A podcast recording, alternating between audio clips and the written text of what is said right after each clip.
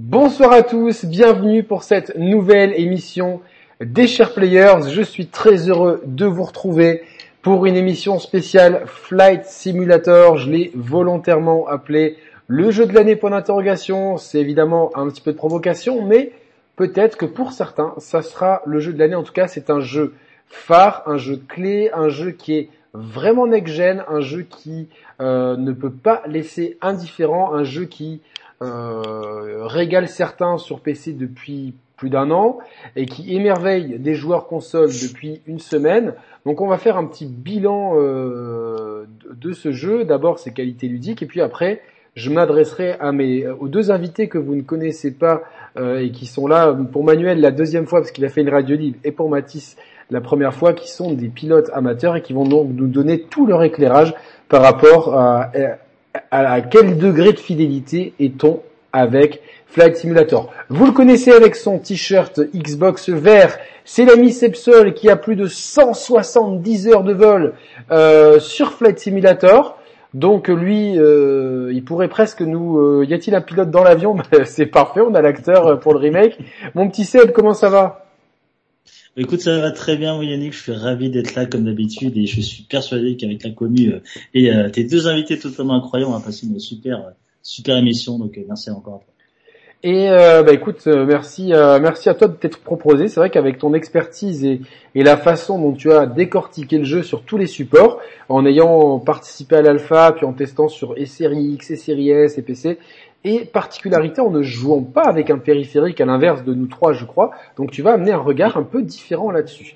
Euh, mon deuxième invité, de priorité aux, anciens. Donc Manuel, tu es le deuxième plus ancien ici parce que tu as, tu avais déjà participé à une radio libre pour déjà nous parler de Flight Simulator et on avait on, on avait pris rendez-vous et je suis très content qu'on puisse honorer ce rendez-vous. Manuel, tu es canadien, tu es instructeur pour euh... oh, j'ai oublié déjà ton intitulé exact pour le contrôle aérien, c'est ça? C'est ça. En tout cas, c'est très proche de ça, euh, instructeur euh, au niveau de la création de, de, tout ce qui est simulation pour former les contrôleurs aériens. Voilà. Donc euh, donc c'est complètement dans puis, super content d'être avec vous aujourd'hui. Une deuxième fois, peut-être une troisième à un moment donné. Ah, mais on revient toujours, hein, demande à Seb, euh, on les compte plus. Et tu es également pilote amateur avec plus de 15 heures de vol à ton actif. Oui, tout à fait. Une quinzaine d'heures de vol en train de faire une licence de, de pilote privé. Euh, ce qui est très facile en fait euh, au Canada, beaucoup moins cher qu'en Europe. Donc je suis chanceux de ce côté-là. Puis oui, ça me permet d'avoir une bonne une bonne vision un petit peu des, deux côtés de, de, Flight Sim. Et puis ça fait 30 ans que je joue avec Flight Sim. Je dois avoir peut-être 1000 1500 heures de vol sur Flight Sim au, final depuis Flight Sim 2. Là. Ça fait un bon bout de temps que je vois les les améliorations et puis les itérations du, du logiciel. Ah ben euh, ça va être très intéressant d'avoir ton feedback là-dessus. Et le dernier, c'est Mathis qui s'est proposé hein, sur Twitter. Hein, tu m'as dit, moi je suis, euh, tu t'es présenté et euh, bah, j'ai, j'ai, j'ai dit, bah écoute, euh, voilà. Et, comme tu pouvais pas dimanche soir et que je me suis dit, ça serait quand même bien d'avoir un deuxième avis, on a décalé à, mardi soir pour que tu puisses participer. Mathis, bah, tu, es un, tu es un passionné de jeux vidéo, passionné d'aviation et toi aussi tu es pilote amateur avec une vingtaine d'heures sur ULM. Absolument. Et bonsoir au chat. Ah bonsoir au chat, j'ai même pas regardé le chat. Bonsoir au chat. J'espère que tout le monde va bien. Euh, J'ai pas de modérateur sous la main, donc si quelqu'un dans le chat se sent de modérer un ancien, genre Judark ou Suleiman pour euh, pour les plus fidèles, n'hésitez pas, je vous nomme modérateur, euh, juste parce que euh, il risque d'avoir quelques idiots qui dérapent. Salut à Eloi, notre mascotte, qui va mieux. Donc on est content. Mathis, toi donc tu, tu, tu joues à Flight Simulator depuis longtemps? Alors, bon, je suis un tout petit peu plus jeune que vous, euh, puisque j'ai 24 ans. Ah ouais, ouais, tu euh, Donc, euh, moi, je joue à Flight Simulator depuis la version 2004. À l'époque, euh, tout au clavier, c'était c'était magique. Bon, depuis, il y a eu des belles évolutions, on aura l'occasion d'en parler, mais ouais, moi, je suis dessus depuis le 2004. C'est le, beau boîtier en métal, Century of Flight ou quelque chose comme ça. Oui, c'est ça. Ouais, les 100 ans le, pour fêter le, le siècle d'aviation.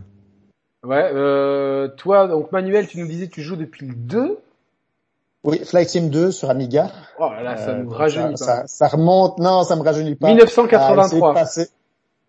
Oui, euh, ben, sur Amiga, c'est plus en 87 pour moi. Là, je, suis né, j'étais un peu jeune en 88. Ouais, non, mais enfin, oui, oui, parce que de toute façon, après, euh, le, le, 3 n'est sorti que en 88 entre guillemets. Euh, ça. Et, moi, euh, à l'époque, Vas-y, vas-y. À l'époque, comme, comme, comme enfant, là, Flight Sim, il me servait à quoi? Essayer de passer à l'envers sous, sous le Golden Gate, là. C'est ça qui m'intéressait, puis, euh, c'est un petit mais peu une, ça. une passion pour l'aviation, euh, probablement, par, de- depuis ce temps-là, en fait, euh, qui a orienté ma carrière plus tard. là. Ça fait que oui. Bah écoute, on, on va voir ça. Moi, je j'avoue que j'ai joué à Flight Simulator 5.0. Euh, Enfin, joué. Je regardais euh, mon père et ses potes euh, devant le PC à essayer de faire décoller un avion en me disant mais ils sont nuls aux jeux vidéo et et, et moi et en fait moi j'y suis arrivé vachement plus rapidement euh, euh, que donc euh, à leur grand désarroi. Donc euh, non mais je non c'était intéressant. C'était vraiment Windows euh, 3.0 si je me trompe pas euh, oui parce que c'était 93 oui. euh, 3.1 peut-être et et donc c'était les jeux qu'on lançait avec le, le DOS pour ceux qui, qui se rappellent. Donc euh, j'avoue que outre cette petite parenthèse qui était vraiment le jeu des darons, et c'est peut-être un peu le, le cas encore aujourd'hui, un jeu de darons, euh, en- entre 93 et 2020, j'ai jamais plus touché un flight simulator, et j'étais super hypé, euh, notamment par des gens comme Seb pour euh, pour pour le jeu, mais j'avais aussi quelques craintes, et j'avoue que je suis entièrement comblé. Ça fait une semaine que je suis dessus, je suis entièrement comblé. Seb, est-ce que tu avais eu avant ce flight simulator, est-ce que tu avais eu déjà du contact avec flight sim? J'ai- une belle histoire avec ça puisque euh, bah moi j'ai j'ai 41 ans, j'ai découvert le jeu vidéo en, en 85 avec mon frangin sur la taille 2006 et en fait on, mon papa est iranien et on était rentré de, de Téhéran. Et euh, mon père m'avait euh, emmené dans sur un sur un vol donc Téhéran Paris dans la cabine du pilote donc imaginez-vous un, gamin effectivement de, de 9 j'avais 8 ou 9 ans de souvenir euh, et ça m'avait fait euh, rêver. Et vu que bah, j'ai déjà un petit peu geek et on avait la chance d'avoir un ordinateur, quand on est rentré sur euh, sur Paris, j'ai installé et j'ai le très bon souvenir que c'était euh, le flight sim de euh, 88, donc je crois que c'est le 3.0 si je dis pas de bêtises, 88 89. Après très rapidement il y en avait eu euh, un deuxième, donc je crois que Ouais, c'est ça. 4. C'était le Ouais, 4 absolument. sa mémoire. Et, euh, et voilà, petite ouais. histoire, comment je suis tombé dans, dans Flight Sim. Après, je pense que c'est bien de, de rappeler, j'ai toujours été à la fois consoleux, à la fois PCiste. Je pense que j'ai mis de côté par moment le PC, j'ai mis par, par moment de, de côté les consoles, mais j'ai toujours été fan de, de la licence. Et euh, si je ne dis pas de bêtises, j'y ai tout joué à part à la version 2006, la Steam Edition, mais qui a été développée dans un cursus euh, parallèle au, au Flight Sim qu'on connaît aujourd'hui avec Asobo, qui euh, je suis super content d'en parler encore ce soir. Donc, euh, voilà la petite histoire euh, comme quoi euh, vie euh, réelle et, et jeux vidéo quand t'as vraiment une passion peuvent se croiser. Donc euh, ça c'est vraiment une petite histoire pour tomber dans, dans l'essence de, de Flight Sim.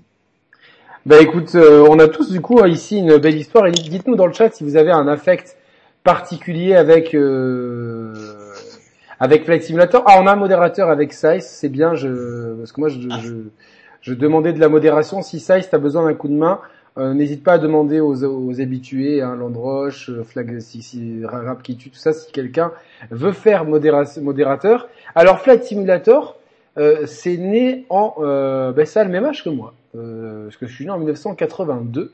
Et c'est né sur, je crois que c'est sur Apple II, si je me trompe pas, que le premier Flight Simulator a vu le jour. Si je si je ne me trompe pas, c'était sur euh, sur Apple II. Ouais, c'est ça. Euh, et c'est Ouais, sur ah non, Apple c'était II, ouais. sur euh, IBM Apple PC. mais- 2GS, non? C'était sur deux, IBM hein. PC. J'ai et euh, j'étais persuadé qu'ils avaient fait une, une version sur Apple II. En Euh, 79, une sortie sur Apple II. Ah bon? Ouais. Je suis, enfin, je suis sur Wikipédia là. Euh, à part, La version enfin, PC c'est- est venue par après, là, de toute Ouais. évidence. C'était Ah, des- ouais, d'accord. Un premier squelette. C'était quand c'était Sublogic qui, en fait, c'était la, Ouais. la première, euh, les premiers, les premiers, c'était Sublogic qui les ont fait. Oui. Et Microsoft, je crois, a racheté, euh, a racheté, euh, a fait, une- a, a fait des premières versions en 1982 et puis a racheté la licence au fur et à mesure. Donc, euh, Ouais, c'est ça. donc voilà. Le, on va appeler à, à la mémoire du coup Manuel. Euh, Est-ce que le jeu était déjà réaliste à l'époque? À environ 10 images secondes, oui, probablement. Je- au, au niveau, au niveau euh, Pilotage. de ce que je me souviens, parce que c'est sûr que j'étais, j'étais jeune, euh, ça, roulait peut-être, c'est ça, 10-15 images secondes. Euh, mais par contre, au niveau de tout ce qui était manipulation de l'équipement, euh, au niveau de, de des VR, euh, de, de l'équipement de communication, etc. C'était assez réaliste de ce que je me souviens parce que tu pouvais t'établir sur des fréquences radio pour suivre l'alignement de piste, euh, euh, l'alignement de descente également. Tu étais sur ton ILS. Euh, tout ça, c'était assez bien fait de ce que je me souviens.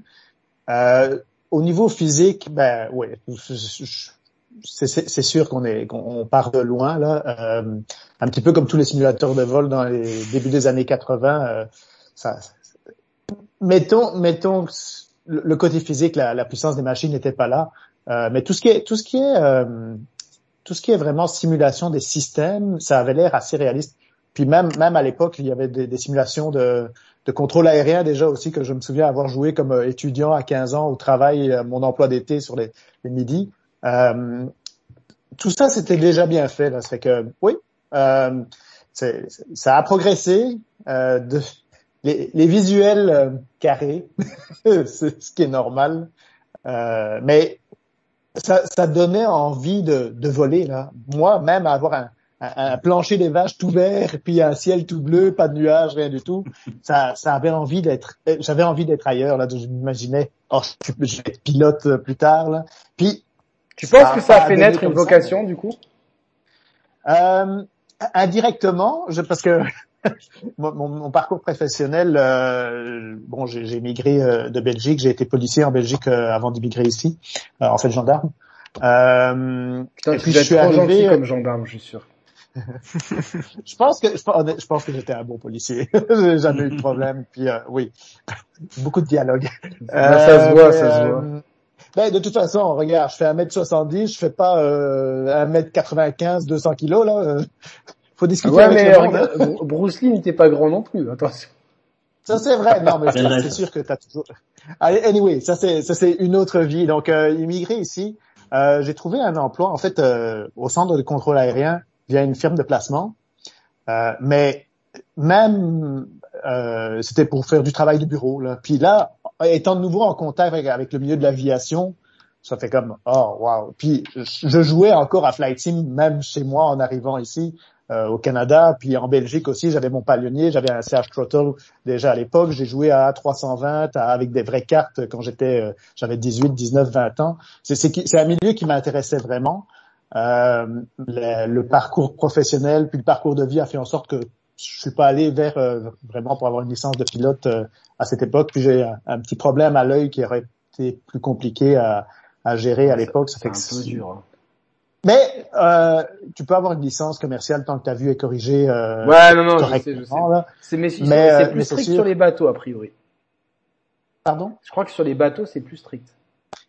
Probablement, je sais, j'ai aucune idée de, de, de, ce qui est euh, des, des, des, besoins médicaux pour les bateaux. Par contre, je sais ce qu'il en est des, des, besoins médicaux pour les pilotes parce que les contrôleurs aériens ont la même, le même certificat médical que les pilotes. Donc, j'ai dû passer les examens de, de médicaux de, pilotes même euh, il y a une, dizaine d'années là quand je faisais ma licence de, contrôleur aérien. Euh, puis, je veux dire, c'est exactement la même chose. J'aurais pu passer au final, mais sais, peut-être à l'époque, j'avais peut-être un petit peu peur, puis c'est un milieu que je connaissais pas du tout par mes parents. Fait que, oui. Euh, et puis une fois rentré, par contre, dans le milieu, là, c'est moi, mes collègues, euh, il y en a la moitié qui sont pilotes. Euh, on parle d'avion à longueur de journée, ça fait que c'est sûr que après un an ou deux, j'étais là, je dis, ok, ah, attends, je dans le milieu que j'aime. Justement, je vais, je me permets de rebondir sur un point. Euh, le fait que vous parliez d'avion tout le temps, est-ce que la sortie de Flight Simulator 2020, c'est un événement dans votre microcosme de pilote? Parmi les joueurs. Parce que j'ai beaucoup de mes collègues qui sont pas joueurs, mais euh, ça les attire pas, ça, les attire pas justement? Non, parce qu'ils volent. Ouais. ils ont, ils ont, ils ont, ils ont la, la, vérité. Eh ben, le, le, vrai, le, vrai vol, c'est sûr que c'est pas le même budget parce que quand tu voles, ça te coûte cher. euh, c'est pas inclus dans le Game Pass. Hein c'est pas inclus dans le Game Pass, exactement. Mais, mais euh, j'ai un de mes collègues qui a acheté un PC avec une, une ATI, euh, ben, une RTX 3080, juste pour ça, juste pour jouer à Flight Sim, un écran 27 euh, pouces, 4K, high frame rate. Il s'est équipé complètement avec un, un casque de réalité virtuelle. Vu le ben, l'attirance qu'il avait pour euh, pour le, le, le, jeu en lui-même. Puis il jouait déjà un petit peu, il a une PS4, il jouait avec ses enfants, etc. Mais il était pas, on peut pas dire que c'est un gamer euh, fini du tout. Là, tu sais, il sait c'est quoi le jeu vidéo. J'ai plusieurs de mes collègues qui aiment le jeu vidéo, mais c'était vraiment de ce côté-là. Là, c'est, je dirais, euh, 1 sur 5 c'était quelque chose vraiment attendu là. J'ai, j'en ai, il y en a plusieurs qui, qui attendaient vraiment la sortie. Puis ceux qui sont qui sont non gamers là pour eux c'est comme oh, ben, c'est bien mais dire, ça, ça remplace pas la réalité. Différente, j'en, j'en parlerai après. Toi Mathis, est-ce que tu as un environnement euh, de potes, de, de pilotes? Alors ouais, c'est bah, vrai que moi de mon côté c'est un peu différent parce que euh, je baigne dans l'aviation mais pas dans l'aviation professionnelle, c'est-à-dire que la plupart des gens que je côtoie ne sont pas des professionnels du secteur.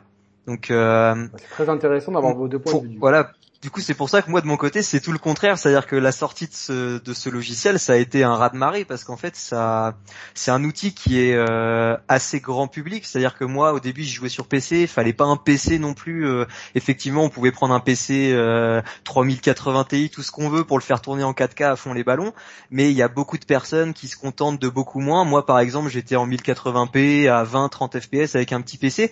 Donc, un jeu assez accessible euh, ce qui permettait euh, en fait aux gens de continuer à s'entraîner sans voler. Euh, je vois par exemple moi, euh, bah, je, je, j'ai passé, je suis en train de passer là ma, ma licence de pilote ULM et c'est vrai que dans, le simulateur est devenu tellement poussé que c'est exactement la même chose à quelques petits détails près dont on aura l'occasion de reparler que dans la vraie vie. Donc en fait, c'est un outil incroyable pour euh, pour les instructeurs pour pour dire à leurs élèves euh, bah soit t'as un PC ou maintenant, mais encore mieux avec la, série X, la série S, une console à vraiment pas cher, tu peux continuer à voler, tu peux continuer à te perfectionner. Euh, ça serait incroyable si on avait ça même pour le permis de conduire, qu'on arriverait sur la route avec déjà une expérience incroyable.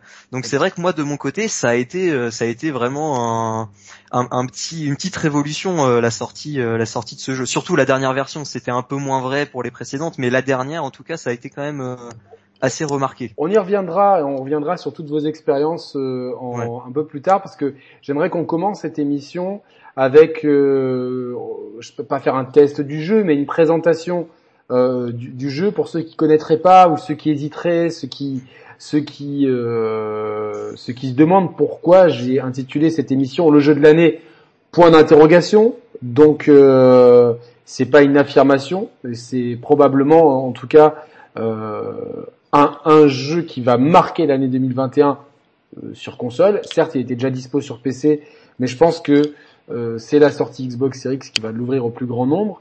Euh, Seb, toi, tu as participé dès le début au jeu parce que tu es euh, bon, tu, tu, tu, tu, es, tu es proche d'Xbox, d'Asobo, tout ça. tu, tu, as, tu as commencé, c'était l'alpha. Est-ce que tu peux nous dire, par rapport à quand tu as commencé et aujourd'hui, est-ce que le jeu c'est le jour et la nuit? Est-ce que c'est le jour et la nuit euh, peut-être pas. Moi, c'est vrai que j'ai démarré euh, grâce à Zobo et Xbox One la, phase de d'alpha. Euh, c'était en janvier ou février 2020, quelques mois comme avant la sortie. Il y a la bêta qui est vite arrivée. Je crois que c'était euh, avril-mai pour une sortie des One pour tout le monde sur PC. Windows Steam le, le 18 août 2020. Euh, donc après jour et la nuit, non pas forcément. Maintenant, il y, avait quand même une expérience qui était beaucoup plus euh, beaucoup plus austère, une interface un peu plus sobre. Euh, pendant chaque vol, tu avais ton gamer tag ou ton ID Steam qui est en filigrane sur ton écran pour éviter justement qu'il y ait énormément de screens qui sortent sur les réseaux sociaux. Donc c'était vachement euh, contrôlé.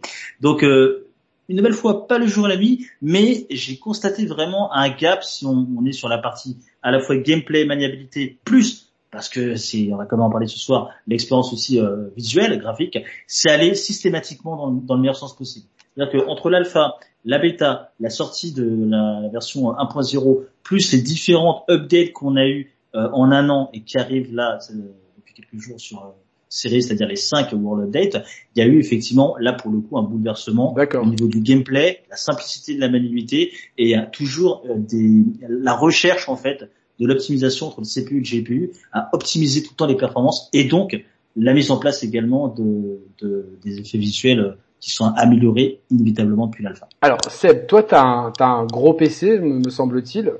Mm-hmm. Euh, haut de gamme, on peut le dire euh, ça comme ça. Euh... Il est très costaud, ouais. Mm-hmm. Euh, Aujourd'hui, le jeu, est-ce que euh, quand on le fait tourner sur un PC haut de gamme et quand on le fait tourner sur les Xbox, et je précise bien les Xbox, euh, c'est c'est comment? Ça, ça, ça- Moi, j'ai entendu dire que la version Xbox Series X tenait la dragée haute aux, aux versions PC. Alors, pour, je me suis tellement, tellement euh, rempli de, de comparatifs euh, depuis la, la sortie de, des, Je sais, mais c'est pour ça que je te demande, je sais que tu les as fait et tout, et c'est très intéressant. de manière très, de manière très simple. La version Series X sur tous les items possibles pour la comparer à la version PC, à peu de choses près, c'est-à-dire à, à l'utilisation du ray tracing, parce qu'il y a une option sur la version PC qu'on ne voit pas forcément sur la version Il y a le console. VR aussi possible. HDR uniquement. Il y a le VR qui est en supplément qui est absent sur la console. Si on met ça de côté, la version PC en réglage haut est l'équivalent de la version Series X, mais pas très loin également de la version Series S. Néanmoins, sur la version PC, il existe les réglages en ultra, où là, pour le coup, tu as une sensible euh, amélioration. Sur quel visuelle. point La version PC en ultra reste quand même, à mon sens, hein, supérieure visuellement, mais la version Series X sur une console à 489 euros, encore pire, 289 euros pour la Series S, c'est du réglage haut, voire ultra par un moment. J'ai notamment vu euh, l'utilisation du Bloom sur Series X qui est juste extra avec les éclairages de nuit. On voit notamment au- au- à l'atterrissage lorsqu'on entre dans le circuit. Donc euh, non, non, par rapport à un PC de pas de compète, mais une très bonne config actuelle, je sais pas, des PC à plus de 2500, 3000 euros, euh, sur une bécane, l'optimisation à, à 500 euros comme la Series X, 300 euros comme la Series S, l'optimisation est juste folle. Et je me tue à le dire sur l'ensemble de mes réseaux et ma chaîne. Et le Dolby. Vision arrive bientôt dans les prochaines updates. Pour ceux qui sont insiders, pouvez déjà avoir accédé à la- au Dolby Vision sur sur. euh, il paraît que ça change énormément de choses parce que et, le, et la gestion du Dolby Atmos, notamment si vous avez un casque euh, compatible. c'est déjà compatible sur Atmos ou pas le, le jeu? Il n'est pas compatible à l'heure actuelle sur Dolby Atmos, ça va arriver en même temps en fait. Il y a le Dolby Vision qui, ça qui va déclencher Bah, également. bah, le- bah, moi après le- comme je l'ai déjà dit dans l'émission précédente, le Dolby Atmos au casque, je, trouve- je sais pas mal mais c'est gadget mais quand t'as un home cinéma Dolby Atmos, c'est là que t'en profites vraiment quoi. C'est- Ouais. c'est- Donc donc j'ai vraiment hâte de, de voir ça. Comment tourne euh, coucou à Benoub dans le chat. Euh, comment tourne la version série S? Bah, comme je le disais à l'instant, en fait, c'est quasiment l'équivalent de la version réglage haut sur PC. C'est-à-dire que vous avez un PC. Donc euh, entre série S et série X, il y a pas trop de différence Alors, c'est, alors, justement, j'ai fait l'expérience la semaine dernière pendant mon live découverte sur le Day One. Euh, les- il y avait à peu près 200-300 personnes sur, sur le live. J'ai eu quelques commentaires également sur le replay. Quand tu vois qu'il y a 200 euros entre les deux bécanes, à savoir la série X et la série S, euh, j'ai fait un, un vol de découverte pour comment le faire découvrir au plus grand nombre. Donc notamment un survol de Tokyo, un survol de Paris, un survol où de- tout, où tout, où tout, tout est Et- assisté en plus. et j'en passe, voilà, tout est assisté vraiment pour faire découvrir une nouvelle fois le, le jeu. Et pour le coup, dès que j'ai switché à la version S, c'était quasiment unanime, que les versions étaient très très proches. Après, comme d'habitude sur YouTube, tu, tu sais très bien ça, euh, bro, euh, avec la compression, ça rend pas les coups, ça reste en 1080, donc c'est comme relativement compliqué. Lorsque vous avez un téléviseur 4K et à la limite un bon processeur téléviseur, et c'est le cas sur, sur ma Sony LED, lorsque vous avez un bon processeur qui upscale justement le signal 1440p de la 16S en 4K, je peux vous garantir qu'il fait C'est pas du coller 1400, à euh, moi j'avais vu que c'était du 1440p sur X et 1080p sur S. Ouais, c'est ça.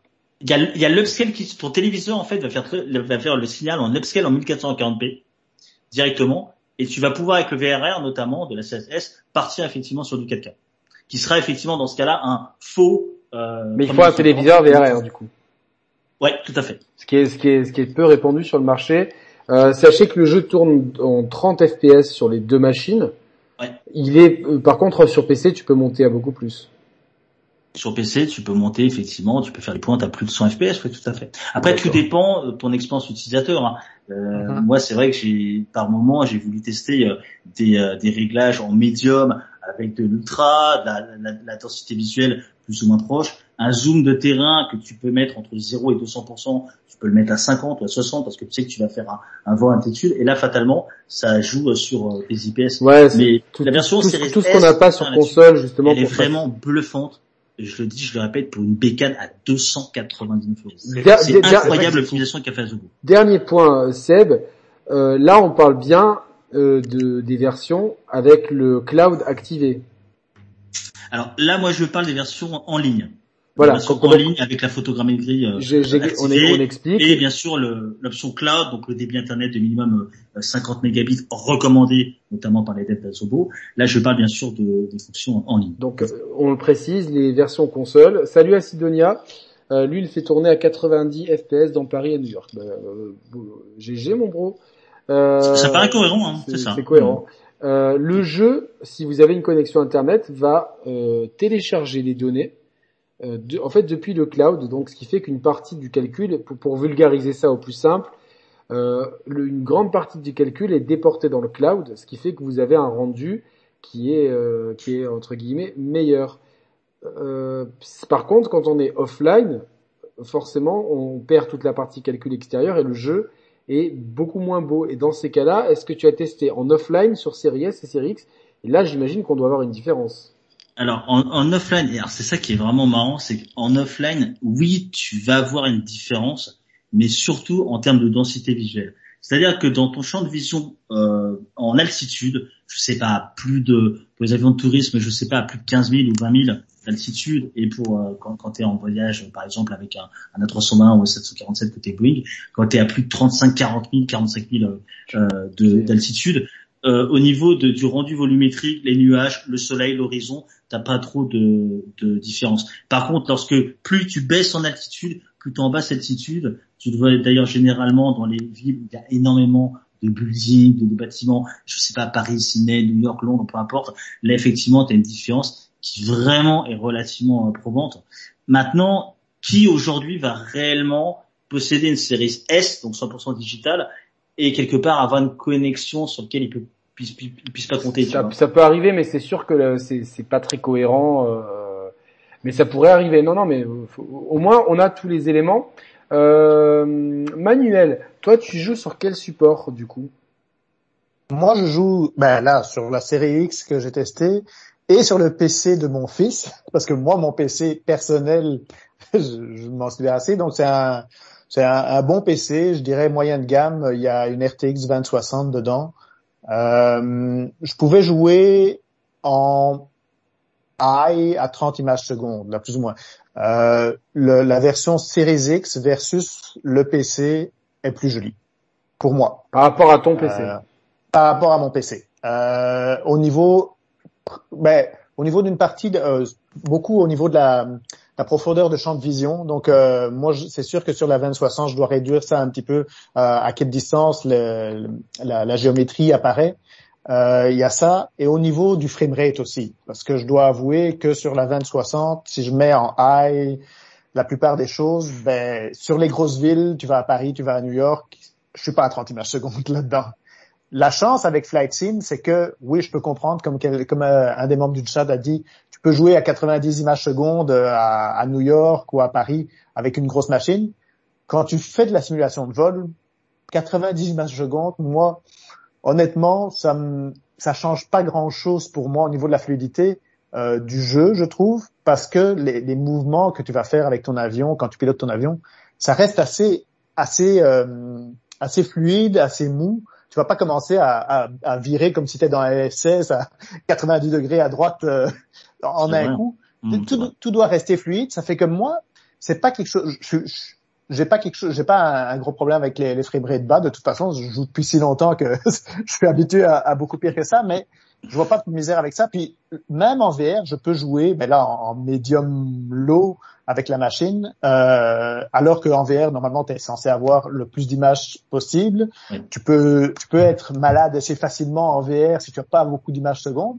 Mais dans Flight Sim, avec la la vitesse de la simulation, euh, même à probablement je dois rouler à 45 images secondes peut-être en réduisant en medium tout je suis capable de jouer en VR. C'est pas très joli par contre. Je dois avouer en VR, en médium, Avec quel euh, casque? c'est peut-être un des problèmes. Euh, c'est un Quest 2 euh, avec le Link. Euh, Ouais, donc euh, bon la résolution est quand même. Oui. Oui, la je l'ai essayé résolution euh, est- la semaine dernière, je l'ai essayé pendant plusieurs heures d'affilée, donc euh, Oui, à c'est ça. Ça fait que ça, ça, ça fonctionne, ça fonctionne assez bien pour ce type de simulation, je pense. Et puis peut-être parce que justement, je suis dans le milieu, je pilote. Euh, redescendre en, en niveau moyen de, de détail pour jouer en VR, ça commence à être difficile. Quand tu On s'habitue à vite, jouer hein, on s'habitue vite. Il y a, y a, quand même une grosse différence, je trouve, entre le mode high de Flight Sim sur PC ou high ultra whatever sur Series X ou high sur Series S et le mode medium sur PC. Là, on voit vraiment, moi je trouve qu'on voit vraiment la différence au niveau de, de beaucoup de choses, des textures, euh, les, les nuages. Par contre, je pense que c'est une option qu'il qui, faut absolument garder en high, que soit la machine, parce que ça, ça ajoute tellement d'atmosphère au jeu. Super d'accord. Euh, fait que ça fait que c'est ça, c'est un PC moyen. Euh, la série X, puis euh, la série S, honnêtement, je pense qu'avec ce que cette sol dit, euh, ça me dérangerait pas de jouer en 1080p parce que la résolution est quand même est quand même assez bonne. Et puis j'ai un gros écran, pareil, j'ai un 75 pouces là, euh, c'est assez gros. Puis c'est pas quelque chose qui me qui me dérange tellement parce qu'il y a des jeux qui sont encore en 1080p. J'ai forcé ma série X en 1080p. Euh, honnêtement, euh, moi j'ai fait des tests sur euh, Ratchet.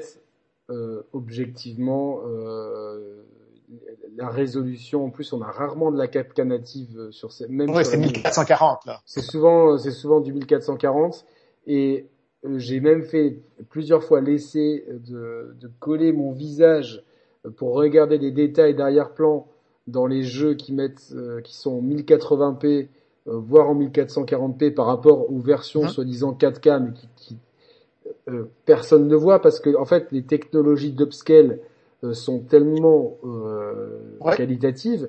Les upscales faits par les par les consoles et par, ou par la télévision, parce que c'est ou l'un ou l'autre, soit en général là c'est les consoles qui envoient le signal directement en, en, en 4K, donc l'upscale est fait. C'est tellement propre. Euh, alors c'est sûr que si tu mets un arrêt sur image, tu vois trois feuilles d'arbres qui sont un peu plus floues euh, à, 10 mètres de, ton perso, euh, tu vas et, que ça te prend la tête, bon, mais je pense que tu as plus un problème psychologique qu'un problème de, de plaisir de jeu. Euh, Mathis, toi, euh, ton expérience sur Flight Sim 2020, PC, console, raconte-nous tout. Alors moi j'ai commencé, euh, bah du coup j'étais j'étais pas dans le dans le programme Early Access. Là moi j'ai commencé à la sortie du jeu Day One. Euh, donc à l'époque j'avais, oui sur PC.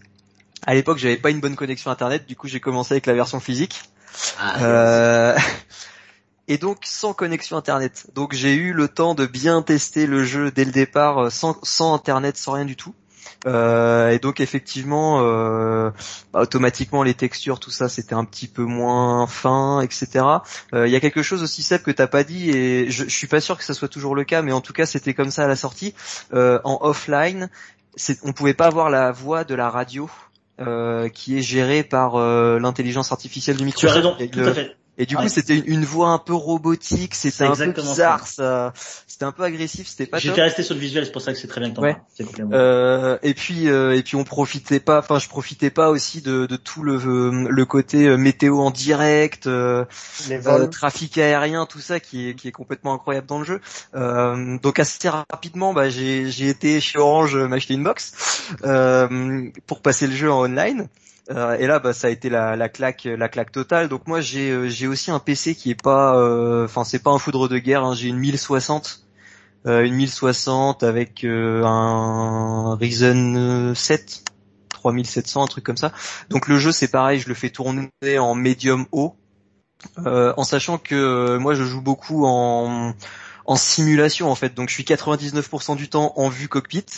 Donc déjà, ça libère une puissance de calcul incroyable euh, parce qu'il y a la moitié de l'écran qui est occupé juste par la même chose tout le temps. Donc ça, ça aide aussi le PC, ça soulage aussi un petit peu l'ordinateur.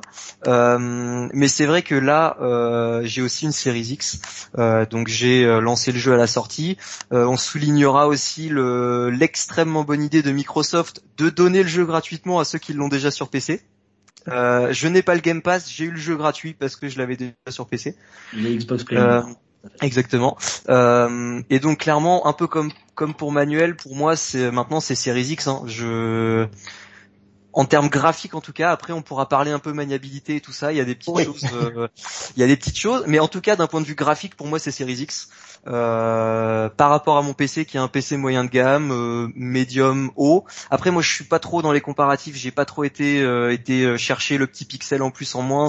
Vraiment, d'un au niveau ressenti comme ça, je me suis assis dans mon canapé, j'ai regardé c'était vraiment, euh, enfin c'est exceptionnel. Il hein, y, a, y, a, rien à dire là-dessus. C'est, c'est incroyable. C'est beau. Je m'attendais pas à ça en tout cas. Je pouvais, je pouvais pas rêver mieux. Hein. C'est. Ah, alors, moi j'étais un peu déçu parce que j'avais vu des vidéos de, de ma petite euh, principauté dans le de Monaco euh, sur internet. En fait, c'était photoréaliste de fou. Sauf que les vidéos ne précisaient pas que c'était des modes. Et quand j'y suis allé avec euh, sur la Xbox, ah. eh ben, c'était pas du tout, c'était pas du tout comme ça. J'ai eu un énorme, le premier truc, mon premier contact avec le jeu, j'ai eu un effet déceptif parce que je me suis dit mais c'est quoi ce bordel? Et en fait, c'est en creusant derrière, en posant la question au youtubeur qui m'a répondu, il m'a dit oui, c'est un mode en fait. Et j'ai fait merde parce que moi j'étais persuadé comme en plus la vidéo datée de la plus ou moins de la sortie du patch France, je me suis dit bon bah toute la France a été pimpée. Et en fait bon bah c'est pas toute la France effectivement, mais c'est sûr que euh, moi je, n'y ai joué que j'ai jamais joué sur PC à ce jeu. Je euh, je Naflo, je répondrai aux questions des accessoires bien sûr après que c'est intéressant, mais je donne juste mon voilà moi mon, ressenti maintenant que j'ai tous mes invités en parlaient. J'ai découvert le jour de la sortie du jeu sur le Game Pass euh, au pad dans un premier temps, puis au flight stick euh, un jour ou deux après, et j'ai été passé la première déception euh, graphique, donc bon, l'explication a, a, eu lieu. passer aussi l'installation un peu laborieuse avec des menus qui sont pas toujours évidents sur les packs et tout. c'est on, est, on est un petit peu euh, c'est pas mal, mais c'est, euh, je pense que ça pourrait être plus fluide au point de vue de. Il y a encore le côté PC qui est un peu là. Ouais, on, on sent encore le côté PC qui, qui, qui gêne le consoleux qui est en moi, même si bon bah j'ai réussi à m'en sortir, à tout installer, blablabla.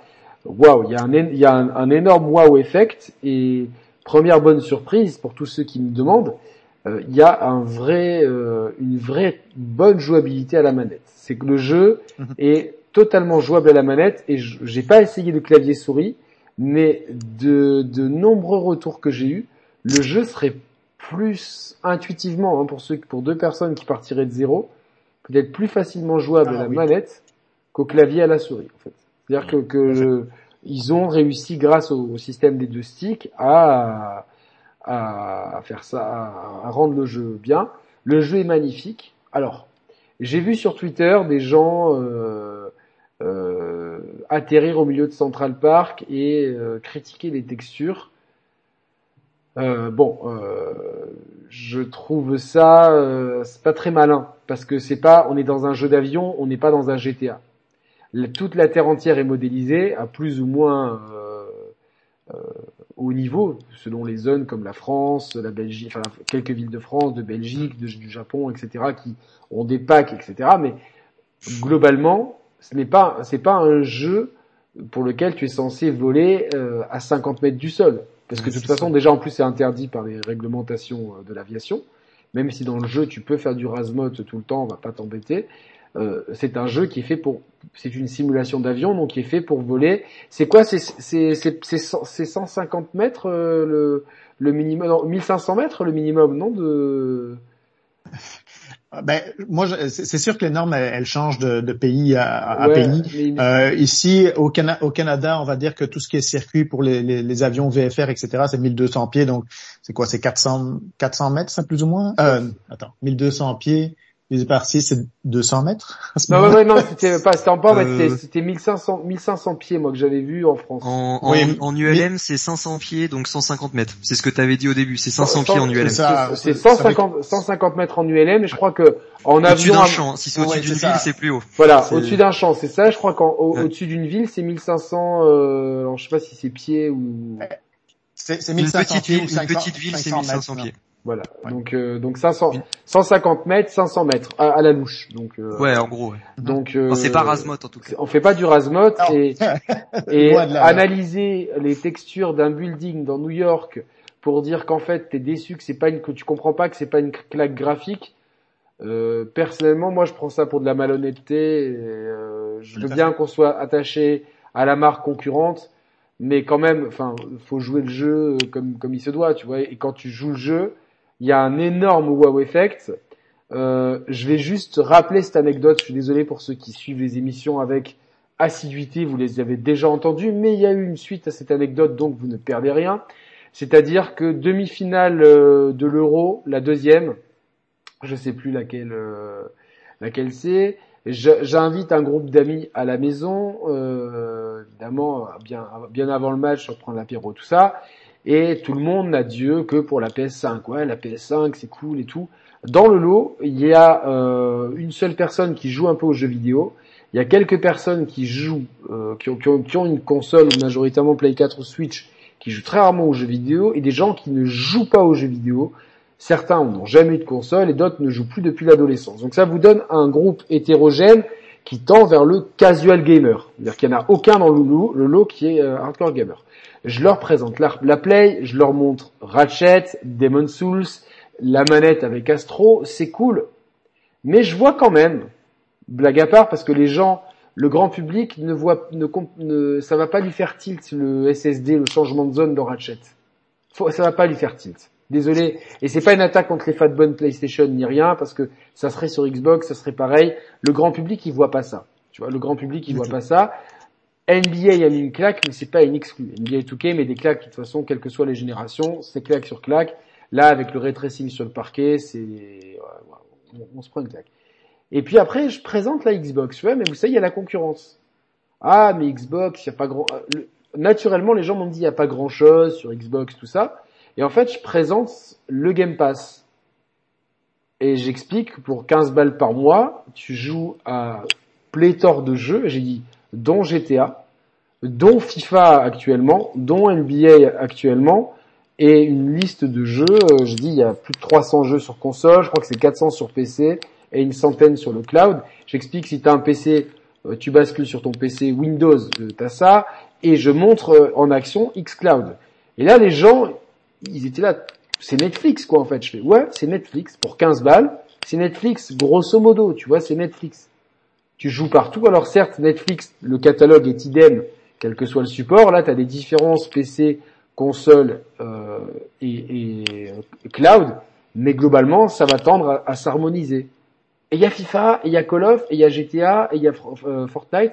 Oui, il y a tout ça euh, partout. Et de plus en plus dans les jeux, tu vas pouvoir jouer contre contre tes potes. Alors là, les gens, tu leur montres une PlayStation où les jeux coûtent 80 balles l'unité et un Game Pass à 15 balles par mois où tu peux jouer à 300 jeux. Alors je leur montre, je, tu regardes, il y a même un Final Fantasy par-ci. Ah ouais, putain, Final Fantasy. Tu, tu, les gens étaient intéressés. Et je leur dis, mais il y a aussi des gros jeux qui arrivent. Et là, je leur mets sur YouTube, parce que c'était donc cet été, mm. le trailer de Flight Simulator. Les gens, ils étaient comme ça. Et je leur ai mis dans la foulée le trailer de Forza Horizon 5. Les gens, ils étaient comme ça. Ce qui est compréhensible aussi. Beaucoup plus. Que... Il déboîte aussi le Forza. Ouais, mais on l'attend. Ouais, on l'attend. Moi, je l'attends. Moi, comme comme ouais. je suis passé à côté du 3 et du 4 pour la conduite à gauche, celui-là, je vais le poncer. Là, genre, ah, je vais me mettre en mode. Tu bien manger là, je le sens. Hein, en mode tequila, chapeau. Je vais même mettre des cactus dans, dans l'appartement et tout ça. Euh, quand même, pour être honnête, je leur ai montré Horizon euh, Forbidden West. Ils ont trouvé ça beau, mais pour pour un public plus casual, plus euh, les jeux comme ça, c'est compliqué, alors que le jeu d'avion, le jeu de, de voiture, c'est ouais. des choses qui parlent à tout le monde. Et en fait, dans la foulée de cette soirée, j'ai trois potes, donc celui qui est un peu gamer et deux qui, euh, qui, qui sont quasiment pas gamers mais qui avaient une Switch ou une PS4 à la maison, ont euh, récupéré les trois dernières séries X qu'il y avait à la Fnac Monaco et depuis ils se sont foutus sur Flight sur Flight Sim, il m'appelle, il me dit putain j'ai pris ça sur le Game Pass, j'ai testé Gear of War 5, c'est trop beau et tout. Tu vois vraiment les dit mais c'est c'est et en fait de cette soirée, les gens n'ont pas compris un truc, c'est pourquoi on n'en a pas entendu parler. Donc bon, je j'enverrai l'extrait à Xbox France quand même. Je le voilà, vous le savez maintenant. Il y a ça. Deuxième effet qui se coule. Samedi, je vais chez un des potes qui avait la, acheté sa série X et il m'a demandé d'amener le flight stick que j'avais reçu justement parce qu'il voulait se se l'acheter aussi. Donc je branche le flight stick, on se met à Flight Simulator et il y avait un autre cercle, cercle d'amis, de gens que je connaissais pas et même typologie de joueurs, des joueurs qui jouent un peu à Call of, un peu à FIFA, aucun hardcore gamer euh, beaucoup de possesseurs de PS4 et dans le lot il y avait dans les deux soirées dans le lot il y avait je crois un Uncharted 4, un Spider-Man et je sais pas si c'est un God of War ou je sais plus quoi. En tout cas il y avait très peu d'exclus Sony achetés et de toute façon ça se voit quand on fait l'infographie des, des, des, des, des exclusivités, des exclusivités sur console, on voit très bien que sur 120 millions de PS4, c'est pas les exclus Sony. C'est les, les exclus Sony se vendent bien, mais c'est pas quelque chose. Euh, la majorité des gens sur Fortnite, Warzone, c'est le free-to-play maintenant qui, qui, attire quoi.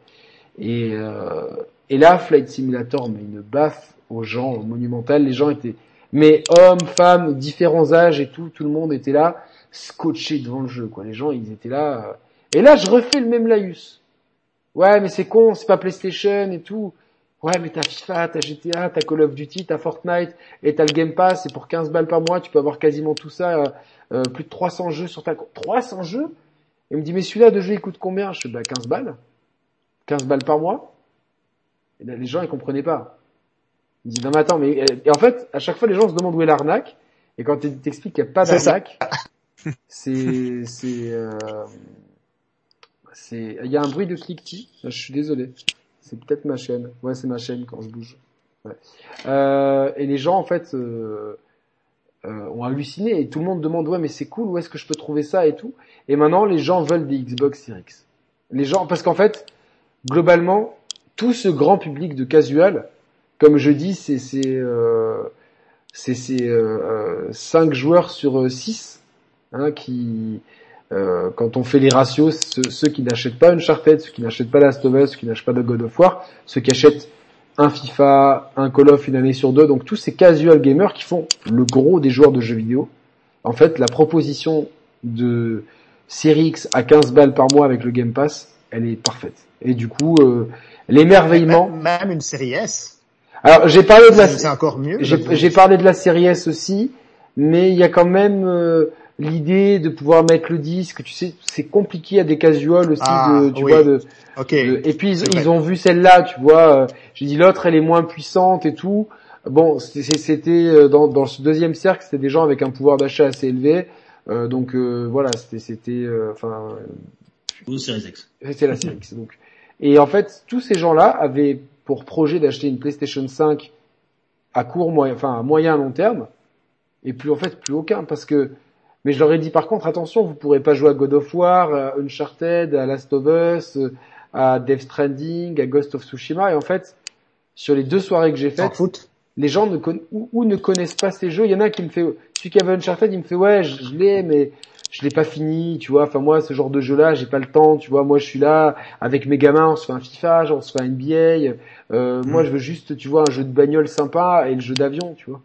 Et le jeu d'avion, le jeu d'avion, le jeu d'avion, ça revient. Le jeu d'avion, le jeu d'avion, tu sais quand on parle de FIFA, comme tu dis avec tes, avec ses gamins, je veux dire, il va jouer une demi-heure devant sa télé. Flight Sim, c'est tellement facile de, de, partir, de se dire, ah, je vais jouer 15-20 minutes. C'est ça, je me fais un petit vol. vol. il est fini, pas fini, là, c'est tellement Tu mets un petit vol, tu mets un podcast des Je pars pour la nuit, bien souvent. Moi, l'année dernière, je suis ah parti pour des nuits C'est difficile d'arrêter, il faut, oui, se, mais... faut se gendarmer. mais ce qui, moi, ce que je conseille aux gens, c'est de, de de s'écouter un petit, une petite émission des Share Players que vous n'avez pas écouté en fond, ou une émission de Sepsol par exemple. Euh, comme ça, vous, avez le choix, vous mettez ça en fond pendant que vous volez. C'est très très sympa, c'est un peu comme la radio en voiture. Euh, ça, ça moi, je trouve que le jeu, parce que maintenant, on va, maintenant, je pense qu'on peut parler du jeu et de ses qualités ludiques en tant que jeu. Euh, je le trouve euh, extrêmement intéressant. Mal, alors, euh, au, au, niveau des points faibles, c'est vrai qu'il y a un côté un peu austère je trouve, euh, bon, partie, rapide, euh, euh, découverte, c'est bien, mais euh, on te prévient pas que, l'avion, en fait, il se pilote quasiment tout seul. Ensuite, tu as les leçons qui sont bien faites, mais je trouve que les leçons, même si elles sont plus nombreuses, elles se font toutes sur le même avion, donc le petit Cessna, sauf la dernière vague de leçons qui est juste décoller, atterrir avec un Boeing. Et donc il n'y a pas d'entre-deux alors qu'il y a plein de types d'avions différents. Ça c'est mon deuxième regret. Mon troisième regret, c'est que dans les avions, euh, quand il y a plein de choses en fait, sur le Cessna on te les explique, sur le Boeing on t'explique pas tout, et sur les autres avions on t'explique rien. Donc il y a, plein de, de, tableaux de bord en fait où tu es là, tu te dis mais euh, j'aimerais en fait qu'il y ait un manuel intégré, en fait un, un tutoriel pour chaque avion en fait, ou pour chaque famille d'avions si ça revient pour me dire tiens tel truc, tel truc, tel truc, tel truc. Euh... C'est pas nouveau, c'est pas nouveau sur Flight Sim par contre. Ouais, mais c'est dommage parce que comme c'est une nouvelle rendu... équipe, euh, comme c'est une nouvelle équipe, euh, ils auraient peut-être et puis que c'est une licence comme ils lancent sur console euh, qui qui, se, qui devient grand public. C'est vrai que c'est dommage. Et euh, dernière chose, quand tu joues avec un flight stick, moi je me suis, j'ai pensé que ça marchait pas, mais tu es obligé d'avoir la manette à côté. Alors euh, je vais peut-être prendre une souris sans fil parce que je pense que c'est peut-être Euh, plus pratique. Ah oui, non, ok, c'est ça. Oui, t'as as besoin de la manette euh, si t'as pas de souris. Là. Ouais, exactement. Ouais, ouais. Et en Ouais, fait, euh, euh, c'est un petit peu dommage quand- parce qu'il y a sur mon flight stick qui est un la référence, c'est le OTA One qui coûte 79 euros. C'est de plus en plus dur à trouver, donc dépêchez-vous. Tu as un espèce de stick sur le manche, un stick conique qui pourrait faire tout à fait office de stick euh, de stick de souris, en tout cas dans les menus. Dans les menus, ça pourrait totalement Ouais. le faire. Et ça ne Il est pas, il est pas bloqué à euh, horizontal et vertical. Ouais, c'est ça, peut aller en c'est diagonale. 90 là. Euh, ouais, mais tu vois dans les menus, il y a certains menus ils marchent, dans certains ils marchent pas. Ouais. C'est dans les dans les dans, le menu principal il marche, dans le sous-menu il marche pas, et dans le troisième menu il remarche. Enfin, c'est- un peu la Ouais, ça vrai. Ouais. Et C'est- surtout ouais, ouais. quand t'es en mode cockpit, euh, tu vois, t'as pas la, la même flexibilité que si t'avais une souris ou le stick de la Xbox en fait. Donc c'est à dire Ouais, que Et puis même quand, j'imagine, excuse-moi de te couper, Bien sûr. j'imagine que même en plein vol, quand tu passes en, en, en mode curseur pour faire tes différents réglages, j'imagine que si tu as juste le périphérique qui te qui descend à 90 degrés à chaque fois, ça peut être très relou. Quoi. Il faut mieux effectivement dans ce cas-là avoir son petit stick L avec la, la manette, pas loin. Ah, mais t'es obligé Il y a plein de souris qui sont compatibles avec la série de toute façon, t'es obligé, si tu veux passer en mode, euh, tu sais, le mode avec le, le, le rond et le point, en mode, euh, Ouais, pour choisir. mode le curseur, cockpit. le mode Ouais. curseur où a- c'est le, le copilote entre guillemets qui pilote, tu ne peux le faire qu'à la manette. Tu ne peux pas le faire à partir du, du stick. Par contre, Est-ce qu'il y a des souris qui ne sont pas compatibles avec la série X? Il y, en a plein, il y en a plein. Il y a, il y a, il y a une Ah. liste. euh, oh, J'ai eu de la pas, chance alors parce que ma souris elle a, elle a fonctionné direct. c'est une sans non, mais fil. Il y a, il y a, il y a y a, il y a, jusqu'à il pas si longtemps que ça, il y avait Razer qui avait un espèce de deal un petit peu euh, euh, exclusif. En fait, pour le coup, quand tu branches des, des souris euh, wireless ou, euh, ou filaires à ta Series Mhm. X, bien souvent ça marche. Euh, de nom, effectivement, les, les périphériques Razer, Logitech, par Est-ce que, exemple. ça- est-ce que ça, Et avec, même quand il y a une pomme, ça marche pleinement. est-ce que le Ah, truc avec la pomme Ah, a je une chance de marcher. Je sais pas si quelqu'un a la réponse ou si quelqu'un a une référence de souris euh, ou euh, pas sûr. cher à me filer. Parce que moi j'ai j'ai une belle souris euh, de, de marque, euh, je sais pas euh, ce que c'est, T, que j'ai acheté euh, probablement euh, 10 Ouais, euros, 10, Moi, je 10 vous donne euros un maximum. Là. Puis un exemple sur PC. ça a fonctionné direct.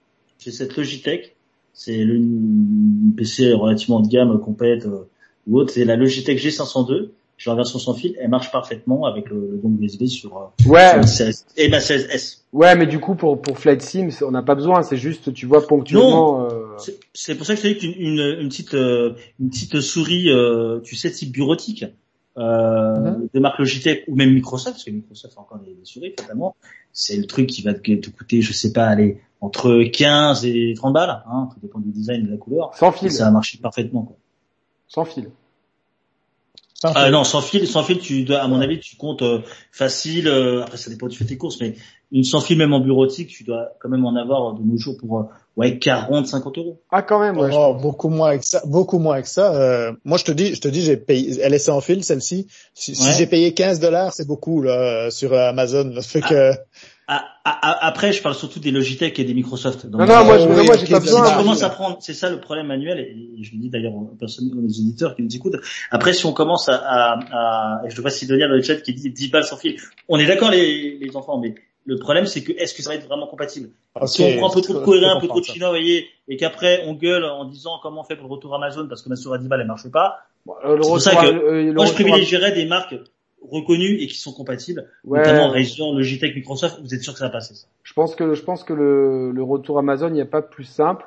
En tout cas, moi, euh, je, je finis mon expérience sur le jeu, euh, donc je joue maintenant depuis. euh, en fait, j'ai joué qu'une journée avec le avec la manette. Et le lendemain, j'ai reçu le, le Otas One.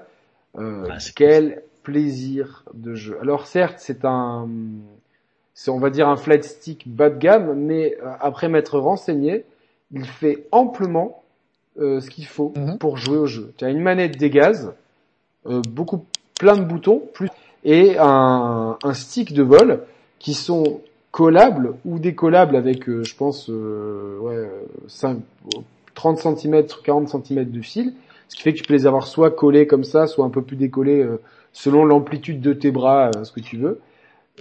et c'est vrai, bon, c'est filaire, mais le plaisir de pilotage, il est décuplé. Seb, toi, tu joues comment à Flight Simulator? Parce que tu n'as pas de... Alors, je, je vais mettre un encore. Tu n'as pas encore de flight stick. Je pense qu'après cette émission, je pense que même ce que je t'ai dit hier, ça commence à rentrer un peu dans ton cerveau, Swan. Ouais. En, fait, je, me suis, toujours refusé. En fait, je me suis toujours refusé à dire Seb, tu t'éclates. Seb, c'était moi, c'était mon jeu de mes confinements, mon confinement l'année dernière. Enfin, ça, explique plein de choses. Moi, j'ai toujours refusé, tu vois, histoire de pas tomber dans encore le plus le, gros geek que je suis, quoi. Comme le fait que je n'ai pas encore de casque VR sur mon PC malheureusement. Donc je sais pas, mais moi en tout cas, pour te répondre très très, succinctement, j'ai joué aller à 99%, donc quasiment tout le temps, sur ma version PC de l'alpha jusqu'à encore là, j'ai fait un vol euh, pas plus tard euh, que entre midi et deux. Je euh, joue systématiquement clavier souris. Avec un mapping qui est très personnalisé, puisque de base, tu as effectivement pas mal de, de, de commandes qui sont effectivement un peu partout sur le clavier. Donc ça, tu peux le mapper contrairement à la, à la Xbox Series, de toute façon tu peux mapper, mais ça se fera qu'avec euh, tes euh, deux gâchettes plus tes deux gâchettes de force et XY euh, BA. Euh, donc principalement, moi, ce que j'aime dans, l'association clavier-souris, c'est l'association que j'ai toujours eue quand j'ai joué à tous les autres Flight Sim. C'est-à-dire que j'ai toujours été, vous voyez, habitué à jouer clavier-souris au Flight Simulator. Maintenant, celui-là est relativement euh, euh, modable pour te permettre d'avoir une expérience, je dis pas quasi euh, euh, équitable avec la, manette, qui pour le coup a rendu vraiment cool. Mais moi, j'ai toujours été, si, vous voulez, habitué à jouer au clavier souris. Maintenant, c'est vrai qu'avec les différentes mises à jour qu'il y a eu sur PC, et là on le voit maintenant avec la sortie depuis quelques jours sur la version Xbox Series, c'est vrai que il y a le confort aussi de la manette, moi que, que je trouve euh, très bien fichu. Maintenant, euh, pour le coup, tout dépend, je dirais, de, de l'expérience de jeu que j'ai envie.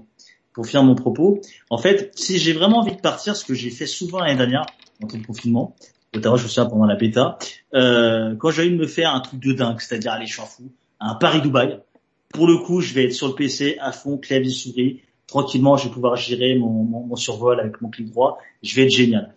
Par contre, si j'ai envie de me faire un petit euh, un petit vol de découverte, un petit euh, bah tiens, euh, je vais te faire plaisir, euh, Moyennique, un petit Paris Monaco, Paris Antibes, Paris Nice, Paris, je sais pas, Lisbonne, quelque chose comme ça. Je vais avoir ce petit côté, le vol va être plus court, je vais être au fond de mon canapé, à la cool. J'ai pas envie de entre guillemets m'emmerder avec un flashy ou fatalement à, prendre mon clavier mon clavier souris. Donc je vais plutôt aller jouer à la manette.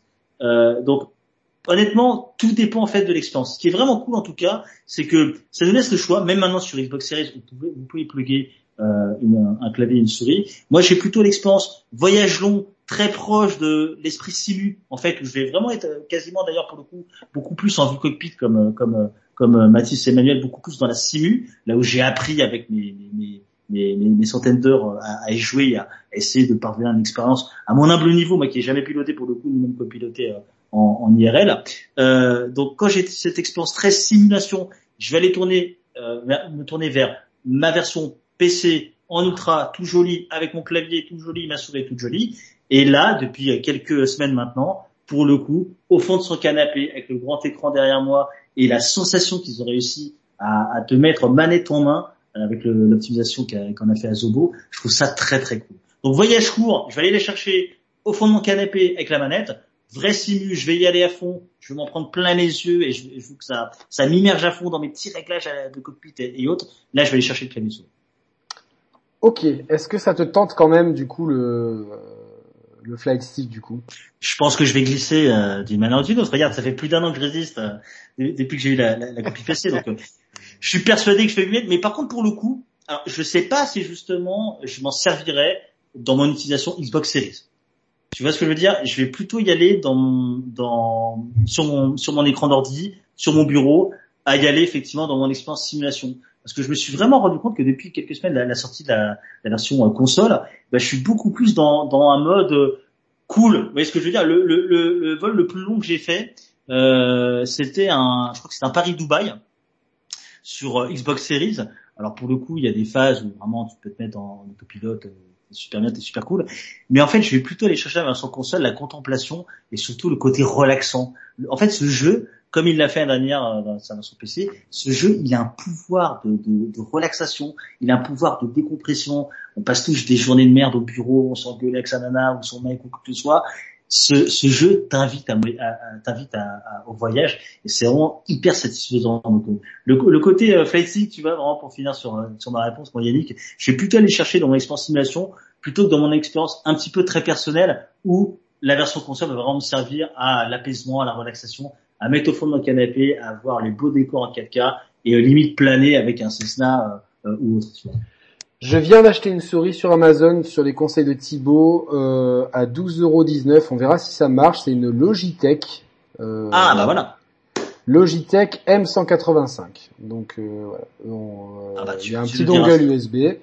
voilà. Et puis après, je, de toute façon, il y a pas mal de jeux. J'imagine. Vous savez si c'est compatible avec avec City Skyline, par exemple? Le chat, hein, je demande. Je demande. Euh, on m'a demandé des vidéos. Alors le problème, c'est que euh, si je mets des, images en même temps, euh, la, qualité du stream déconne un peu. Donc j'ai pas envie de foutre ça. Il faudrait que je fasse un test à l'occasion sur un live un peu plus, un peu moins important que celui-là. Alors vous êtes 277, si vous aimez cette émission, n'hésitez pas à la liker et à la partager sur les réseaux sociaux. Évidemment, c'est comme ça euh, qu'on soutient la chaîne, euh, c'est le meilleur des soutiens. Euh, donc voilà, euh, comment vous y jouez Toi Manuel, tu joues comment toi? Avec quelle config? Ok, donc j'ai exactement le même stick que toi depuis un an. Je l'ai acheté en fait pour pour jouer à Flight Sim euh, l'année passée en me disant oh ça va sortir, il va être difficile à trouver. Puis effectivement, ça a été euh, hors stock pendant un bon bout de temps par après. Parce que j'ai payé très peut-être 60 euros à, l'époque aussi. Euh, puis ça fait, comme tu dis, vraiment tout ce qu'il y a besoin comme comme. Euh, T'as même pas besoin du pédalier en fait. Hein. Non, tu peux, le, brancher le pédalier. En plus, hein. dire, tu, tu, tu, as le rudder, tu as le rudder pareil dans, dans le stick en lui-même. C'est ça, c'est ça. Le pédalier, oui, ça donne, ça donne un, une question de réalisme de plus. Euh, Est-ce que c'est très important? Pas Moi, de ce que j'ai, lu, quand, quand tu prends un virage?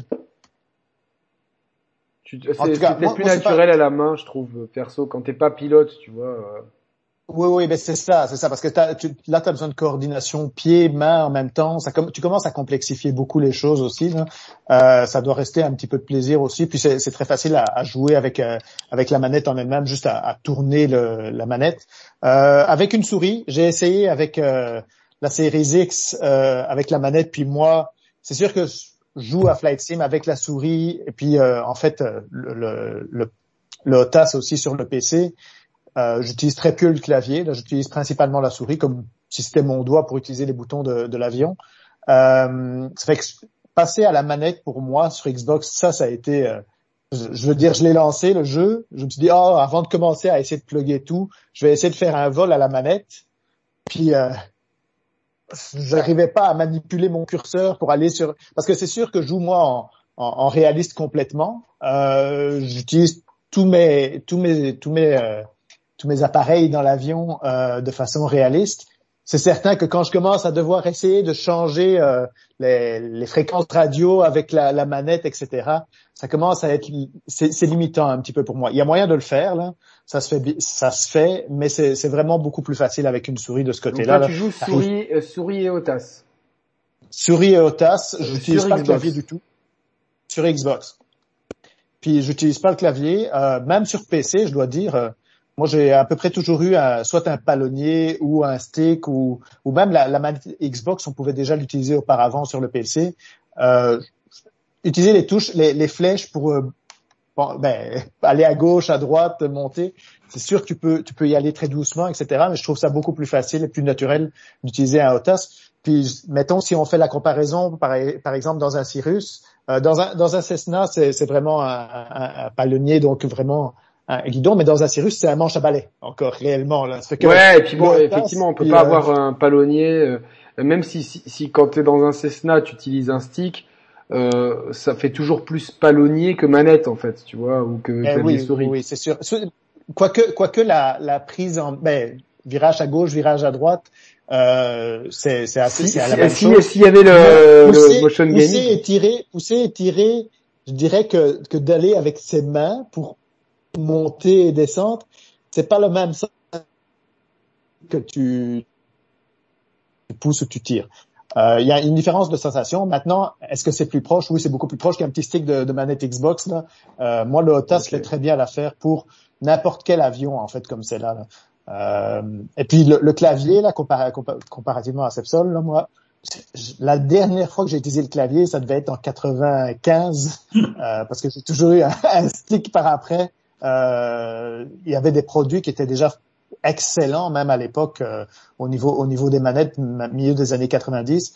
Fait que c'est quelque chose que j'ai de la misère à retourner là, vraiment, là, au niveau confort d'utilisation. Non, une fois que une fois que t'es que t'es là, là je peux comprendre que, comme tu dis, des, des périphériques là, il y a moyen d'en acheter tellement. Euh, je veux dire, je suis geek aussi là, euh, vraiment là. J'ai, je veux dire, j'ai mes, mes casques VR, j'ai un volant, j'ai, j'ai des tapis Dance Dance Revolution. Euh, tu sais, j'ai, j'ai Rock Band dans un coin, puis je sais que il, y en a partout dans la maison. Là. Euh, mais j'aime ça l'immersion. Puis avoir un stick, ça aide vraiment à l'immersion, je trouve, comparé à une, une manette Xbox. Maintenant, la manette, comme tu dis, faire un petit vol tranquille, juste relaxer à ouais. 15 minutes. Ben oui, peut-être que je vais pas utiliser à ce moment-là, puis je vais juste voler de façon arcade euh, l'avion là, puis juste aller aller, aller euh, examiner un paysage quelque part parce que je pense que ça a, ça a été pour beaucoup de monde comme comme pour toi euh, une, un, un, moyen de s'évader pendant un an, euh, pas, pas, pas être capable de voyager, aller voir des paysages différents, puis à, à 1500 pieds là, je veux dire ça ressemble à, à ce que c'est réellement quand tu voles en avion. Là, c'est sûr que tu sais que les bâtiments sont pas les mêmes. Je passe au-dessus de ma maison maintenant. Je décolle des pistes à Saint-Hubert. Ici, moi, je suis, je suis dans la, la, la, rive sud de Montréal. Puis, je reconnais mon épicerie là, qui est à côté de. qui, qui, qui a la rêve Ah non. Personne n'a la rêve. Bon. non. non. C'est pas grave. Si vous avez la rêve dans le chat, vous le mettez et je vous ferai un bisou. Mais, mais, mais c'est vraiment, c'est le fait de pouvoir s'évader comme ça avec Flight Sim. Je pense que c'est un attrait énorme, euh, surtout quand, quand on est en, en confinement, ou peut-être même pas en confinement, mais que c'est tellement difficile de voyager encore pour l'instant. Euh, moi, ça, ça m'apaise juste de me dire, oh, tu sais, je vois, euh, je vais voler à Bruxelles, je vais voir la, la maison. Alors Manuel, parents, je, vais je, je, vais juste euh, euh, te couper un peu pour que oh, oui, pas de problème. pour que euh, ouais, puisse puisse nous, nous, nous expliquer comment il joue euh, on sent beaucoup d'enthousiasme dans ces émissions. Je suis super content, mais je, je, suis obligé de, de, de, partager les temps de parole. Mais je... On parlera de nos, nos, nos, sensations en vol après. Ouais, voilà, c'est ça. voilà, euh, alors, voilà. Euh... Il y en a qui ont le chat, qui ont la rêve sur le chat, c'est cool. Euh, alors, toi, Mathis, explique-nous un petit peu. Euh, alors moi, je jouais euh, donc sur PC, je jouais avec ce stick, qui est donc le stick le plus bas de gamme possible. il n'y a pas, il y a pas de, de, de, levier de. de, de alors si, en fait, il est il est intégré là en fait. C'est ouais. c'est pas vraiment un levier. Euh, ouais, ouais, c'est vraiment c'est mais il est il y a quand même le le contrôle des gaz un peu plus précis qu'avec les boutons de la manette. Euh, donc je jouais avec ça sur PC jusqu'à maintenant. J'ai essayé de le brancher sur la série X, il s'est rien passé. Donc est-ce que c'est parce que j'ai une vieille version ou je sais pas, je sais pas trop si c'est compatible. Donc euh, pour l'instant sur série X, euh, je dois avoir 30-40 heures de vol uniquement à la manette. Euh, je savais même pas qu'on pouvait brancher une souris. Vous venez de me l'apprendre. Ouais, ouais, c'est ça. Euh, donc moi c'est vraiment euh, alors que je pilote en vrai tout ça et j'arrive à me contenter de la manette euh, uniquement. Donc ça montre quand même euh, la prouesse d'un la, hein, la, prouesse incroyable quand même d'avoir réussi. et, et par rapport à cette manette en fait, pour moi elle suffit tant qu'on vole sans automatisme, c'est-à-dire tant qu'on vole sans avoir besoin d'aller toucher à son cockpit. Euh, c'est ça le problème. Moi, je, comme comme je vole euh, sur ULM en vrai, la, la, philosophie c'est une philosophie simpliste. Il n'y a pas 36 machins à tourner. On a le manche, le trim et puis on y va comme ça. Euh, donc je vole pareil dans le simulateur. Euh, et donc quand on se cantonne à ça, en fait, ça suffit largement la manette parce qu'on a le stick mais qui est calibré mais aux petits oignons. C'est impressionnant ce qu'ils ont réussi à faire en, termes de, de, précision du stick. Euh, mais c'est vrai que dès qu'on veut aller toucher au, au cockpit, le fait que euh, le stick qui permet de tourner l'avion, ça soit le même que celui qui permet d'aller bouger le curseur, euh, ça cause des problèmes parce que si on est en train de tourner, il faut constamment, il faut constamment euh, switcher switcher en mode copilote. Et puis, et puis si on est en train de, si, si on est dans un virage, qu'on tourne un petit peu, et eh ben on peut pas aller toucher à son cockpit pendant ce temps-là, parce que si on va toucher à son cockpit, on perd le contrôle de l'avion, donc ça crée des, des, des problèmes qui sont peut-être résolus du coup par euh, par cette histoire de souris là. Il faudrait que je teste. Euh, mais euh, mais pour l'instant, en tout cas, le, c'est, enfin c'est c'est pas parfait au niveau de la manette, mais ils ont vraiment poussé la manette au maximum. C'était impossible de faire mieux que ça. C'est c'est incroyable ce qu'ils ont fait euh, avec la manette. Très bien, mais alors du coup, euh, moi, pour moi, c'est manette pour l'instant, et euh, j'attends un petit peu euh, que le prix des sticks flambe pour prendre, pour me prendre un stick quand même sur sur Xbox, puisque effectivement, même si c'est bien à la manette, ça n'a rien à voir. Ah, pourquoi t'attends que ça flambe Profites-en tant que c'est à 79 non, j'attends, j'attends que ça ça déflambe, parce qu'il y a quelques années, c'était pas du tout ces prix-là. Bah alors, alors moi je trouve, moi qui suis un, j'ai pas mal de périphériques de jeu, je trouve honnêtement que c'est tout à fait honnête pour 79 euros d'avoir euh, là, là, on vous le voyez en un seul bloc, mais on peut séparer. Euh, donc euh, j'ai l'impression que c'est exactement la même chose. Il y a juste le, la, la, partie manette des gaz, mais que le reste c'est exactement pareil en fait. Oui, bah, possible. Hein.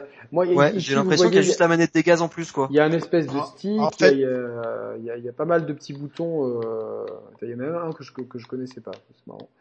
Euh, et donc pour le trim, ça. on a on a non le, le trim il est il est comme sur les boutons à l'avant. Ah, le, euh... Il y en a un à l'avant, à l'arrière normalement, pour aller chercher non, devant. Les, les, non, ils, ils, sont sur, ah, sur, la manette des gaz. Sur la manette ah, des gaz, ils sont ici, sur le trim. Ah, c'est pas mal ça. D'accord. Euh, D'ailleurs, il y a un, le trim quand il est en haut, c'est pour aller plus vite, et quand il est en, plus bas, c'est pour aller plus lentement, c'est ça? C'est pour compenser euh, en fait plus tu plus tu accélères et plus ton avion il va monter naturellement donc il faut le trimer pour qu'il arrête de monter et le stabiliser en Mais fait. le trimer vers le bas bah, ça c'est des questions techniques euh, ton petit curseur, plus il monte et plus l'avion va descendre. Et plus le curseur descend et plus l'avion va monter. C'est contrôle inversé si tu veux. Ouais, c'est ça. Mais ça, c'est utile en mode euh, décollage, atterrissage ou pas? Ah non, c'est en, c'est, en vol de croisière en fait qu'on s'en sert. C'est ou pour ou pour, enfin c'est pour stabiliser. Ouais, moi je me faisais des films euh, tranquilles et tout. Donc je ferai parce qu'on m'a demandé de présenter. Donc vous avez une manette des gaz ici. Alors euh, de base il y a trois crans, le cran haut, le cran bas au milieu et le cran bas. Mais selon les avions, euh, on va avoir euh, un, espèce de, sensation différente euh, selon les avions, ceux, qui ont plusieurs crans, notamment dans le dans le tour par minute. Vous avez les boutons, les quatre boutons Xbox qui sont ici. Derrière, vous avez bah, plein de boutons qui sont nommés à des, des choses différentes. Il faut savoir pour l'instant, le, jeu est pas bien coordonné avec les boutons, c'est-à-dire qu'ils vous disent euh, euh, pour rentrer les roues appuyez sur B2 alors que c'est sur euh, 7 donc le bouton B. Donc il faut un peu il y a, y a, y a um, Trustmaster qui a sorti une fiche avec le, les, les, vrais boutons. Je pense qu'une mise à jour dans le jeu va, va, va changer ça. Et là, vous avez un levier de vitesse, un levier qui vous permet donc de faire monter ou descendre l'avion, de tourner sur la gauche et la droite, et ici de faire palonnier en faisant comme ça. Donc oui, vous êtes bien sur une vidéo d'aviation, ne n'y voyez pas de, de choses qu'il faut pas voir, hein, donc euh, voilà, voilà. Et donc ça, ça c'est c'est détachable. J'ai l'impression d'être au télé-shopping. C'est détachable, putain. Très facilement. C'est détachable. Il va sortir de Marty Fouette. Et ah, voilà, c'est détachable comme ça. Vous pouvez voir. Vous, pouvez. Moi, je joue avec euh, euh, pas pas serré. Je, je préfère quand c'est quand c'est plus large. Enfin, ça dépend pourquoi, mais pour ça, oui. Quoi. Donc euh, voilà. Euh, moi, je suis super content de mon achat. Pour 79 euros, j'avais 20 euros de bon d'achat à la Fnac. C'est, euh, je, en fait, globalement, c'est comme ça. Moi, moi, j'ai voulu, j'ai voulu jouer à Flight Sim. Je voulais vraiment faire de la simulation. Me promener. Je savais que si j'allais me promener, j'allais le faire trois fois et ça allait me saouler. Par contre, de faire de la simu, là, ça me disait bien et je me dis, je peux pas. Enfin, la manette va vite me, me, me, me freiner. Et j'ai fait l'analogie avec le jeu de combat où euh, tu peux très bien jouer la manette. Euh, Luffy a été euh, champion du monde à l'Evo en 2014 avec une manette PlayStation 1 d'ailleurs. Mais globalement, 90% des joueurs professionnels de, de, jeux de combat utilisent un, un, un, fight stick et non un flat stick, un, stick arcade. Euh, et effectivement, les sensations de jeu sont complètement différentes. Tu, tu, ne joues pas de la même façon. Donc là, je voulais vraiment, euh, je voulais vraiment profiter de ça. Euh, plus de 100 euros, j'aurais hésité. À 79 euros, j'ai pas hésité une seule seconde. 79 euros pour un périphérique, quand même, c'est c'est pas cher de nos jours. C'est le prix d'une, c'est le prix d'un d'un Destruction All Stars dans le commerce. Hein. Ah non. Ah, non non mais non mais c'est c'est un peu gratuit. Non mais c'est non mais c'est le prix aussi de d'une d'une manette euh, normale alors que, que quand même il y a il y a il y a il y a quelque chose. C'est filaire, je préfère le préciser mais c'est quand même. Euh, moi, je profite vraiment de Flight Sim euh, comme ça. Notamment. Même les plus haut de gamme sont filaires, hein, il me semble. Il n'y a ah, pas de, matériel sans fil. De toute façon, tous les périphériques euh, sont, sont filaires parce que le, le sans fil provoque automatiquement de l'input lag et plus l'électronique à l'intérieur est compliquée. Aucun euh, stick arcade de baston n'est sans fil. Ça n'existe pas. Genre, j'ai jamais vu ça. prévoyez quand même une rallonge USB parce que le câble euh, est un, je trouve un peu court. Euh, enfin, euh, ça va pas du ça, tout dépend que votre config de, de, chez. Moi, ça, ça, bon après une, rallonge USB, on en a tous. Sur Amazon, ça coûte le, prix d'un paquet de cacahuètes bio. Donc voilà, vous savez tout. Mais les sensations de vol sont top, surtout en fait dans les défis parce que et ça c'est un petit peu mal expliqué. C'est-à-dire qu'en mode découverte, il y a toutes les assistances d'activer en mode euh, école de pilotage, selon les leçons, certaines assistantes sont, sont, sont activées. Et en mode challenge, donc les challenges d'atterrissage, hein, euh, tout est désactivé.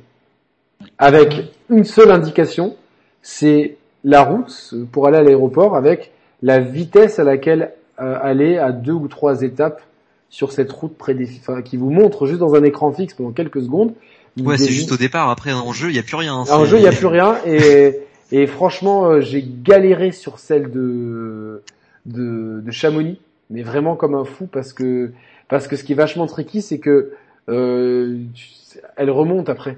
Et du coup, euh, c'est vachement compliqué. Et ça, c'est vraiment un plaisir de. Alors, je pense que j'ai eu la, la, note la plus basse sur l'un des sur l'un des défis. J'ai eu deux sur 500 000, je crois, ou sur 50. C'est quoi? C'est 500 000 hein, le maximum, hein, c'est ça? C'est au-dessus d'un million, je pense. Un, juste un million. Tu peux aller, un, million, c'est rang A, et puis tu peux aller au-dessus, hein, il me semble. Ah bon, en tout cas, moi j'ai eu deux, donc j'ai eu vraiment deux. Donc c'est pas, c'est vraiment le, le, professeur qui te, qui, qui, qui, a envie de te mettre zéro et qui te dit, bon, pour pas te mettre zéro, je te mets un 0,5 pour. Euh, mais bon, après le coup d'après, j'ai eu un, un, petit 50 000, ce qui est pas ouf, mais mais globalement, je suis super content, tu vois, déjà d'arriver à, à, faire des trucs. Alors, il y a, j'aurais mhm. aimé que dans ces moments-là, il y a un peu plus d'explications, tu vois. Genre, c'est vrai qu'il y a des moments où, en fait, ce qui est compliqué, c'est que, tu vois, dans un des challenges, euh, je sais plus lequel c'est, mais c'est un des premiers où on te demande de, de tourner entre, entre deux lacs et d'arriver euh, euh, avec un avion assez, assez gros. Et en fait, ils te disent, il faut être à 130 nœuds, mais tu démarres, tu es à 200 et quelques. Et c'est comment, tu vois, arriver à freiner rapidement jusqu'à 130 nœuds, en fait. Et ça, tu vois, le jeu te l'explique pas vraiment. Donc j'ai compris, il faut baisser les gaz, euh, monter un petit peu l'avion pour euh, peut-être que je cabrer. cabrer un petit peu, tu vois, pour pouvoir freiner.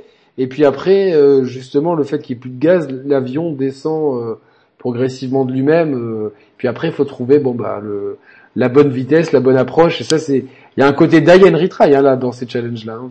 Et c'est vrai que ça pourrait être. Euh, ouais, vas-y, vas-y Seb. Alors justement, tu vas voir, je vais, je vais te refaire la, la parole parce que c'est, je sais pas si justement toi Mathis et, et toi Manuel qui est des, des, des pilotes euh, dans la vraie vie, euh, contrairement à, moi en tout cas et Yannick, mais euh, sur PC, parce que pareil, il y a pas mal de questions entre la version PC et la version Series sur, sur PC, je sais pas si tu seras d'accord avec moi, Mathis et Emmanuel, mais sur PC, j'ai trouvé les tutos de base, donc la formation, je sais plus comment ça s'appelle, ça fait très longtemps, la formation de maîtrise, je crois que ça s'appelle, la formation de maîtrise de base avec différents euh, tutos, plus derrière le mode défi avec l'atterrissage à Courchevel, Chamonix, le Mont Blanc, tout le bordel et tout ça, euh, les deux lacs, comme tu l'as très bien dit. En fait, c'est beaucoup plus abrupt euh, depuis l'année dernière sur PC que sur euh, la version Xbox Series, où pour le coup, j'ai vraiment l'impression, tu vois, contrairement à ce que tu dis, Yannick, où t'es beaucoup plus tenu par la main. Euh, bah, sur les défis, t'es pas tenu par la main. Et l'a avoué, hein, ils ont vraiment voulu euh, faciliter mmh. euh, le, gameplay à la manette parce qu'ils se sont dit, contrairement peut-être à, un certain nombre de, de personnes, dont, dont, vous, là, qui jouez au stick, vous êtes rêvé et compagnie, il y a pas mal de users qui vont le découvrir, même en mode simulation pure, avec une manette, et ils ont vraiment essayé d'optimiser à fond les, les, tutos. Je sais pas ce que vous en pensez, justement, Mathis et Emmanuel. Est-ce que vous avez vu, entre vous avez joué comme moi entre PC et Xbox, ce côté un petit peu plus brut sur PC que sur la version console? Mais maintenant, la, la version PC a été mise à jour, de toute façon. Alors, non, mais je te parle de la version euh, 18 août 2020. Mais euh, oui, oui, oui, évidemment, mais ça c'était prévu. Tu vois, du year to year par rapport à, par, la version contre, 27 euh, juillet euh, Series X. Euh, dans les défis, t'es pas tenu par la main du tout, même sur Xbox. Hein. T'es pas tenu par la main, tout est tout est désactivé et tu n'as as, juste un écran fixe qui dure une dizaine de secondes avec la route et le nombre de, de, de notes per second, de, de, nœuds par seconde, à deux ou trois étapes de la route, et c'est tout. Enfin, je... Euh... Ouais, moi si je peux rebondir par rapport à ça. Vas-y, vas-y. Euh, ouais, bah comme tu disais Seb, euh, effectivement, ils ont mieux mâché le travail euh, qu'avant parce que effectivement, avant il y avait un gros tuto euh, tout à la suite fallait fallait voilà fallait un, fallait se, se, prendre tout ça directement là et, euh, et le digérer parce qu'après bah il y avait rien d'autre quoi. Il y avait un bloc et puis c'était tout. Maintenant c'est beaucoup mieux parce que c'est segmenté en petites parties. Euh, mais du coup Yannick t'as aussi raison parce que euh, ils t'apprennent sur un avion. Mais en fait chaque avion a ses spécificités. Chaque chaque avion a sa vitesse de décrochage. Chaque, chaque avion a sa vitesse de montée de descente.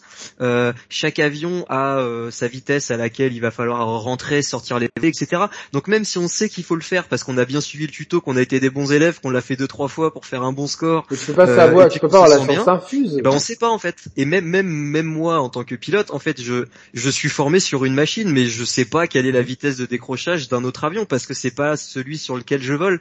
Euh, donc ça c'est vrai que c'est quelque chose qui manque et qui pourrait être ajouté facilement parce qu'on ouais, juste euh, un tableur Excel avec les valeurs en fait pour nous mhm. dire alors cet avion à quelle autre enfin parce que des fois en fait on, on va pour cabrer donc on va pour monter. Mais en fait on se rend pas compte parce que visuellement on a l'impression de presque pas monter mais par rapport à l'avion qu'on a en fait c'est complètement incohérent. Et donc on s'écroule et, et en fait c'est assez difficile à juger et c'est vrai que ça ça pourrait être intéressant d'avoir vraiment les valeurs de chaque avion pour ne pas prendre de risques et savoir à quelle vitesse arriver comment y arriver. Quand sortir les volets, quand ouais, c'est ça. Il y a un défi que j'ai fait c'est Wikipédia euh... là. Ouais vas-y il y a un défi que j'ai fait hier euh, avec l'Airbus, c'est un atterrissage hyper court et en fait l'avion de base était en pilote automatique au niveau de la vitesse. Mais sauf que c'est pas dit. Attends, c'est pas celui où tu fais directement un angle droit comme ça? Bah c'est euh, mince, c'est euh, ah je sais plus dans quelle ville c'est, mais oui, enfin en plus la piste elle est introuvable, on galère à la trouver. Et puis en fait il y a, c'est pas écrit qu'il est en pilote automatique, donc si on joue comme ça et qu'on sait pas trop, on va enlever les gaz, l'avion va ralentir, il va aller trop on va remettre les gaz à fond, enfin ça va partir en n'importe quoi. Et ils disent pas, attention, c'est le pilote automatique qui est engagé, gérer la vitesse au pilote auto parce que c'est comme ça que ça se gère un atterrissage sur A320 on, on gère au, au, pilote auto la vitesse. Et c'est vrai que tout y a, même s'il y a un, des gros progrès en termes de vulgarisation parce que si on compare au flight simulator d'avant mais c'est le jour et la nuit c'est vraiment beaucoup mieux expliqué. Mais il manque ces petites infos sur chaque avion qui nous permettraient vraiment de, de connaître les paramètres de pouvoir euh, bien gérer. Parce que du coup on est obligé d'aller sur internet euh, de regarder euh, et puis en plus ça dépend du, du plein d'essence qu'on a ça dépend de la pression atmosphérique ça dépend de milliards de trucs. Donc il pourrait nous donner des petites valeurs qui, qui, qui est, ou même en, et en, en, option, en, option, en aide en fait. Si on, si on veut, si on veut pas, on les met pas. Et puis si on Tout veut, on a la, la quand tu, quand tu pilotes ton avion, alors déjà euh, dans la fiche de sélection des avions de l'avoir pour de, de tête noter les trucs. Et puis quand tu pilotes l'avion avec une touche, d'avoir une touche information. Ouais, tu vois, pour, pour constamment l'avoir, tu vois, parce que rien ne t'empêche, toi, euh, dans la vraie vie, de, de, te faire une bonne fiche Bristol que tu colles euh, euh, quelque part là où c'est possible pour avoir tes valeurs euh, pour, pour, être sûr. Ah mais il y a ça enfin il y a ça en checklist. Euh, tous les pilotes ont ça, tous les pilotes calculent ça avant de partir. C'est hyper important en fait. C'est tu peux pas voler si tu connais pas tes valeurs. et là du coup c'est vrai que quand, quand tu changes d'avion, tu vois c'est un petit peu c'est un petit peu l'aventure et t'es là tu te dis et, certains avions t'es là tu t'es perdu dans, dans le cockpit. Tu fais mais à quoi ça sert En plus, tu vois, quand tu quand, quand tu joues euh, sans souris, c'est très dur de toucher à certains trucs. Tu dis, mais, pourquoi je vais y toucher? Parce que moi, on m'a même dans les leçons, on m'a juste appris les bases. les gaz, euh, le, le trim, l'atterrissage, le décollage, mais on m'a pas appris les 50 000 boutons qu'il y a, qu'il y a dans l'avion. Et je pense qu'un tutoriel euh, tableau de bord par avion serait vraiment le bienvenu en fait. Ou au moins par catégorie, parce qu'il y a beaucoup d'avions Oui, qui reprennent le même. euh, évidemment, évidemment. Mais c'est vrai que là, t'as des avions en réaction, des bimoteurs, des monomoteurs, des trucs qui, qui vont à 500 km heure, des avions qui vont à 150, tout ça en même temps. Et du coup, quand t'enchaînes les défis d'atterrissage, bah tu te retrouves à faire le yo-yo euh, en permanence. Ouais, et c'est limite. euh, après, tu, tu, tu dois, tu dois un peu réfléchir. Tu, tu vois, c'est vrai que les avions Ouais. qui ont deux moteurs se comportent pas pareil, etc. Tu vois, les petits avions d'affaires par rapport aux, aux, aux avions de tourisme, c'est pas du tout pareil. Mais tu n'as pas. En plus, quand tu es complètement néophyte dans le monde de l'aviation, comme euh, Seb ou moi, t'as aucune indication. Donc en fait, t'as plus l'impression de euh, d'y arriver par euh, par euh, par un, un système de die and. Pour moi, j'ai Ouais. j'ai, j'ai- je compare un peu ça. C'est marrant à un, un Souls en fait, un, un Dark Souls. Il y a pour les défis, tu vois, il y a plein de, de trucs où t'es là euh, et tu dis bon, ça passe pas, ok. Euh, c'est comme si tu devais apprendre des patterns en fait de de tu vois de dire bon ok là j'ai décéléré là j'accélère alors que juste tout simplement quelques informations en plus qui seraient euh, pas de pas de refus seraient intéressantes tu vois genre par Ouais. exemple juste à quelle altitude se trouve la piste d'atterrissage ça c'est super Ça c'est important vrai, ça c'est un, c'est un gros manque. Ça, même un pour gros les avions manque, de brousse, tout ça, c'est. tout le monde Du coup, tu sais pas à quelle hauteur t'es parce que, enfin, c'est. Ouais, Exactement. vrai que c'est. Donc euh, t'es là, tu te dis, euh, euh, moi, un des premiers défis, je fais putain, mais il faut que je baisse. Je suis à, je suis à 7000 pieds, sauf que c'était une, une, une piste qui était, qui était, qui était en altitude. Donc si tu veux, lui, il a calculé que la piste, elle était pas à zéro. Ouais. Elle est, et donc du coup, euh, il y, a, il y a- en fait, il y a, y a encore un petit côté. euh, je pense qu'ils ont une marge de progression s'ils veulent ouvrir leur jeu euh, plus que ça. Je pense qu'il y a une marge de progression. Toutefois, avant de décourager les gens, il y a quand même aussi d'un autre côté le plaisir de la découverte, le plaisir de se dire je prends un avion, je prends un défi, j'apprends à, ça c'est à- une petite partie du jeu, ça, toute cette partie de défi. euh. Ben moi je, je l'aime bien, tu vois, mais j'aime bien les défis dans Ouais. les jeux en Pour général. les joueurs, oui. Et c'est vrai que du coup, ça, ça challenge automatiquement nos limites dès le début, quoi. C'est. Bah, parce que c'est, c'est- en fait c'est la partie la plus compliquée parce que comme comme Ouais. je me suis renseigné depuis, finalement faire décoller un avion c'est pas le plus compliqué euh, globalement. Euh, le faire voler c'est euh, très simple, c'est c'est plus simple que de conduire une voiture. Euh, le faire voler vraiment euh, grâce à la portance, tout ça. euh, Je parle évidemment en conditions climatiques. euh, Oui. euh, tranquille, hein, évidemment. Tu, l'as- tu, tu, tu peux même, euh, certains disent, tu peux même lâcher ton manche et regarder par la fenêtre. L'avion, il va pas faire n'importe quoi. Euh, euh, c'est, c'est Bon, faut pas faire, mais c'est euh, possible. Voilà, mais, Ouais.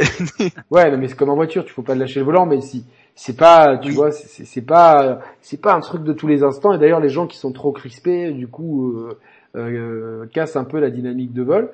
Par contre, c'est l'atterrissage. Et, et- et ce qui est compliqué, c'est autant euh, quand tu connais ta distance euh, maximale de vol. Ça, c'est indiqué, je crois, dans la, chaque avion. Ils te disent à quel pied maximum il, il peut avoir. Donc tu dis, ok, avec mon Cessna, je peux aller à 4000 pieds. Je dis des chiffres à l'emporte-pièce. Hein. Donc tu, tu sais très bien que tu vas osciller entre les 4000 pieds et les 1000 pieds, on va dire, euh, voilà, euh, pour, pour- selon ce que tu as envie de faire, la vitesse que tu veux avoir, le panorama euh, et le circuit que tu veux faire. Ça c'est très bien.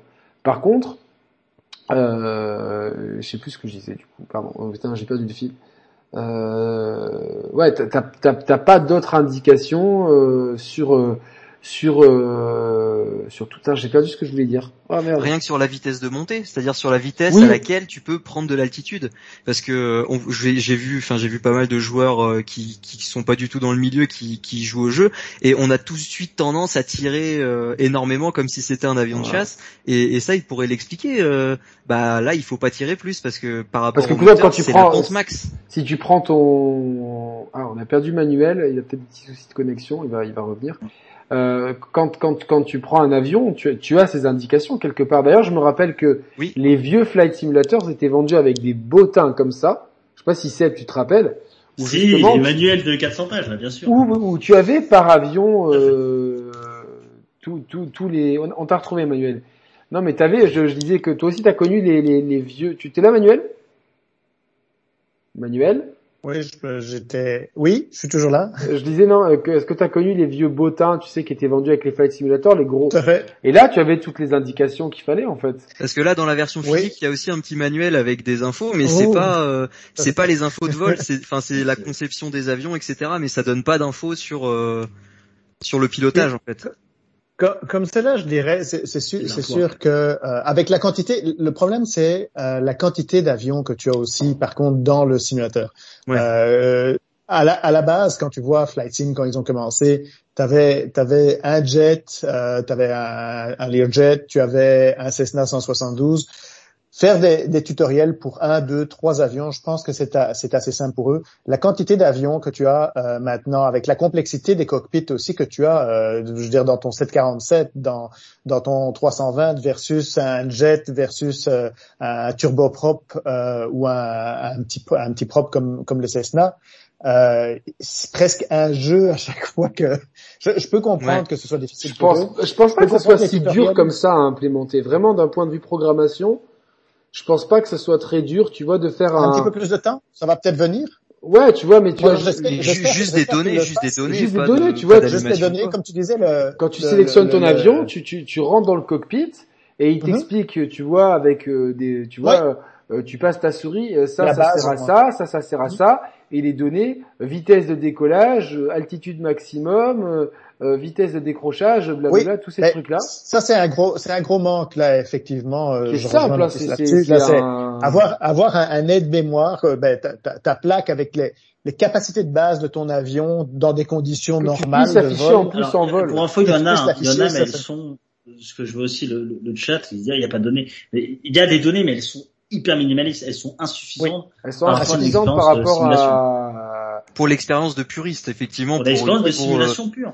Et ouais, c'est ça qui est génial, quoi. Et, et quelqu'un qui part de rien, et, et je crois que là, on a les deux novices, entre guillemets, du, pilote IRL, et, et les deux, on va s'appeler les experts, hein, Mathis et, Emmanuel. Et ce qui est très cool, c'est que, comme Yannick, moi, il y a, il y, a, il y, a, il y a- il y a un an sur PC, enfin plus d'un an, j'ai vraiment voulu tenter cette expérience full simulation. Mmh. C'est-à-dire, pas à pas, que euh, les assistances, le pilote automatique, Ah, moi j'ai tout euh, désactivé. me laisse tranquille, me laisse tranquille et, je puisse vraiment planer euh, par moi-même, euh, remettre ma, ma caméra cockpit, aller voir le plafonnier, euh, parce que moi je suis très 787. hein.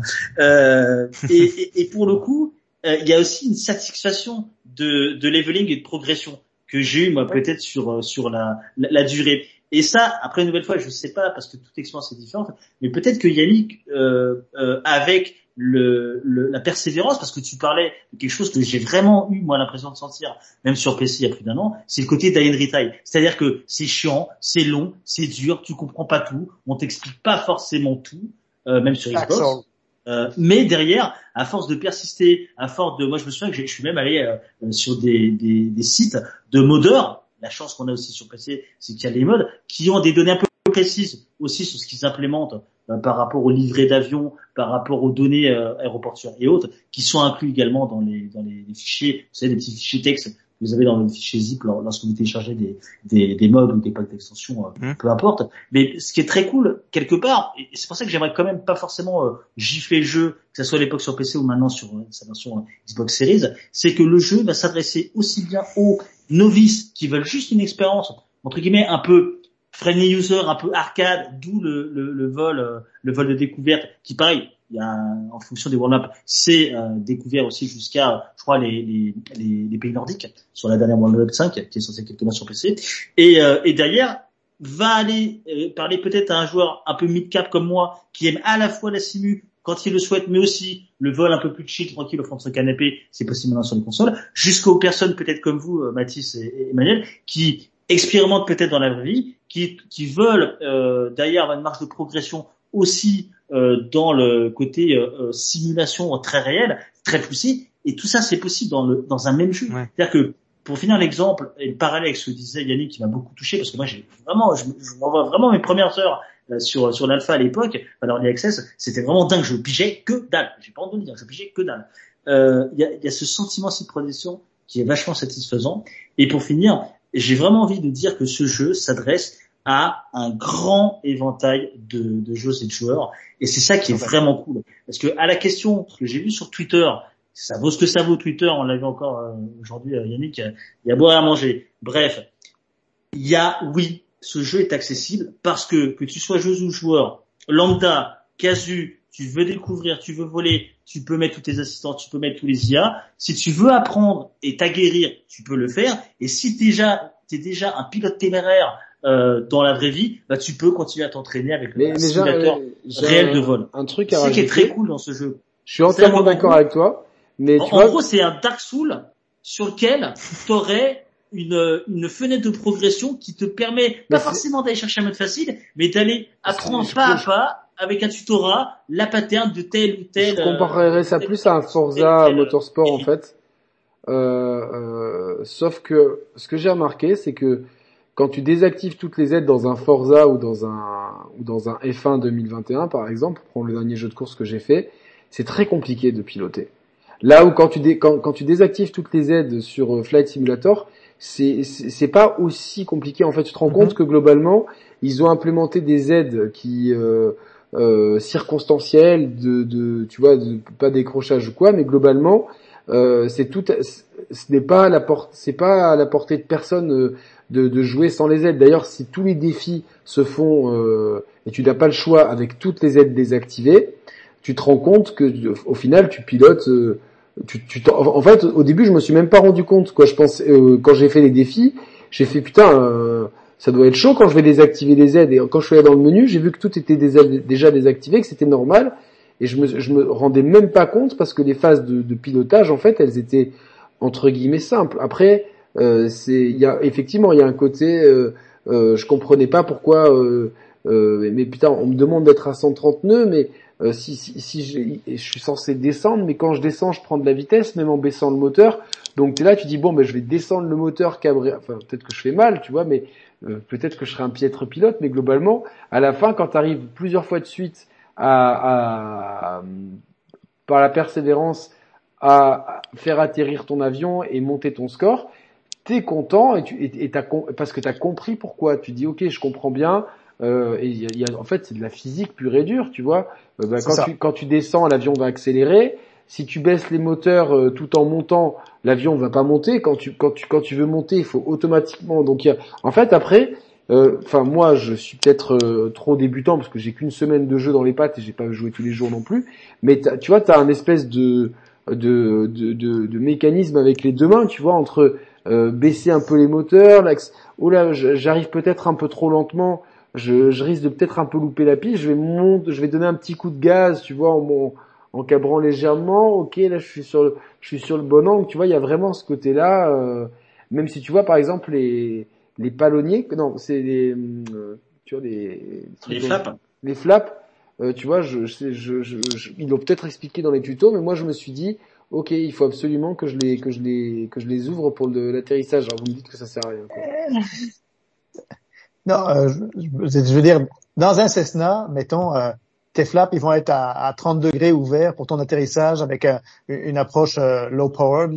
Puis euh, tu, tu vas, tu vas, tu peux, tu peux, dé- tu peux descendre ta vitesse jusqu'à, tu vas décrocher à 40 nœuds dans un Cessna euh, avec tes. Donc tes tu peux être à ouverts, euh, 70 au maximum. tranquille. Ouais, ben en fait, honnêtement, sur ton approche, tu vas être probablement même aux alentours de 55. Là, dans un Cessna, euh, sur, sur ton approche finale, là, une fois que t'es que t'es établi, tu sais, je me pose là, tu sais, parce que t'as un point de décision Mais c'est tout le temps. dur, tu peux en fait. Est-ce que je remonte Ça c'est vachement dur en fait parce que t'es es censé faire la descente. Tu vois, c'est dans les défis d'atterrissage, qui est dur, c'est que t'es en Mhm. phase de descente et les phases de descente te font accélérer en fait. Donc c'est- c'est c'est ça, un avion. Un avion, c'est c'est un c'est ça, non potentiel. mais c'est là que tu comprends la complexité puis- de. Autant tu vois en phase de décollage, euh, tu t'a- t'a- t'accélères ton avion sur la C'est piste, facile. tu tires sur le manche, tu comprends la physique du truc, tu vois. Et puis tu arrives rapidement à ta vitesse, à, ta, à ton altitude de croisière. Euh, moi, je pars souvent de Nice, donc tu es souvent obligé de faire des virages, etc. Tu fais ton virage, je l'ai fait plein de fois. Enfin, je l'ai fait, je l'ai vécu plein de fois en vrai. Donc, naturellement, tu fais ton angle et tout, tu voles, c'est c'est bien. Mais c'est après, c'est gérer, c'est gérer, euh, tu vois, gérer ton altitude. Ça va, faut faire juste attention en montagne, comme les montagnes arrivent des fois plus vite que ce qu'on pense, donc il faut un, un petit peu prévoir ça. Mais c'est après, c'est l'atterrissage, c'est comment gérer. Euh, ça, je, je pense qu'ils auraient peut-être intérêt à mettre, tu sais, comme dans les Forza, les trajectoires idéales. tu sais, de, de course. Alors, mais, et tu l'as ça, hein. tu as une option pour, et là pareil, je parle sous contrôle de Mathis Emmanuel, je sais pas si dans la vraie vie on apprend euh, l'atterrissage comme ça, mais tu as ce qu'on appelle l'entrée du circuit, euh, donc l'entrée du circuit de, de la piste d'atterrissage, où justement, et c'est exactement le, entre guillemets, la, la même modélisation Yannick que dans un Forza, vous savez ces fameuses lignes euh, euh, un peu bleu pâle. Ah ça, on, l'a- on l'a, on l'a, on l'a dans, dans, on l'a dans le jeu. tu l'as, tu l'as justement, ça s'appelle. Donc quand tu vas, euh, quand tu, tu, tu vises un aéroport pour atterrir en tout cas, tu appelles à la radio pour demander s'il y a une piste de, de libre, c'est ok euh, pour ton vol. Ça, moi, tout ce qui est radio, je laisse à l'IA parce que ça me saoule. Je trouve que c'est, un peu chiant. Ok, mais, mais ça t'ouvre justement l'aéroport. Tu vas avoir un repère que tu peux euh, que tu peux avoir directement sur comme un repère de monument historique qui s'appelle l'entrée du circuit. Et dès que tu vas te rapprocher euh, de euh, quelques, euh, je, je sais pas, euh, peut-être à une ou deux minutes de, de l'arrivée vraiment réelle sur l'entrée du circuit, ça va justement se bleuter. Si tu es trop rapide, la, la porte entre guillemets, je l'appelle ça comme ça, c'est pour ça que j'ai besoin de vos lumières, euh, Mathis Emmanuel, la porte d'entrée de modélisation de, de, de l'entrée du circuit, elle va être rouge si tu es trop rapide, elle va être bleutée si c'est ok. Et il va te tracer tout, euh, je sais pas si tu me vois Yannick sur le retour, La il va te trajectoire? tracer- il va te tracer toute ta trajectoire, même en altitude, il va te guider jusqu'à l'atterrissage Mais ça, c'est une, je pense que c'est, justement sortir, euh, sortir c'est une option que j'ai dû désactiver. euh, et mettre effectivement, euh, et mettre effectivement le. Mais ça, c'est que dans le mode vol libre. C'est pas dans le mode défi, forcément. Tu l'as dans le. Alors euh, moi, je je je, je activé dans mes débuts dans le mode carte du monde quoi. Quand tu te fais. Je sais Oui, pas, mais pas, pas dans le mode défi. Dans le mode défi, non, évidemment. Non, parce que le mode En mode défi, je sais pas c'est si ça, l'expliquer. Ça, je. Non, le mode défi, ça mais je sais t'apprend pas ce que vous en pensez, Manuel et Mathis, vous savez de, de, de quoi je veux parler? Ce, ce fameux tracé de l'entrée Ça, du. ça fait partie, de- ça fait partie des aides. Je dois dire honnêtement, je joue pas, je joue pas avec ça euh, du tout. Ça fait que je l'ai même pas essayé. Et moi, ça m'a on vachement aidé parle de le désactiver, tu vois. Non, mais ça doit, quand on ça parle doit du tutoriel, quand on parle du tutoriel, c'est quelque chose que moi, par défaut, j'ai skippé. J'ai même pas, j'ai même pas ouvert le tutoriel, les, les, les, les tutoriels, euh, parce que je déçu. avec. Non, mais c'est c'est c'est c'est plus c'est plus une génial. habitude, mais mais c'est sûr que par contre, si j'avais un tutoriel pour un jet, je le ferais, parce que honnêtement, là, passer de mon Cessna à même à un Challenger ou bien euh, tu, là tu passes au, au 320 ou 787 euh, tu, tu pilotes pas de la même façon. Le, le- juste comme comme tu comme tu dis Yannick, le potentiel d'énergie de l'avion est, est tellement gros. Euh, c'est pour ça que dans le contrôle aérien, on a une règle, c'est tu réduis l'avion avant et tu le fais descendre, ou tu le fais descendre, tu le réduis après, mais faire les deux en même temps, c'est impossible. Tu sais, dans, des gros avions, là, euh, un contrôleur va très rarement demander de réduire, quand, surtout s'il demande en plus de descendre Réduire, assez c'est rapidement. ralentir? Oui, c'est- oui, c'est ça. Ralentir, ralentir, ralentir l'avion quand il demande en même temps de descendre et de descendre assez rapidement. Euh, je veux dire, euh, ça fonctionnera pas. Il va devoir sortir l'avion de, de, de son pattern pour pouvoir le Ouais, réduire. prendre pour ou il va devoir faire. plus large, C'est- du coup. Oui, puis c'est un petit peu, c'est un petit peu ce que Seb euh, a, a dit. La- L'option, je la connais pas honnêtement, mais c'est sûr euh, que dans ton, chat, entrée, guide ton entrée de et de circuit, roulage.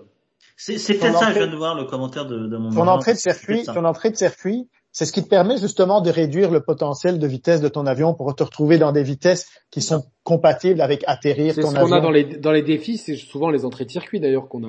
En en fait, dans les défis, ils sont, ils sont pas mal presque dans le vir en base, euh, pre- euh, presque pour Oui, ils le sont en virage vente arrière dans les défis, ils sont, ils sont déjà dans le circuit. C'est, c'est pour C'est- ça ils que sont, c'est, ils sont vraiment dans le vous circuit. vous confirmez que c'est pas facile les défis. Non, c'est pas facile. Puis je, regarde, tu parlais tantôt de ton, ton atterrissage avec en 747. Bon, Je pense que c'est la- l'atterrissage en Suède ou en Norvège que tu as deux pistes parallèles avec un lac au milieu. Ouais, c'est ça.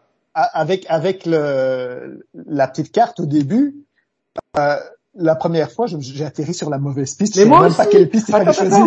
Attends, moi, moi, j'ai galéré pendant Je crois une heure. tous fait celle-là. J'ai galéré pendant une heure et quand j'étais là, j'ai fait, j'étais trop content parce que ça, c'est un challenge difficile parce que, parce Oui. que tu vois, genre, t'arrives tellement vite. T'arrives à il- 250 nœuds. T'arrives à C'est- c'est très 250 ans, il te demande ça, tout de suite de, de, de descendre à 130.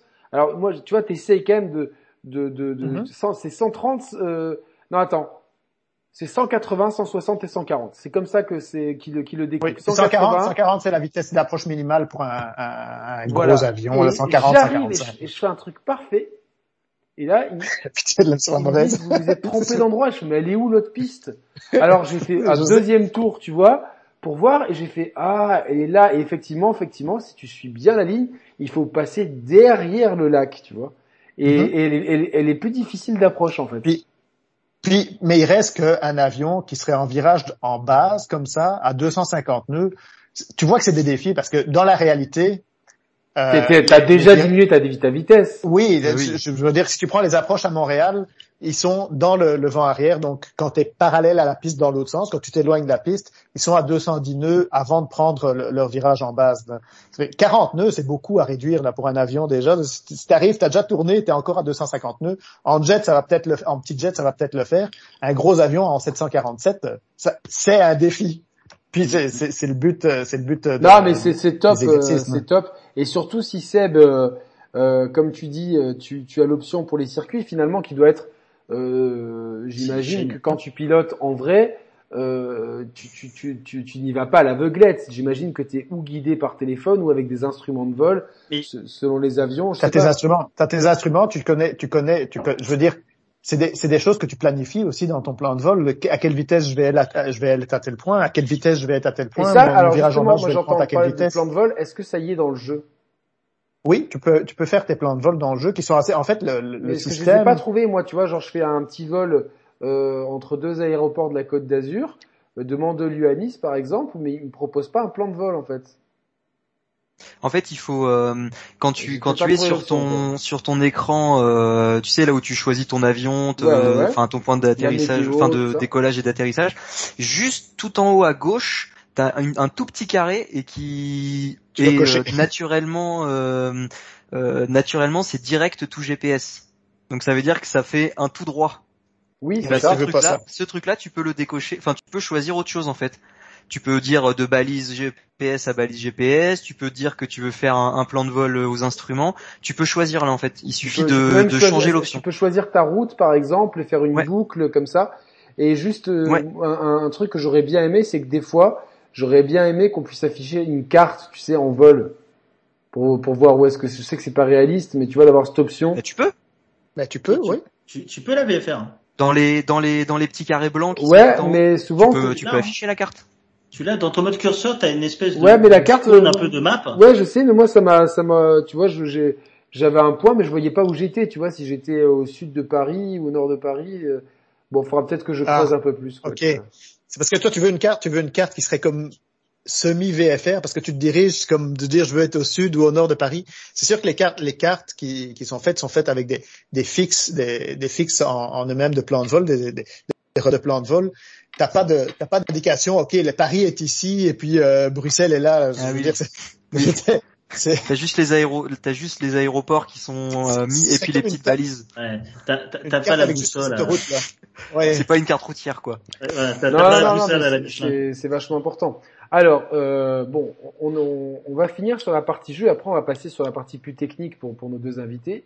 Euh, je vais vous poser une question. Est-ce que pour vous, Flight Simulator est une killer app qui peut attirer euh, des joueurs d'autres écosystèmes, voire des non-joueurs, sur Xbox par la force d'attractivité euh, qu'a depuis toujours le magnétisme qu'a l'aviation sur l'être humain Seb. Oui, oui, mais ça ne sera malheureusement pas le cas. Pourquoi? Parce que tout, lié, tout est lié à la com. Euh, Personne sait que le jeu est sorti, en dehors du cercle du jeu, du jeu vidéo. Et c'est ça. C'est ça. Où est ta pub à la télévision? Elle est inexistante. Est-ce que tu passes pendant les matchs de foot ou est-ce que tu as des, euh, des bandes annonces euh, à la télé? Non. Est-ce que tu as une grande campagne d'affichage 4 par 3 Oui, mais très peu. En tout cas sur sur Paris, sur le périph.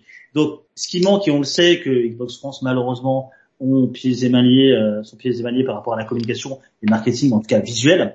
Euh, mais typiquement, et je sais qu'on sera super d'accord, euh, Yannick là-dessus, on en a déjà beaucoup parlé en off, mais ce jeu mérite, les amis, très clairement, d'être sur une grande télé, à l'entrée, rayon jeux vidéo, de ta Fnac, de ton Cultura, euh, de ton inévitablement Micromania où tu fais tes courses, peu importe, on n'est pas la possibilité de marque. Et à mon sens, ce qui va pêcher, c'est cette communication. Il n'est pas si en avant, quasiment personne sait qu'il existe. Maintenant, là où pour moi, euh, par des core gamers comme nous, ou des créateurs de contenu comme Yannick et moi, ou tant d'autres, euh, on peut le mettre en avant, on peut le faire découvrir à nos familles, on peut se servir des, des, des C'est réseaux ce qu'on appelle le bouche à oreille. le bouche à oreille tout simplement. Et au-delà de ça, Mais c'est limité. en plus, hein, Yannick, euh, on le voit. J'ai été émerveillé, j'ai pas d'autre terme que de voir euh, depuis quelques jours maintenant tout un tas de, de photos sur les Facebook et les Twitter avec des pères de famille, avec des grands-mères, avec des grands-pères plus de 50, 60, 70 ans, prendre une manette et découvrir l'endroit. Euh, il y a, il y a moi l'année dernière, et je finirai là-dessus, euh, j'ai fait voyager ma mère euh, au-dessus des pyramides de Gizeh, qui est son rêve de voyage qu'elle a jamais pu faire, et elle a surkiffé, et c'était facile pour elle.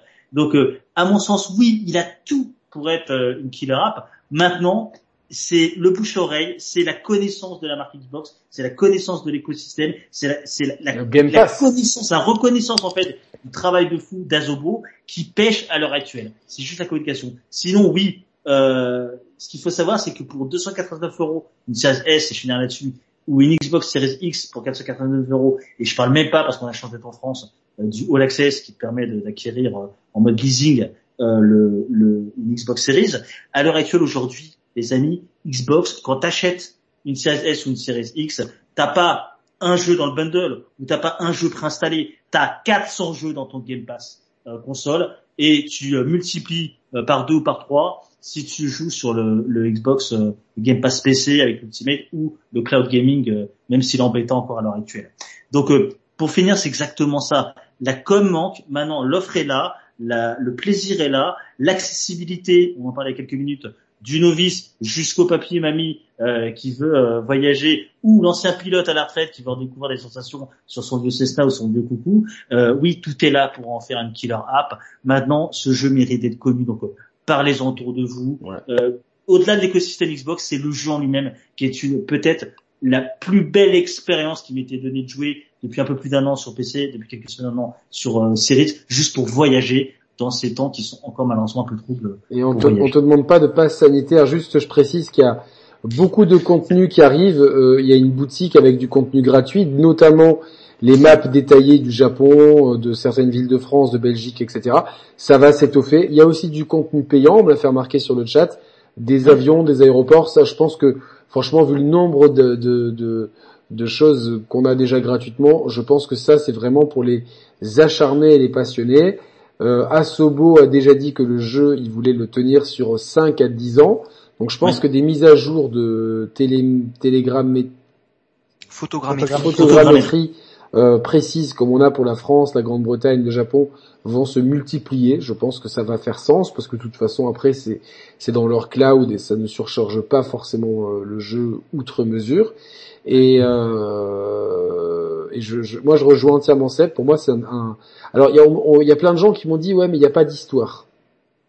Bon évidemment c'est toujours le, même profil de joueur. Tu vois il a un break. Euh, non mais blague à part c'est c'est un jeu ne demande pas forcément une histoire, c'est c'est une expérience et globalement le fait de pouvoir piloter de façon très simple où on veut sur la planète. Euh, Roman me disait, euh, il y a des options de carburant illimité, me semble-t-il, dans le jeu. Tu peux très bien faire le tour du monde en avion. Tu peux le faire dans le jeu. Tu, tu peux le faire et même sans Zeska, même si c'est pas du tout réaliste. C'est pareil, c'est évident, mais tu peux le faire. Tu, Tu peux te faire un kiff. Tu peux te faire un kiff. Euh, tu peux aller où tu veux. Donc si tu veux, tiens, euh, euh, euh, parce qu'on en a beaucoup parlé avec Roman. Roman a envie le jeu entre ça et Forza euh, Horizon 5. Roman veut une série X. Et je pense qu'il va finir par prendre une série X pour ces deux jeux. Euh, comme quoi, ça, les exclus, ça, ça marche bien euh, chez Microsoft aussi. Et surtout que je pense que de, l'autre côté, on a quand même mangé beaucoup de jeux un petit peu similaires de ces derniers temps. Donc c'est vrai que ça, fait du bien de switcher un peu.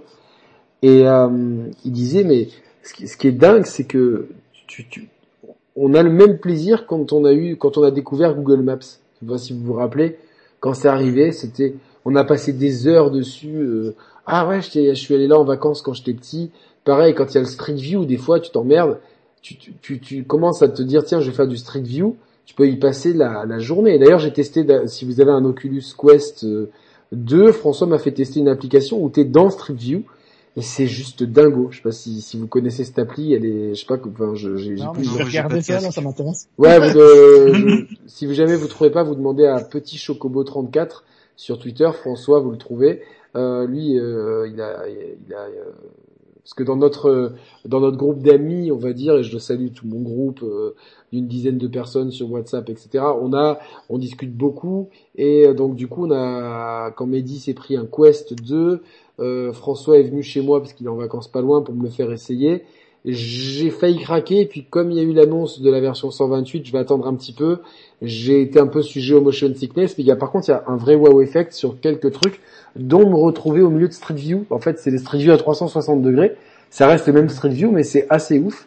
Euh, et donc, ce que je veux dire, c'est qu'on a un peu ce même plaisir de voyager où on veut euh, et de voir les, les paysages euh, quand même réalistes. Effectivement, euh, oui, tel building n'est peut-être pas la bonne place dans telle ville peu importe, on n'est pas là pour encore une fois euh, atterrir dans, dans, dans Central Park. C'est vrai qu'il n'y a pas la tour Avengers à Manhattan. Non, non, mais ceux, qui, atterrissent dans, dans, dans, Central Park pour euh, juger la texture du jour en disant oh je m'attendais à une plus grande claque gêne euh, t'as pas compris quoi en fait. C'est pas c'est pas grave quoi tu vois c'est pas ta faute mais euh, il y a ce c'est pas ta faute. Y a, non non mais je je sans le citer il y a Mister Pixel par exemple mais c'est parce qu'il a pas bah, c'était pas c'était parce que c'était le, jeu n'est pas prévu pour ça. C'est comme si tu vas euh, dans Gran Turismo ou dans un Forza tu vas regarder la foule et ça va être deux des clampins qui font comme ça tu vois.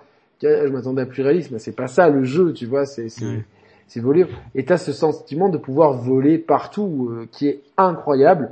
Moi, je, comme je vous expliquais tout à l'heure, l'expérience est assez intéressante auprès de non-joueurs ou de joueurs casuels qui, au fond, se rendent compte que, bon, entre, entre FIFA, GTA, Call of, Fortnite, Apex qui sont dispo et tous les autres jeux et Assassin's Creed qui sont sur Xbox, Certains sont day one, d'autres arrivent quelques mois après. C'est ça pour 15 euros par mois. Et en plus maintenant, le cross-platform, d'ici deux ans, c'est généralisé partout parce que c'est en train de se multiplier à vitesse grand V. On le voit avec les Battlefield, avec les les e-football et les et les euh, et les Fortnite et compagnie euh, et Call of Duty parce que c'est vrai qu'on avait on avait fait avec Call of Duty euh, avec Seb notamment, on avait fait du cross-platform. Donc euh, bon, euh, ça arrivera aussi si ça, ça partout. Euh, les gens, il y a un vrai pouvoir d'attraction, mais le, le phare de ce, de ce pouvoir d'attraction, pour moi, c'est Flight Simulator. Et c'est la com. Ouais, mais c'est la com par après. Le, le problème, c'est que c'est que pour en avoir parlé avec des gens qui sont dans, dans, dans, ce truc, je, malheureusement, je, là, je peux pas en dire plus parce qu'on m'a demandé euh, mm. voilà, un certain veto. C'est pas prévu pour l'instant et c'est frustrant parce que tu te dis les gars, mm. je sais que, et c'est pas de leur ressort, j'imagine que c'est une politique mondiale. Là où je trouve que c'est plus intéressant de laisser les antennes locales gérer, mais chaque entreprise a sa politique. Mais globalement, euh, oui, il est, il est, loin le temps des Sega, Nintendo avec leurs antennes locales qui faisaient un peu ce qu'elles voulaient. Mais, euh, mais globalement, je pense que tu fais une pub à la télé où tu vois un mec qui joue euh, à FIFA, à Call of, euh, qui, qui, prend sa tablette, qui va jouer dessus, qui va sur son ordi à sa poste, tu le vois en train de manger un sandwich, qui continue sa partie, et, et, et tout ça, et puis tu, le, tu, tu vois les images de, eh, de Forza Horizon 5, de Flight Simulator, et tu fais ça, tout ça pour 15 euros par mois, oui, comme net, pip, machin truc, sans citer de nom. Et, Yannick, et Yannick, et derrière, pour peu que tu rajoutes un petit Netflix et Disney Plus pour aussi dire que c'est une machine qui sait faire aussi ouais, ouais. Bon, service même, de même si ça maintenant comme les, streaming. les gens les ont partout mais tu, tu peux tu peux tu peux quand même le rajouter ça mange pas de pain euh... et voilà la com n'est pas euh, régionale c'est dommage donc si si vous si si des gens de la communication de chez Microsoft nous regardent on vous l'a prouvé par par A plus je pense que c'est le cas euh, peut-être mais on vous l'a prouvé donc, par on vous l'a prouvé par A plus B que quand on montre euh, la machine au grand public, le grand public a, préfère se diriger vers cette machine que vers les deux autres. Enfin, mm. surtout que vers la concurrente principale. Parce que les gens se disent, attends, euh, c'est comme aujourd'hui, même nous. Euh, moi, quand l'autre jour, j'ai failli acheter un Blu-ray 4K, je fais, putain, franchement, 35 balles, non. non, non, putain, et puis il est sur Disney, c'était, un Marvel. Il est sur Disney+, alors certes, j'aurais peut-être pas la même qualité d'image, mais bon, euh, 35 balles alors que l'autre, bah, je paye mon abonnement, quoi. Et je, tu, tu, enfin, globalement, euh, et maintenant le prix public des jeux en face, c'est 80 balles conseillé. Et ok, en France, et c'est très particulier, on a la chance d'avoir Auchan, Carrefour qui baissent les prix, mais c'est pas dans tous les pays. Et, dans, et sur les stores euh, non plus. Donc ceux qui ont une PS5 digitale, eh ben, c'est 80 balles. Et ils n'ont pas le choix. Euh, ça commence à faire beaucoup d'arguments en faveur. Et il n'y a rien contre PlayStation, évidemment. J'adore ma PS5, ils ont plein de bonnes exclus. Mais c'est plutôt en faveur de Microsoft et de leur capacité à vendre euh, justement euh, un produit qui, on le voit, peut séduire le grand public. Voilà. Et puis avec euh, avec Flight Simulator, on voit qu'ils ont une, enfin il y a quelque chose aussi du du fait que c'est un jeu qui est sur le long terme, qui est, euh, c'est pas un jeu qui est fini, c'est un jeu qui qui se joue sans fin. Donc euh, si on prend par exemple The Medium, ou bah voilà, un quelqu'un qui s'abonne nouvellement au Game Pass, il a fini The Medium, bah il se dit bon bah je vais peut-être me désabonner en attendant la prochaine exclue. Là avec je crois qu'il y a un taux de désabonnement eh ben, qui est bas. Hein. Il se dit ah je fais mon vol de temps en temps, je fais mon, j'aime bien faire mon petit mon petit vol au-dessus de chez moi de temps en temps bah, je vais rester abonné, je vais rester dans le dans le Game Pass et continuer comme ça. Euh, ça fidélise aussi les clients d'avoir un jeu comme ça. Qui, enfin, il y a, des gens, ils vont mettre euh, ils vont mettre 20 euh, 000 heures au jeu, ils vont jouer qu'à ça. Enfin, c'est des jeux qui qui sont durables en fait et qui sont bons pour un système comme le Game Pass. Il y a il y a Sea of Thieves aussi hein, là-dedans, même si j'aime pas. Ouais, mais Yannick, si tu me permets, il y a, la, la, puissance aussi de Flight Simulator, là où je la trouve super intéressante, cette IP exclusive de, de, de, de Xbox, enfin Microsoft de manière plus large, c'est qu'en fait, il se, il, il se la joue un peu Nintendo dans le délire. C'est-à-dire que tu as vraiment le jeu exclusif à un écosystème, parce que c'est très dur de dire exclu console, même si c'est vrai, c'est un écosystème avant tout Xbox, au-delà d'être une marque de console. Ils ont l'exclusivité qui va parler réellement aux 7 à 77 hmm. Là où de l'autre côté, de la, la marque de l'archipel nippon, t'as pas forcément ce type d'expérience aussi bien amené en tout cas dans le ouais, c'est vrai. Et vraiment, Flight Simulator et l'ensemble des retours que je vois des joueurs, des joueurs disait très bien Yannick, du casu de base jusqu'au euh, hardcore gaming. Le jeu est immense. Le jeu. C'est vraiment le jeu qui rassemble des générations entières autour d'un téléviseur et qui en plus te fait voyager dans une période même si ok il y a les vaccins tout ça qui n'est pas forcément fini on est toujours en, crise mondiale sanitaire qui un jeu qui fait du bien qui rassemble tes proches qui fait découvrir qui donne accès aux jeux vidéo je, vais faire un moi je suis désolé j'ai pas vu ce move là je suis peut-être un peu vieux jeu les amis vous me direz mais j'ai pas vu ce move là depuis Wii Sport très clairement j'ai pas vu ce move là depuis Wii Sport et c'était déjà il y a quand même pas mal d'années. Non, mais euh, c'est, c'est. Euh, et à mon sens, Flight Simulator, c'est le Wii Sport. La comparaison est osée, mais je pense qu'effectivement.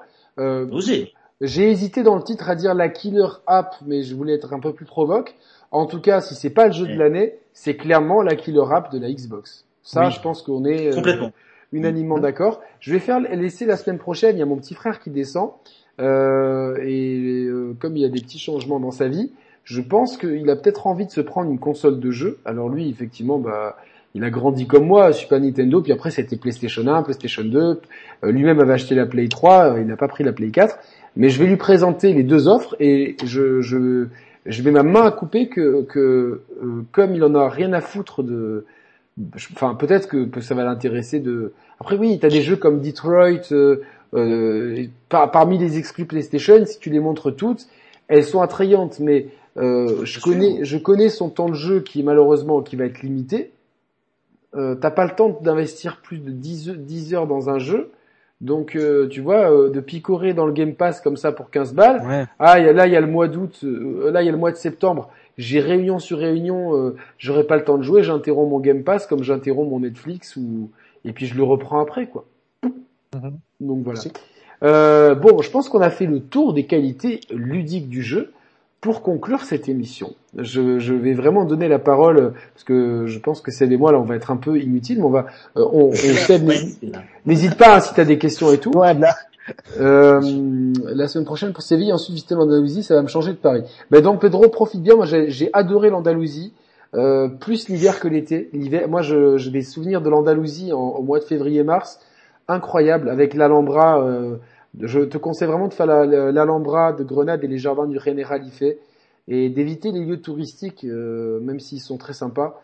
Après, si tu vas pour faire la fête, forcément, mais de, ne néglige pas le, les lieux euh, touristiques et notamment les lieux euh, de de la période des califats qui sont absolument de Al-Andalus en arabe, comme ils appelaient ça, qui sont absolument magnifiques. voilà, donc qui témoignent de d'une richesse culturelle et architecturale absolument rayonnante.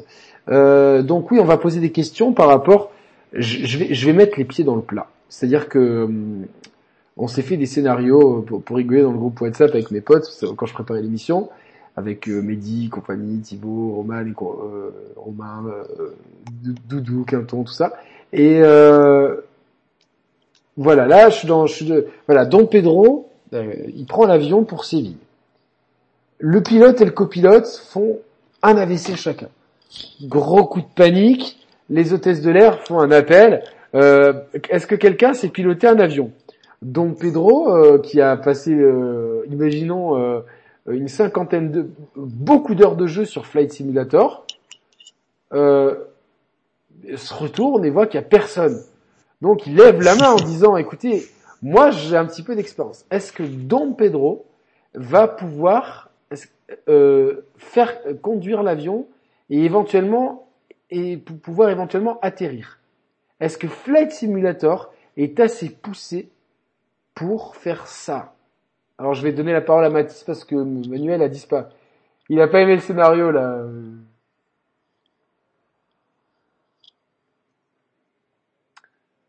Oui, c'est un peu extrême, évidemment. Euh, donc il saura sûrement plus répondre que moi parce que euh, disons que là dans la situation dont, dont, tu parles, du coup on serait dans un gros, dans là, un avion. Là, coup, euh... il, a joué la situation lui aussi, il a fait. Ah, ouais. on serait dans un avion énorme et euh, comme il l'a expliqué tout à l'heure, dans les gros avions il y a tellement d'automatisme maintenant que n'importe qui en fait immédiatement on est en contact avec la radio et il y a un contrôleur au sol qui va dire au, au nouveau pilote nouvellement diplômé euh, cinq minutes avant, il va tout lui expliquer et, et il va réussir à poser l'avion normalement. Euh, après Flight Simulator, moi je le vois bien euh, dans ma formation, ça m'a vraiment beaucoup aidé. Euh, appréhender déjà la vue du ciel, c'est pas c'est pas forcément évident. Euh, appréhender les distances, les hauteurs, euh, le, le temps de fin, tourner, tour, remonter, etc. L'assiette et compagnie. Ouais, exactement. Euh, après, clairement, si tu es dans une situation d'urgence, de toute façon, tu vas pas regarder tout ça. Euh, même un pilote qui a euh, 15 000 heures de vol, s'il est dans une situation d'urgence qui, qui, qui, est imprévue et qu'il n'avait pas anticipé, ses capacités sont diminuées euh, de 70%. Hein. C'est humain. Donc tu sauras pas forcément. Mais par contre, c'est tellement poussé, c'est tellement bien euh, bien développé en termes de modèle de vol, en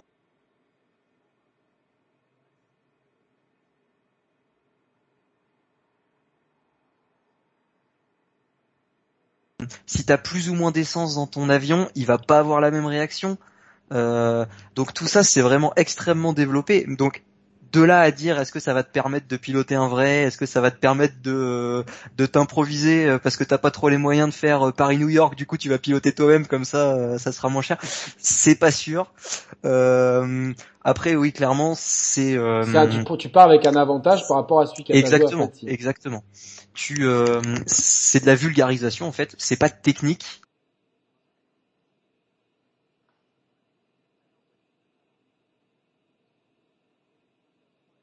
Du vol, tu n'as pas besoin des données, tu as juste besoin de voir ta piste, où est-ce qu'elle est par rapport à toi. T'as des, ton œil en fait il est calibré, il sait, il sait faire.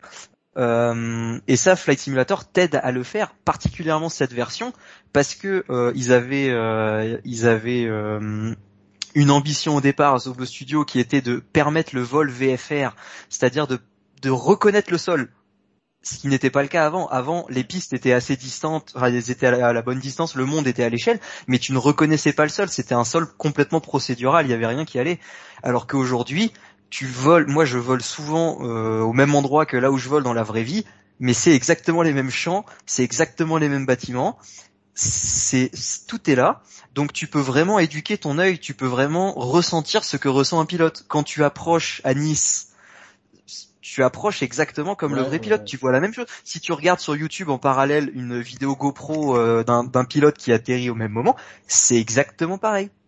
Euh, et là, de ce côté-là, le, le, pari il est réussi, mais alors euh, de main de maître. Après, effectivement, c'est pas exactement les mêmes bâtiments.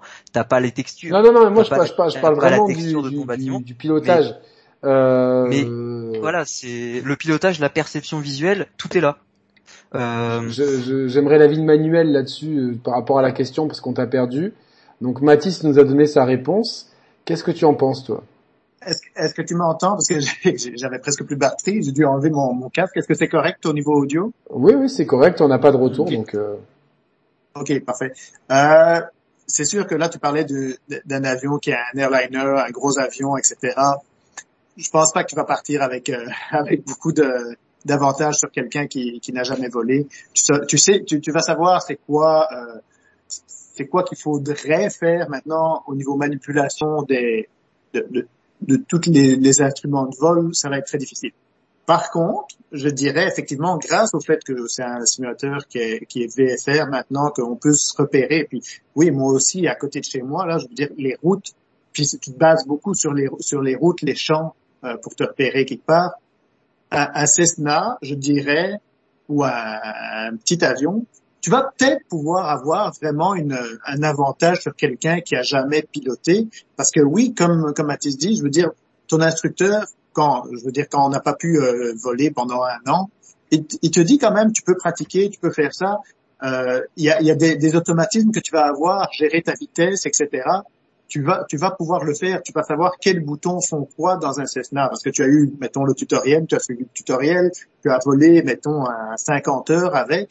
Moi, je pense qu'il, en tout cas, je préférerais que toi, qui, qui a fait ça, pilote l'avion, plutôt que quelqu'un qui a jamais touché à un avion. Tu sais. La, mais, même, mais, même quelqu'un qui, qui, dirais, le, les, les, le simulateur et la réalité, c'est la sensation des masses d'air. Ouais. Léger, c'est ça? Le vent, le, le vent, le, au, niveau, le poids de l'appareil que tu vas ressentir dans les virages, etc. Euh, et puis le stress aussi, parce que faut pas se cacher, tu, tu caches ton avion dans Flight Sim, pas bien grave.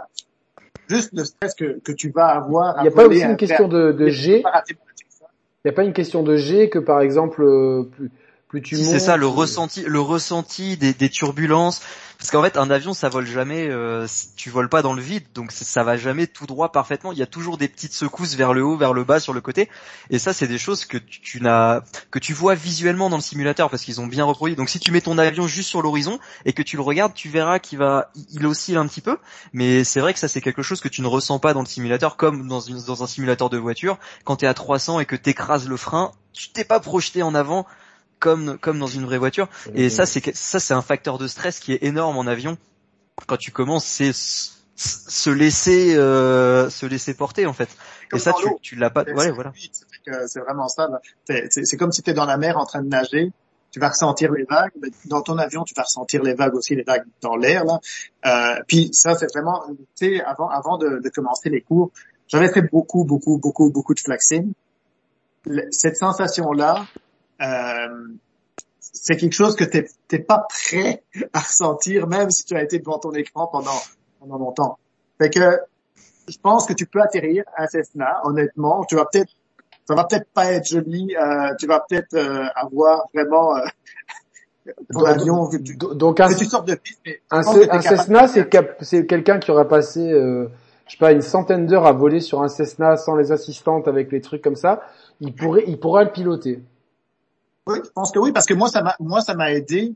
Bon, j'ai une bonne, une bonne connaissance de, du système de, l'aéronautique, etc. par rapport à ma job, mais je veux dire, j'ai pas, j'ai jamais, j'ai jamais piloté un avion pendant 44, 44 ans de ma vie. Là, j'ai juste piloté euh, avec Flight Sim. Puis, c'est sûr que j'avais, tu un instructeur avec toi les premières. Ben, j'ai encore un instructeur.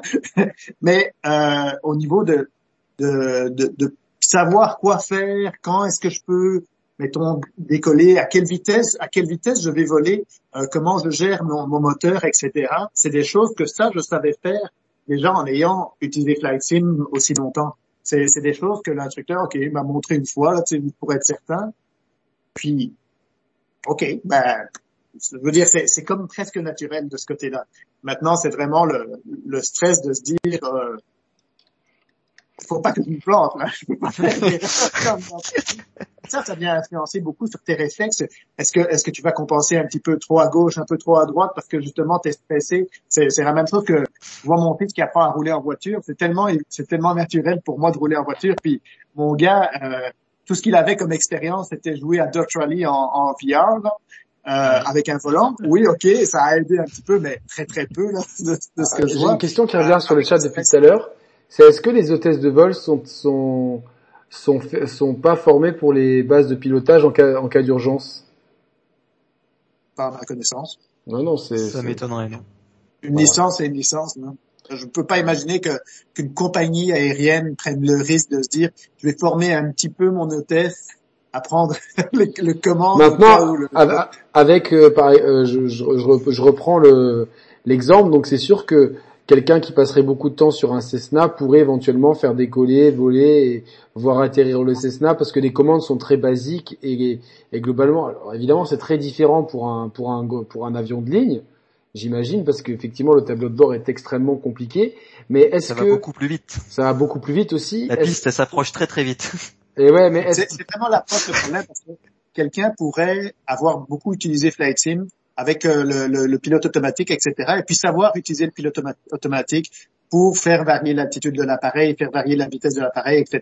Est-ce que du coup, Euh, euh, contacter euh, est-ce qu'en contactant la, la tour radio en disant, écoutez, je, je me mets en situation. Alors certains dans le chat ont trouvé ça ridicule, mais c'était intéressant pour voir à quel point justement c'était, euh, euh, c'était, euh, c'était, c'était, euh, c'était pertinent de, de cette simulation. Et puis ça, ça intéresse beaucoup de gens. Donc si ça vous intéresse pas, vous avez qu'à vous, vous allez qu'à euh, vous casser du, de, de, de ce live et aller en regarder un autre. Il y a pas de souci. C'est juste, euh, voilà, moi je contacte la tour radio en disant écoutez, les deux pilotes ont eu un problème. Moi j'ai- j'ai j'ai fait du simulateur, c'est que du simulateur. Est-ce que vous pouvez peut-être me guider? Et du coup, est-ce que la peut-être la synergie euh, Mais mieux ils, rien, te hein. feront, ils te feront atterrir automatiquement. Ils te, ils te feront euh, engager des automatismes qui feront que t'auras, t'as rien à faire. En fait, l'avion, il peut atterrir tout seul. Et tu te feras applaudir par tout le monde euh, Ouais. ah, C'est génial oui, ça. Il n'y aura pas besoin des toboggans. euh. Donc en, en fait, aujourd'hui, même si les même si les euh, si les si les deux pilotes font un malaise, globalement, il y a tellement de d'automatismes dans les avions qui peuvent euh, quasiment se piloter. Oui. Tu sais utiliser une radio, oui. Parce que tu vas avoir l'information. Oui, appuyer sur tel bouton. Euh... Faut juste appuyer sur le bouton pour émettre. Sur une fréquence. Puis une fois que tu es sur une fréquence, tu vas avoir l'aide de, de quelqu'un. Les, les Puis oui, contrôleurs les- aériens, toi, toi qui es là-dedans, sont formés justement pour ce genre de cas de figure?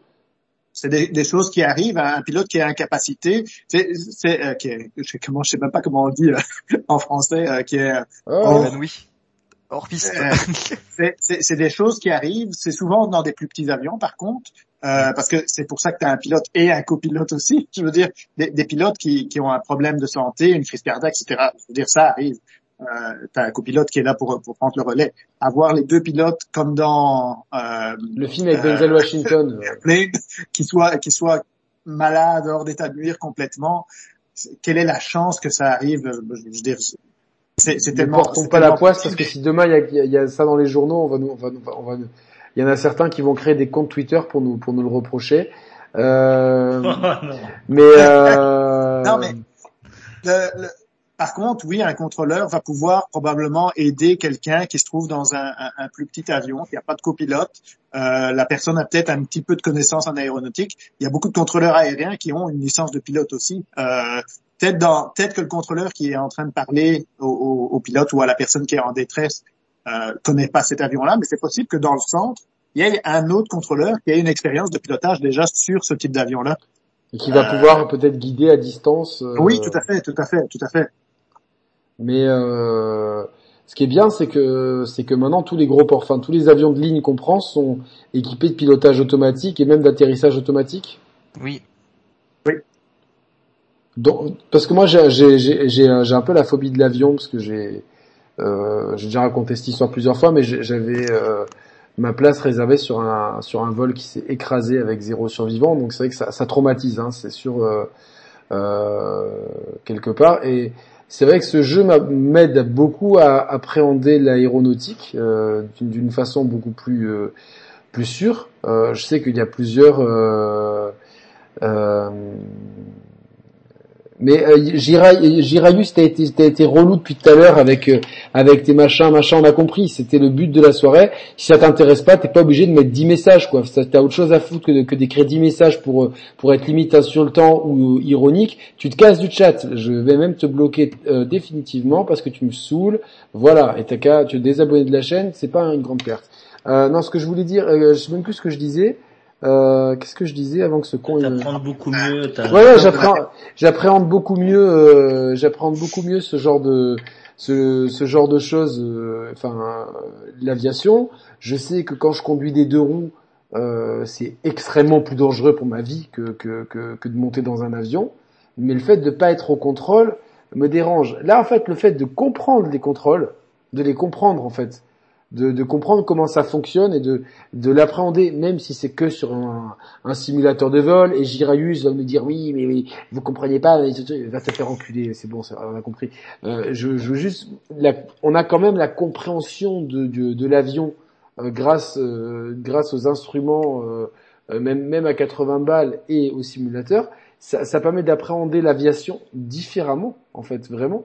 Ça permet de vraiment comprendre comment ça fonctionne, l'importance. Ça démystifie un Ça monde démystifie, euh, voilà. assez inaccessible, en tout cas au niveau de, li- de pilote de ligne, euh, il y en a quand même pas énormément. euh. Exactement, exactement. Euh, c'est ça, ça, ça démystifie le truc et finalement, tu te rends compte que tu es extrêmement en sécurité dans un avion.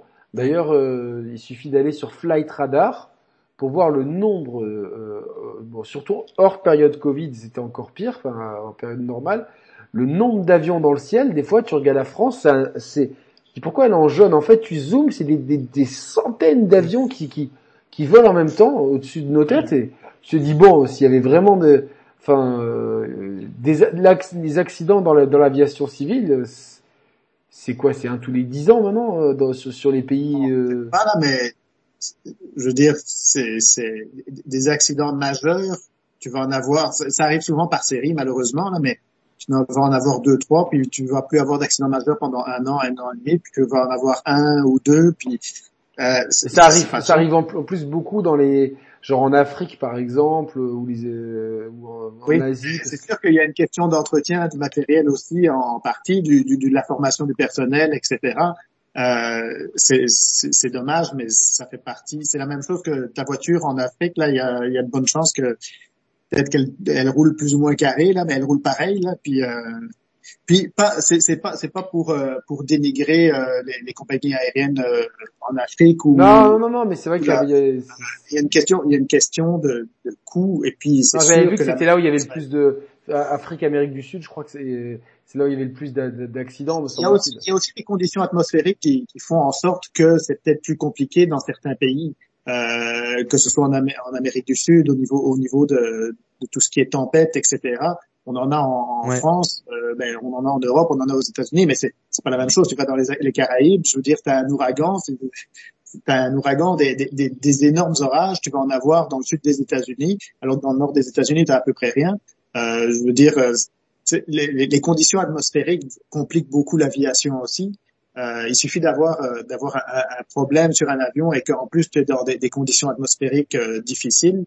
euh, C'est sûr que tu augmentes ton risque maintenant avec, comme tu dis, avec le nombre d'avions qui volent euh, à tous les jours. Je- Moi, on le répète aux gens, il y a beaucoup plus de risques j'ai en plus prenant- peur quand je suis quand je suis dans l'autobus ici à Montréal que quand je prends l'avion. là.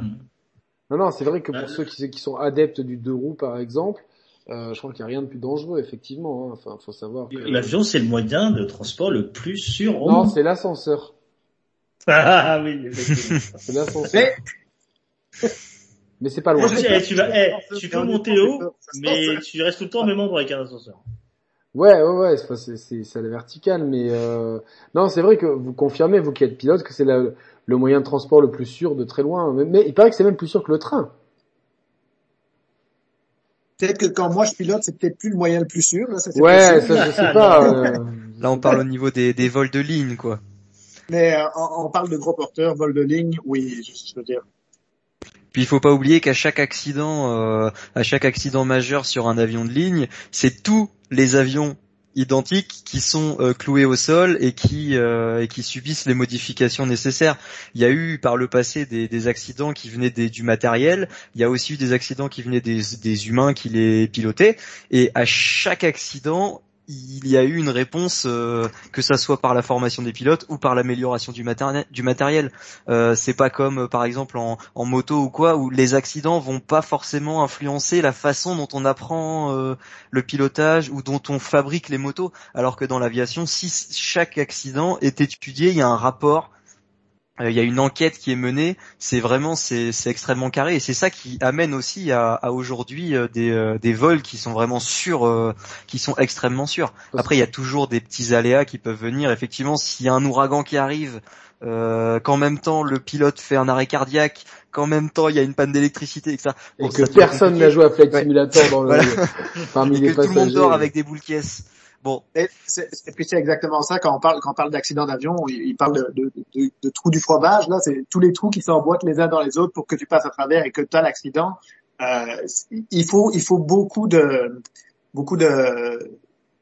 d'événements qui arrivent en même temps pour arriver à, accident euh, fatal dans l'aviation, alors que au niveau de la conduite d'une voiture ou d'une moto, il suffit d'un seul trou, le, le, conducteur derrière le volant, le guidon, là, ça, ça va aller très très vite. Bah, la grande différence, c'est que tu, tu as quand tu quand tu es sur la route, tu es tu es entouré d'autres conducteurs qui arrivent dans tous les sens et tu es entouré d'obstacles, c'est-à-dire que l'avion virtuellement, tu peux aller euh, 5 km à droite tu vas jamais te prendre un mur, tu vois. Donc euh, globalement, ça, finalement, l'espace aérien est tellement vaste que, d'être seul, sans obstacle et sans autres avions à proximité, aide énormément à, à Après, c'est très très contrôlé. Hein. Il, y a, quand même, beaucoup de monde dans le ciel. Hein. Euh, tu vas pas non plus où tu veux. Mais justement, c'est tellement quadrillé, c'est tellement zoné, et, tout le monde fait tellement ce qu'il doit faire qu'il y a beaucoup moins de risques que sur la route où t'es jamais à l'abri de quelqu'un qui grille le stop, qui grille le feu ou quoi.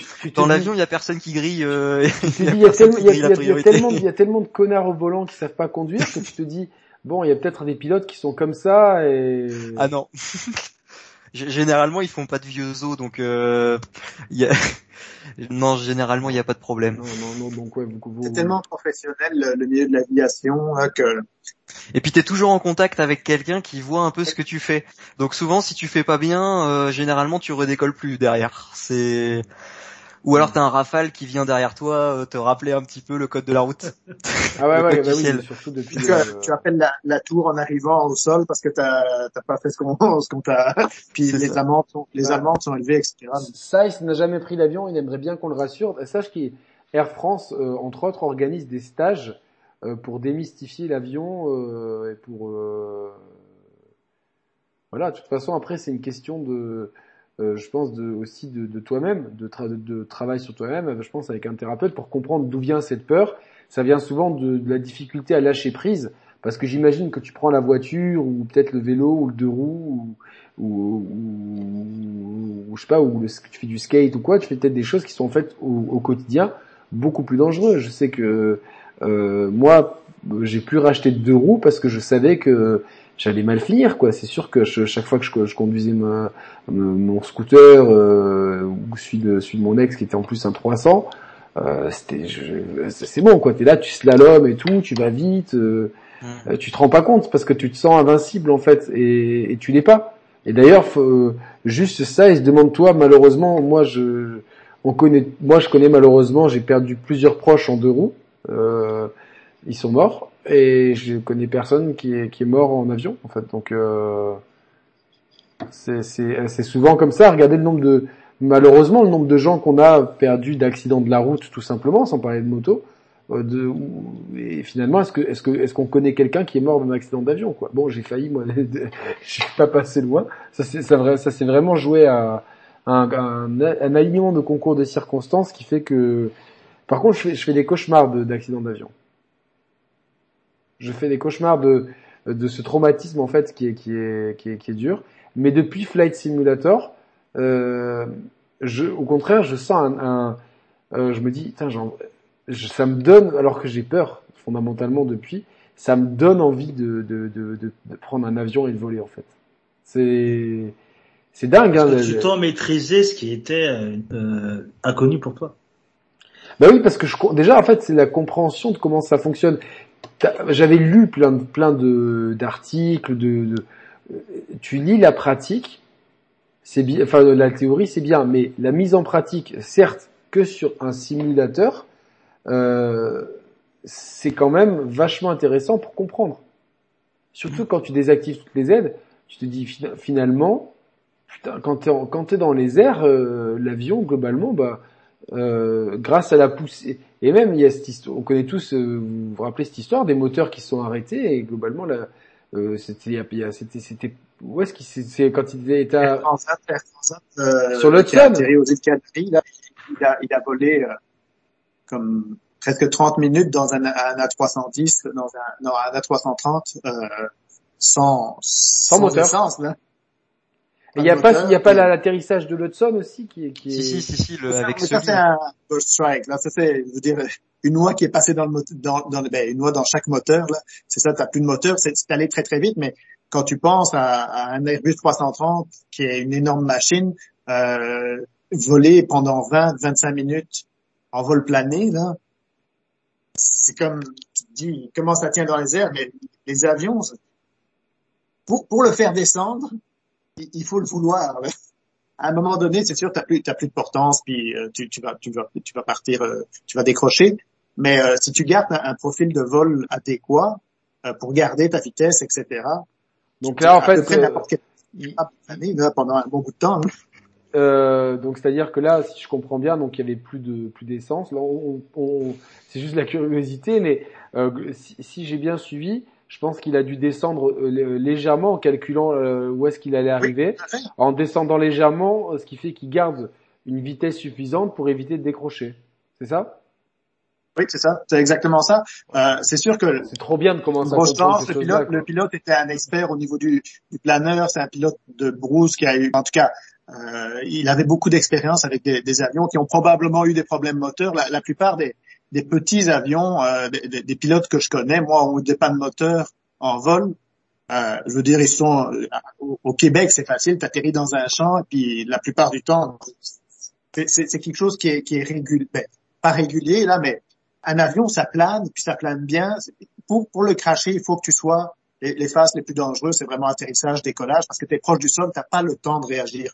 Un avion, une fois qu'il est en vol, là, tu es à 30 000 pieds, là, ils ont le temps de, réfléchir de où est-ce qu'on s'en va, si tu as un problème. C'est sûr qu'ils ne manquent pas tous d'essence, mais si tu as un problème électrique, où est-ce qu'on va aller, c'est quoi le plus sécuritaire pour nous?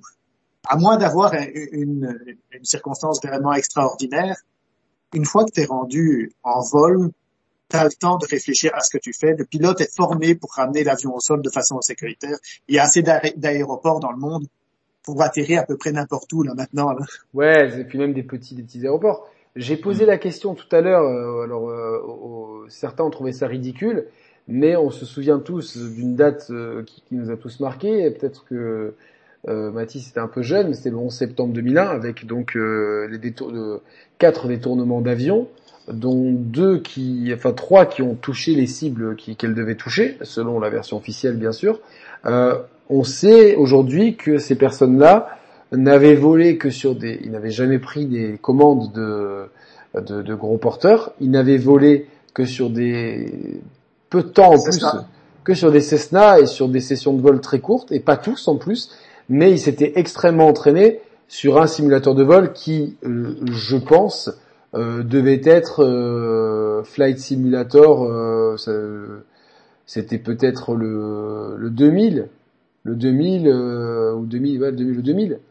Donc euh, c'était c'était celui qui était sorti à ce moment-là. Donc euh, euh, et pourtant ils ont réussi à détourner des, des, des avions de ligne, à les piloter correctement et à atteindre leur cible. Donc Il ne devait pas atterrir. Je veux dire, Ouais, voler un c'était pas- avion, tant, tant, que t'as pas à atterir, là, diriger vers un point, c'est possible. De, je mais pense même, même quand t'es même de quand t'es aussi même quand t'en vas vers là, là, puis euh, oui, La, la question que je me pose, c'est, euh, je, je le ferai en jeu pour, euh, même s'il n'y a plus de, de Twin Tower à détruire, mais euh, j'essaierai de faire un, un, un Boston-Los Angeles et voir si j'arrive à, à trouver, en fait, parce que c'est facile à trouver facilement New York et et, et, et bien gérer l'avion pour, pour, enfin, tu vois, genre c'est, c'est plus, euh, il y a, il y a- parce qu'il y a eu plein de New questions York, dans il faut les médias. suivre la côte. Hein.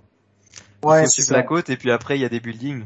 Donc en fait, ils ont décroché euh, rapidement pour descendre suffisamment bas pour voir la côte et arrivé très très vite. Hein. arriver C'est très, c'est très sûr, vite. c'est sûr, que, je veux dire, Ils respectaient pas les procédures. Les tours du World Trade Center, là, c'était le point. Mais c'est pas, c'est pas, c'est pas difficile de, justement, tu vois, parce que même si c'est pas un atterrissage, quand même de gérer euh, la descente et, et, et le point d'impact et tout, c'est pas, euh, Et beaucoup de questions, beaucoup, il y a eu beaucoup de, de ces questions-là, et elles, elles sortent aussi encore aujourd'hui. euh, euh, vraiment. euh, Quand tu vois les avions, comment ils rentrent, ils rentrent pas réellement droit, ils sont comme penchés en des, tu Ouais, ouais, ouais, ouais, ouais. Il y en a un, il y a un qui est penché, un qui est droit, ouais. Donc, euh, oui, c'est ça. Il y en a, il y en a un qui est arrivé un petit peu mieux, l'autre qui, en, veux dire, en défi de pilotage, il y en a un qui a B, l'autre qui a C.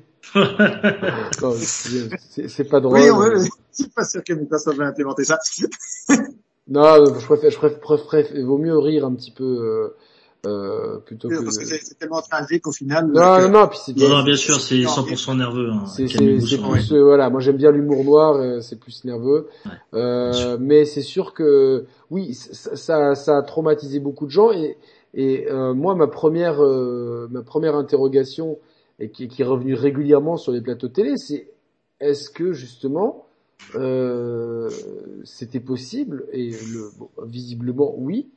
Euh, bon, Oui. c'était plutôt les complotistes qui disaient que ce n'était pas possible.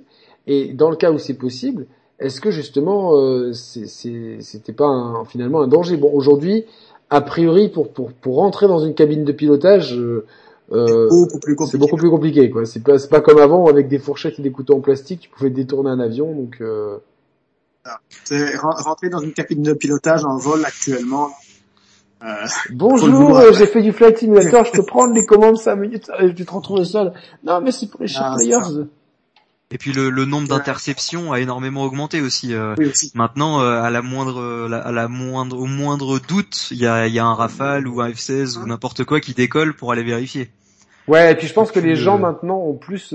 Quelqu'un dans le chat dit que il y a toujours un agent du FBI infiltré parmi les passagers. Je sais, je, je sais pas si, si Pas dans chaque vol, non. pas dans Et il chaque y a une vol. flotte.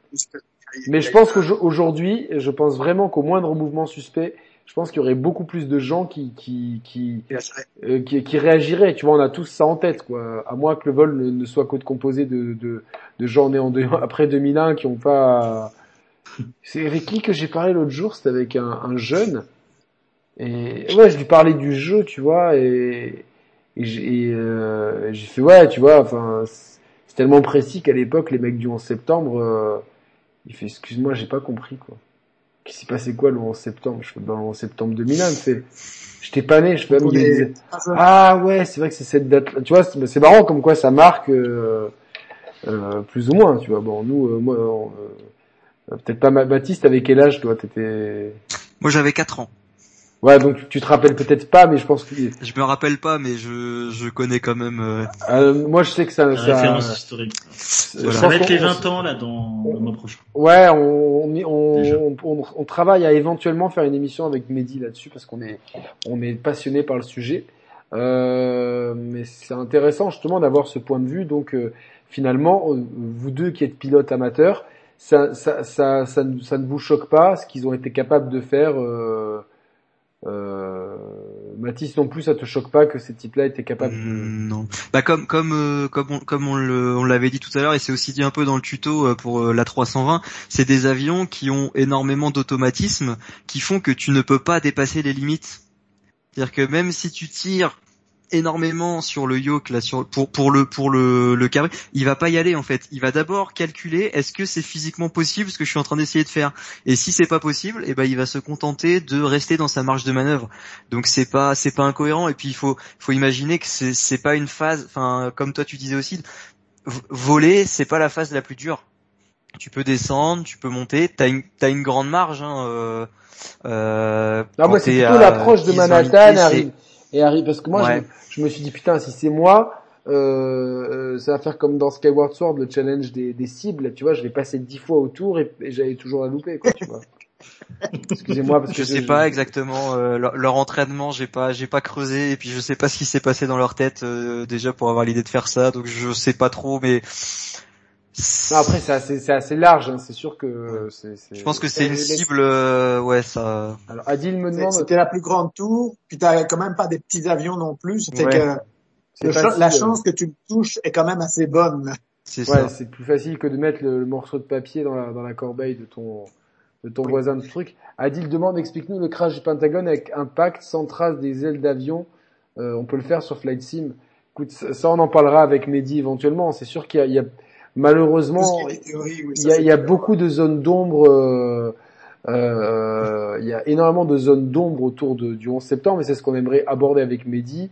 Euh, de toute façon, je pense que c'est une somme de choses, d'abord de négligence entre services. Je vous conseille vraiment la série sur Amazon de, de Looming Tower, qui a été, euh, qui est adapté d'un bouquin du même nom en anglais, qui a une traduction différente en français. Moi, je l'ai lu en français, euh, et c'est extrêmement intéressant, et ça vous explique en fait euh, tous les antécédents, tout euh, le foirage complet, la haine entre la CIA et le FBI, la rétention des informations à droite et à gauche, qui a mené à, ça. Après, euh, il y a peut-être des facteurs qu'on ne maîtrise pas, et de toute façon, c'est comme l'assassinat de Kennedy, il y aura toujours des zones d'ombre. Euh, voilà, ou l'élection de Macron, il y a toujours des zones d'ombre du pourquoi et du comment. Mais en tout cas, on a, on a le, on, a le, on a, le, le, fait est, c'est qu'il y, a- eu des victimes et, et ça, ça a vraiment changé la face du monde euh, pour, euh, pour beaucoup de choses. Euh, le 11 septembre a, a changé le monde. Il y a eu un avant et un après. En tout cas, pour, pour, pour terminer sur une note plutôt positive, euh, vous, vous, vous trois, vous y jouez depuis un an, euh, au moins euh, plus d'un an, c'est ça Ouais. Euh, Vous continuez d'y jouer régulièrement et vous pensez continuer d'y jouer régulièrement C'est votre, euh, surtout à Baptiste et Emmanuel, c'est votre jeu de chevet, c'est votre jeu de cœur? Quand je veux me détendre, oui.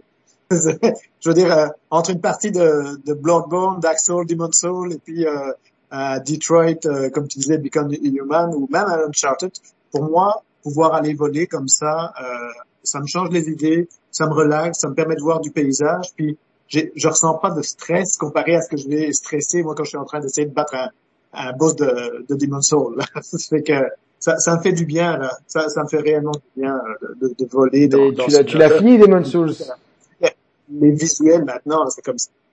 tu, euh, même tu, ça reste, comme tu dis, hein, c'est c'est tellement, tellement impressionnant. là. tu, tu l'as fini Demon Souls, non? Oui, je l'ai fini euh, il y a pas longtemps. Ah, bravo, bravo, bienvenue. C'est un, un jeu Et j'ai fini. Bloodborne hier. Ah, t'as, enchaîné avec Bloodborne en plus. Là, je suis dans Dark Souls 3. Ah voilà, là tu, tu te fais euh, du, du From Software là. Ça fait dix ans que j'essaie de rentrer dedans, puis j'étais incapable. Puis finalement, ça a cliqué avec, avec la version PS5. Là. Ah non, mais Euh, c'est, c'est pareil. Moi, j'ai, j'ai fait, j'ai fait, j'ai quand j'ai fini Demon Souls, j'ai enchaîné direct sur Dark Souls 3 et je voyais que je pouvais pas m'arrêter. Là, j'ai dit là, je pense que si je commence comme ça, je vais passer un an à faire tous les. Et en fait, on était complètement euh, matrixé avec Mathieu et Roman. On ne parlait que de Mhm. ça, c'est-à-dire que c'était vraiment euh, nos conversations ne tournaient plus qu'à, que de roulades, d'épée, de X, de, de machin, de trucs. Et, et à la fin, ça devenait euh, moi, j'ai dit stop le premier, j'ai dit là je peux plus parce que c'est- c'est vraiment, c'est trop prenant en fait quand tu comprends l'ingéniosité. euh, mais Demon Souls restera pour moi euh, le chef-d'œuvre parce que c'est celui qui initie vraiment le truc et il y a une science du level design du combat. Mais un peu comme dans Flight Simulator, il y a beaucoup de choses qui Oui. mériteraient. Comme disait, c'est Flight ça peut être ton, ton Dark Souls de, de la simulation. Ouais, aussi. mais il y a, y pas mal de choses qui sont pas expliquées, notamment le, tu sais, le- le- la, la noirceur des mondes, etc. Ça, c'était aucun même PNJ ne te l'explique ou du bout des lèvres. Et si tu et si t'expérimentes pas ou si tu regardes pas le guide d'Exerve, je pense que euh, Mehdi a fait tout avec les mondes noirs, donc euh, ça, ça montre le skill. Mais en tout cas, ouais, voilà, c'est pour moi c'est la meilleure. euh, Non, mais Sekiro, j'ai pas aimé. Je suis pas le seul ici. hein. On est on est au moins deux à pas avoir aimé Sekiro. Hein? Ça, j'ai pas, je l'ai pas encore essayé, Sekiro, puis c'est le- euh, je, je suis plus attiré par les mondes euh, Ouais, médiévaux. ben, moi fantasy du coup euh, à la base non, mais depuis Demon Souls oui. Et je sais que je me garde, j'ai Dark Souls Remasters, Demon Souls, euh, Dark Souls 3 à faire parce que le 2 j'ai je j'ai pas trop envie de passer dessus. Et Bloodborne, j'a- j'attends toujours éventuellement un, un patch 60 FPS et le évidemment Elden Ring, euh, ça sera du day one, euh, voilà à fond, à fond, à fond, euh, à fond, à fond. Donc ben, félicitations, bienvenue au club de de ceux qui ont fini euh, Demon Souls. Euh... Mathis, c'est Oui, ton- Sim, oui. Oui, Ça va- mais- moi, ça va rester mon jeu, mon jeu. Euh, Ton jeu doudou. jouer euh, jusqu'à 60 ans, 75 ans probablement. ton jeu- j'espère qu'il y aura de, de- de- de- la mise à jour de Monaco sera en HD sera faite d'ici là. Mathis, euh, toi, tu as 24 ans. Euh, est-ce, que- tu ambitionnes de, de devenir pilote euh, professionnel? Déjà, c'est une question comme ça ou Euh, alors pas du tout. Euh, donc en fait, je suis, enfin j'ai aussi les yeux qui vont pas trop bien euh, pour euh, pour euh, qui sont pas très compatibles avec ce genre de métier. Donc je suis parti ailleurs. Mais du coup, bon, j'ai quand même je suis quand même en train de passer ma licence de pilote ULM pour euh, pour pour combler ce, ce désir de voler euh, que je pourrais jamais combler euh, en étant pilote de ligne.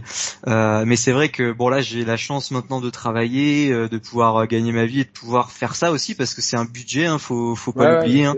C'est quand même c'est pas forcément aussi cher que ce qu'on pourrait croire, mais ça reste quand même un budget. donc c'est vrai que Flight Simulator aujourd'hui je m'en sers plus comme un support d'entraînement en fait pour euh, pour revoir ce que j'ai fait dans la vraie vie, etc. Mais c'est vrai que pendant des années, ça a été euh, ça permet de s'évader, c'est vraiment magique. Euh, encore plus aujourd'hui avec cette version qui est euh... bon à chaque fois on le dit c'est photoréaliste, c'est photoréaliste. Peut-être que dans 30 ans on se dira mais c'était tout pixelisé en fait. Euh... Non mais aujourd'hui ça reste alors un jeu impressionnant. C'est vraiment mm. impressionnant. Euh, on en a pas trop parlé aussi mais là avec la, la version Series X ils ont aussi apporté les vols de découverte. Euh, qui, qui, en fait, ils ont baissé un petit peu le bruit des moteurs, ils ont rajouté une petite musique d'ambiance, euh, et puis ils ont un peu peaufiné. Euh, je vois au Népal par exemple, ils ont rajouté des nuages là où ça faisait bien. Ils rajoutent le petit effet de lumière. Le soleil, il est bien placé. Oui, oui c'est la, c'est la version démo. C'est la version que tu mets en magasin un peu en, automatique. Donc c'est vraiment. C'est tellement un plaisir de le soir. Euh, ça change aussi. Voilà, on a. Moi aussi, je suis gamer. Hein, je, bon, j'ai pas encore la PS5, donc malheureusement, je ne suis pas encore dans le clan, euh, dans le clan Demon Souls. J'y serai un jour peut-être, mais ça, ça permet vraiment de changer il n'y a pas d'arbre de compétences, il n'y a pas de combat, il n'y a pas de vie, il y, a, juste euh, un avion, la terre, et puis euh, et puis fais ce que tu veux avec tout ça quoi. Et donc c'est vrai que c'est euh, c'est pour moi un jeu sans fin qui on peut pas s'en lasser en fait. Effectivement, on va peut-être pas y jouer 300 heures tous les ans, mais au fur et à mesure du temps, on continue à faire des petits vols. On et puis y a voilà, moi je sais que à chaque fois que je pars en voyage quelque part, bah après je fais mon petit vol dans Flight Simulator pour reproduire euh, pour reproduire le vol que tu as vécu en vrai. Donc déjà à chaque fois que tu pars quelque part, ah bah tiens, je vais aller survoler cet endroit, voir comment c'est vu du ciel. Euh. Enfin voilà, pour moi c'est un jeu euh, vraiment incroyable. Ils ont réussi quelque chose de vraiment spectaculaire. Déjà sur PC, on voit que ça a été quand même un, sacré défi de porter ça sur console. Hein. Il leur a fallu une année pour peaufiner le truc, pour peaufiner l'ergonomie, l'optimisation, tout ça. Euh, résultat, la copie, euh, bah, c'est voilà, c'est excellent. On a dit il y a deux trois petites choses, il y avait peut-être moyen de pousser encore un tout petit peu plus l'accessibilité, mais c'est déjà vraiment un pas énorme. C'est pas, pas figé dans le temps. Ils peuvent très bien. Voilà, c'est ça on voit bien, on voit bien, c'est ce qu'on a dit. Version PC au début, bon, c'était un peu austère, il y avait pas trop de tutos, pas trop de vols, fallait un peu se débrouiller avec tout ça. Aujourd'hui, c'est clé en main, on peut, on peut, on peut se balader où on veut facilement. Euh, on met des aides. Euh, c'est pareil, on l'a pas trop abordé, mais le, le, pilote IA qui peut voler à notre place. Ça, juste en appuyant sur le curseur, le, stick gauche. Ouais. Ça c'est c'est incroyable parce qu'en fait c'est aussi un outil pour apprendre on voit comment on décolle, on le voit faire ses approches. Bon, des fois ça, ça bug un petit peu automatiquement vu que c'est une IA, mais c'est déjà un outil incroyable. Il n'y avait pas ça avant. Euh, quand on quand on vient des vieux flight sim où fallait gérer la radio manuellement, fallait gérer tout, euh, la piste, euh, fallait la trouver parce qu'il y avait des carrés par là, des carrés par là, et puis un trait de piste au milieu. c'est ça. et ta ligne d'horizon, tu ouais. merdique. C'est ça. Tu bon, tu savais pas trop si le pixel c'était un arbre, une maison ou quoi. Maintenant, t'as tout qui est hyper bien représenté la radio, tu peux laisser ça au copilote, tu peux même laisser le pilotage au copilote. Non, c'est vraiment, euh, c'est vraiment incroyable, à la fois pour les, les personnes qui sont dans, qui, qui comprennent tout ça, qui, qui se sont vraiment investis même dans la réalité, mais aussi pour des personnes que que ça n'intéresse pas forcément de voler, mais qui veulent juste découvrir des paysages, qui veulent juste découvrir des villes, qui veulent juste se promener là où ils sont déjà allés. Euh, et puis aussi le côté, euh, bah voilà, j'ai un peu la phobie de l'avion, ça me permet de comprendre que bah, c'est quand même des humains qui sont aux commandes, c'est pas magique, euh, ça va pas tomber tout seul. Euh, si je suis en l'air, que je suis en train de voler, que je coupe les gaz, bah je vais pas tomber comme une pierre. C'est pas un hélicoptère. Euh... Vous avez déjà vu ces films, tu vois, où il y a des invasions extraterrestres avec des des trucs IUM et les avions qui tombent comme ça, en fait, c'est pas du tout réaliste parce que du coup, même si tu coupes toute l'électricité de l'avion, la portance, elle reste la même, tu vois. Donc. Ah euh... oui. Bon, un, avion à commande électrique, du coup, ça commence à poser un peu problème s'il y a plus d'électricité. Oui, mais, mais, il va pas, il va pas tomber comme une crêpe, quoi. Non, non, non, non, non. Donc euh, voilà, c'est pour moi ce jeu il est, magique et euh, j'espère que beaucoup de personnes vont y jouer euh, parce qu'il le mérite vraiment. et puis il va se bonifier avec le temps. Donc c'est l'avantage, c'est qu'on en parle maintenant, mais il sera pas démodé dans six mois parce qu'il y aura eu une nouvelle world map qui sera sortie, il y aura un nouveau mode, il y aura des nouveaux défis d'atterrissage. Et puis et puis c'est voilà, c'est un peu une sorte de Minecraft de l'aviation dans le sens où on peut se créer ces histoires en fait les défis d'atterrissage, on n'a pas forcément besoin d'attendre qu'ils en sortent un nouveau. Il nous suffit juste de trouver une piste, un avion, et allez, on va tenter le coup. On, se dit, bah allez, je vais mettre le vent à max pour voir euh, ce que ça donne. Euh, il y a moyen de, euh, c'est le pilote créer soi-même ces petits défis. Je me permets de t'interrompre, c'est le pilote qui était invité chez Julien Chies qui disait que lui, en fait, il savait beaucoup de Flight Simulator pour reproduire des situations d'urgence et voir comment il les gérait, en fait.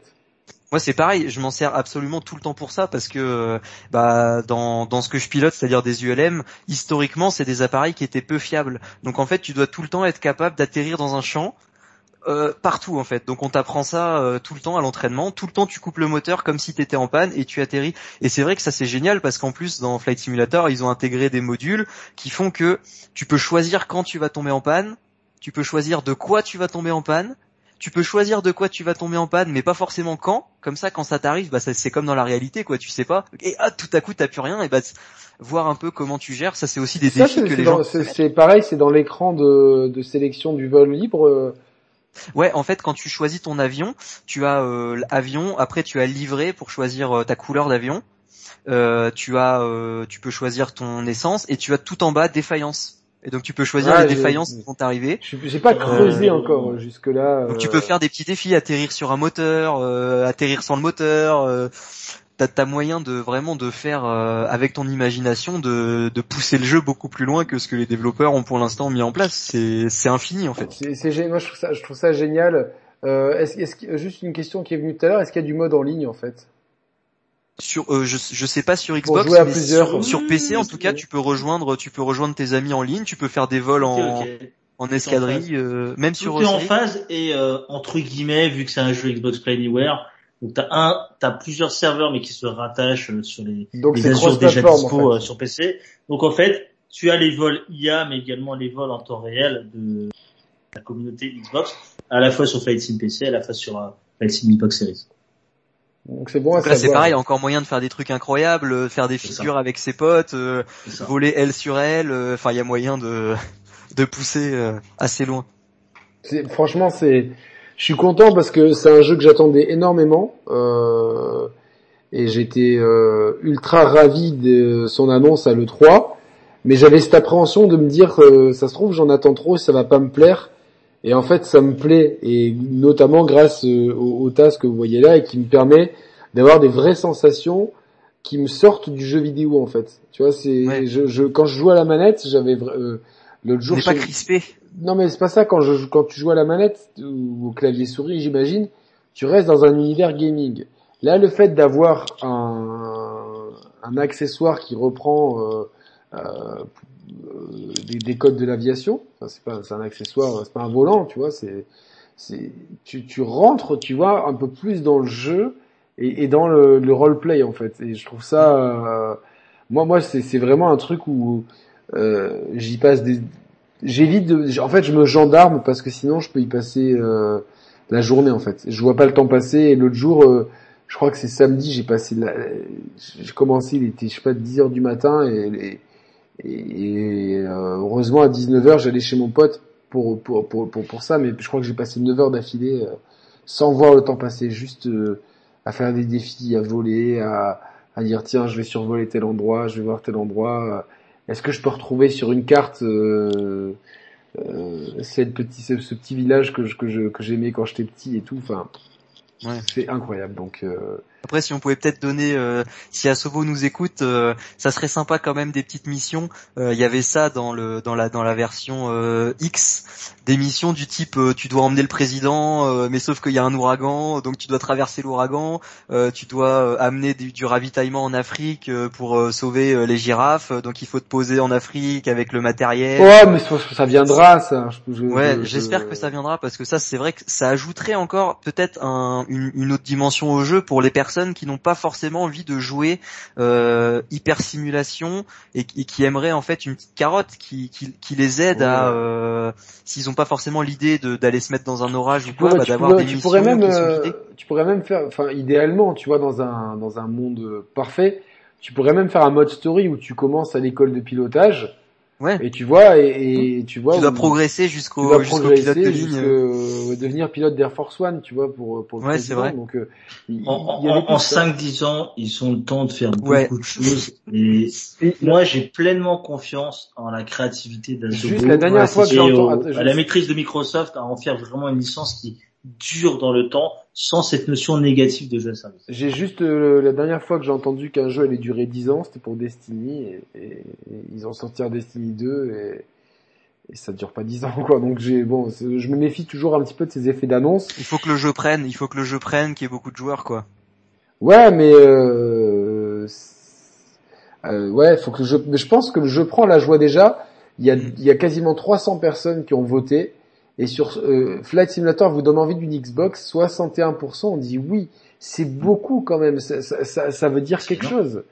dire que quand, quand t'enlèves les gens qui n'aiment pas les jeux d'avion ou qui euh, n'aiment pas la marque Xbox euh, là-dedans, je pense que ça donne une propension assez intéressante. quoi. Donc, puis il y, y a le DLC Top Gun qui arrive ouais, qui, va être assez assez énorme. Il y a, le DLC Top Gun Maverick avec la sortie du film. Il y a parce que c'était une demande de la fanbase, de la communauté euh, Flight Sim, il y a les hélicoptères qui vont arriver également et ça va être porté en parallèle à la fois sur PC et à la fois sur Xbox Series. De toute façon, maintenant tout va être porté en parallèle. Il y a qui dit qu'il y a une sorte de mix entre ce que vous avez très bien dit, euh, Mathis et, et Yannick, entre du story mode et de la mission. Voilà, moi je suis persuadé ah, que ça, va, tout arriver dans dans l'année les 24 C'est un mois, mettons. Je suis persuadé, j'ai rien dit, mais je. Non, mais après bon. Euh, je, sens le truc arriver. On, on, on, on connaît tes, tes, amis, donc. Euh... Non, non, mais non, non, non, non, là c'est pas mes amis, c'est c'est, j'ai vu le jeu évoluer. Bah, tu vas, tu vas pas questionner si tu permets Yannick, mais je vais la faire très courte. Mais je l'ai vu se développer. Je, j'ai, j'ai vu là, en fait, la vitesse de développement et des idées et des modes, des warm-up, des, des livrets de la, la communauté PC que je remercie si tu me permets, je l'ai fait dans mon émission, je le fais chez toi si tu me permets. Je remercie la communauté des modeurs aussi sur PC. Alors certes, c'est pas prévu et pour l'instant Microsoft a l'air de un peu grimacer sur la version Series. C'est un, peu dommage que les modes ne, ne puissent pas être portés sur euh, Xbox Series tellement qu'il y a des trucs de dingue. Mais une nouvelle fois, moi, ce jeu, je l'ai vu quelque part un peu naître.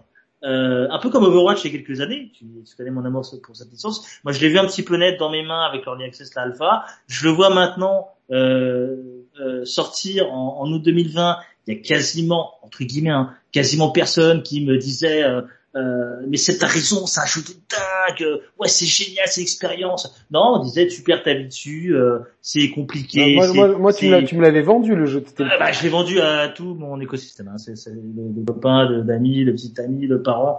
Et, euh, et là, c'est vrai qu'il y a, y a, je suis pas Asobo, je suis pas Microsoft, je suis pas Xbox, mais il y a une petite fierté là avec ces, en, voyant les retours, le métacritique encore plus haut que sa version PC, qui 92 je crois, la version PC c'était 90 91, le retour des joueuses et des joueurs, les screens sur les réseaux Yannick, avec des, des, des papis, des mamies qui jouent manette en main au-dessus des pyramides, au-dessus du Caire, au-dessus de, Dubaï, au-dessus de, l'Autriche, de, l'Espagne, peu importe. Et c'est ça qui est cool. Et ce jeu, c'est vraiment ça. Alors, je, je suis incapable de te dire, est-ce que c'est le jeu de l'année ou pas? Très vraisemblablement pas, même s'il a déjà eu des récompenses l'année dernière sur sa version PC. Par contre, est-ce que c'est l'une des expériences de l'année? Oui, c'est une expérience. Et est-ce que c'est la killer app? Est-ce que c'est la killer app de la Xbox? Est-ce que c'est la killer Est-ce que c'est la killer app de la Xbox? Et pour moi, à date, c'est la killer app de la Xbox. Et ce qui est très cool, c'est qu'elle vient avec 400 jeux à côté euh, quand tu achètes une Xbox Series, qui est le Xbox Game Pass à 12,99. Il y a juste deux trois remarques. 15 balles depuis tout à l'heure. Deux trois remarques on, on du chat. Euh, euh, ça, mais... Euh, bon, beaucoup de gens remercient euh, Asobo, etc. Et quelqu'un, à part le jeu vidéo classique, ce genre de jeu qui, qui fait tout envie notre expérience, qui, comme peut le donner la VR ou pas vraiment, oui, ça, ça, ça donne, ça, ça, change. C'est une expérience, euh, c'est une expérience incroyable.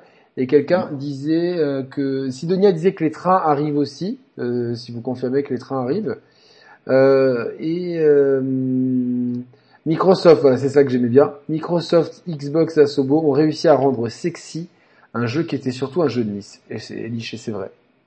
Mieux prendre Flight Simulator en version boîte ou en téléchargement? Alors, euh, à l'achat, c'est la même chose.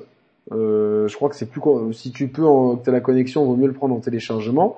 Par contre, si c'est pour le Game Pass, tu es pas à l'abri qu'un jour il disparaisse du Game Pass. C'est, c'est, c'est, je pense pas que ça arrivera, mais euh, mais tu, en l'achetant, que vraiment tu en as, tu en acquiers la propriété et euh, la, possibilité de l'utiliser hors Game Pass, il disparaît du Game Pass. Aujourd'hui, moi, c'est vrai que si demain il enlève du Game Pass, je peux plus y jouer. Mais euh, je pense que c'est pas prévu comme ça. Donc euh, voilà. Mais moi, je la prendrais plus en téléchargement parce que je crois qu'en boîte, il y a je sais pas combien de disques et ah bah l'épaisseur de la boîte. Ouais, l'épaisseur de la boîte. Donc ah il y a, il y a 13 souvenir Mathis, c'est quoi? C'est 13 DVD, je crois. 13 ou 14 DVD. C'est une dinguerie version boîte. Hein, le... ah, déjà, déjà le. Euh... 1, 2, 3, 4, 5, 6, 7, 8, 9. 9 CD. 9, 9 DVD, ouais, putain. En sachant que c'est pas comme, il y a certains jeux où on achète la version boîte, mais si on met le code sur Steam, par exemple, bah, oui. on peut le télécharger. Là, c'est pas comme ça. Là, il faut forcément mettre les CD. Donc euh, voilà, tu, tu, as ta réponse, Christophe. Euh, mieux vaut le téléchargement. Écoutez, messieurs, ça, ça fait euh, trois heures qu'on est en live.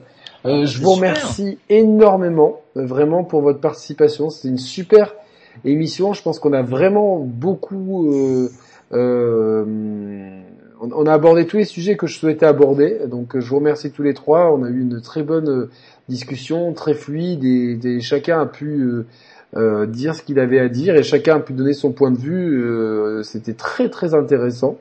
J'espère que les spectateurs qui regarderont cette émission en replay apprécieront autant que nous. Le chat, ben, mettez-moi un peu un, cœur euh, si vous avez aimé l'émission et surtout un pouce, un like.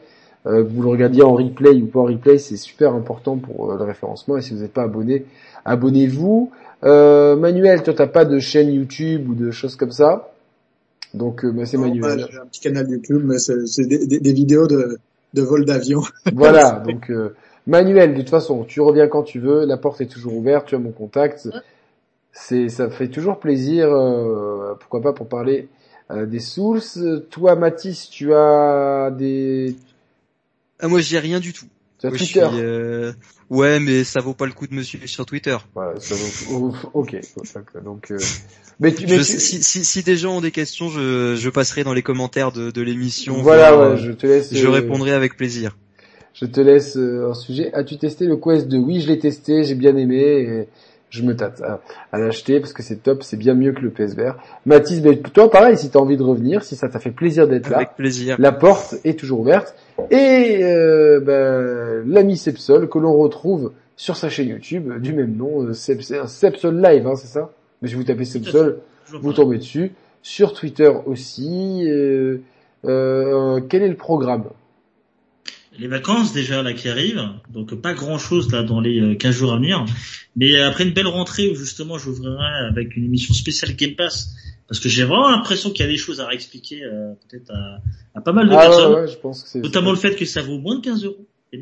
Non, non, mais il y a plein de choses où, je vais justement. Euh, j'ai gonflé le prix. Euh, euh, ouais, exprès, non, je sais bien, mais tu vois, d'une partie à une autre, d'un truc, on ne sait pas, il y a 100 jeux, à la télé on dit, enfin dans les pubs internet ou autres, on dit 100 plus games, alors qu'en fait, il y en a plus de 400 sur euh, sur PC et console et il y en a plus de 300 sur le cloud. Enfin tout ça, une espèce, une espèce tu sais, d'émission de de débridage. On va essayer de vulgariser un peu ce qui se passe euh, autour de. Ce qui est intéressant, ce qui serait intéressant, c'est arriver à rentrer là sur sur la chaîne. Sinon là dans l'intervalle, il y a de faire euh, de, de, faire comme nous on a parlé. Tu vois, si tu peux l'aborder aussi, c'est intéressant. Exactement, tu vois, de de, de, vulgariser non, non, mais de, de, parce qu'il y a des gens qui disent que ça tue le jeu vidéo, que que ça détruit l'économie, que que c'est pas bon pour les petits éditeurs. Moi, c'est, on va l'aborder.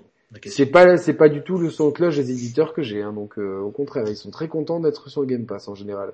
Microsoft. On va l'aborder. En plus, si tu me permets, j'aurai deux invités qui connaissent extrêmement bien Xbox, parce qu'il y en a même un qui bosse pour. Donc euh, là-dessus, ça va être vraiment cool.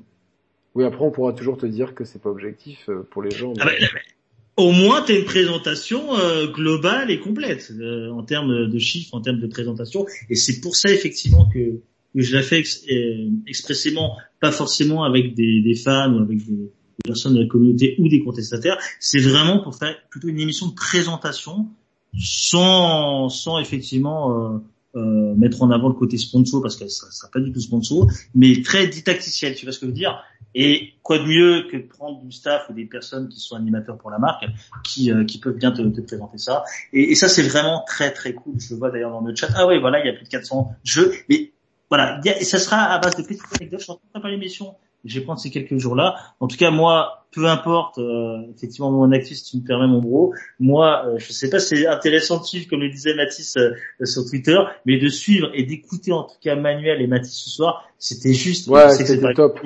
C'était juste excellent. Donc merci. Merci à vous les gars. Franchement, j'ai passé, ne serait-ce que pour ça, un super moment. Et toi, Yannick, tu sais que je t'aime d'amour, donc j'ai vraiment passé une bonne soirée, une belle émission. Et, merci à toi de t'être proposé parce que du coup c'était très intéressant d'avoir le point de vue euh, technique de comparaison sur les trois machines. Et c'est vrai que Manuel, je l'avais eu en radio libre, on avait déjà parlé de Flight Simulator et, et il avait contribué à, disons que le, le, le, brasier était allumé, il était avec un jerrycan d'essence et il avait, euh, il avait balancé dessus.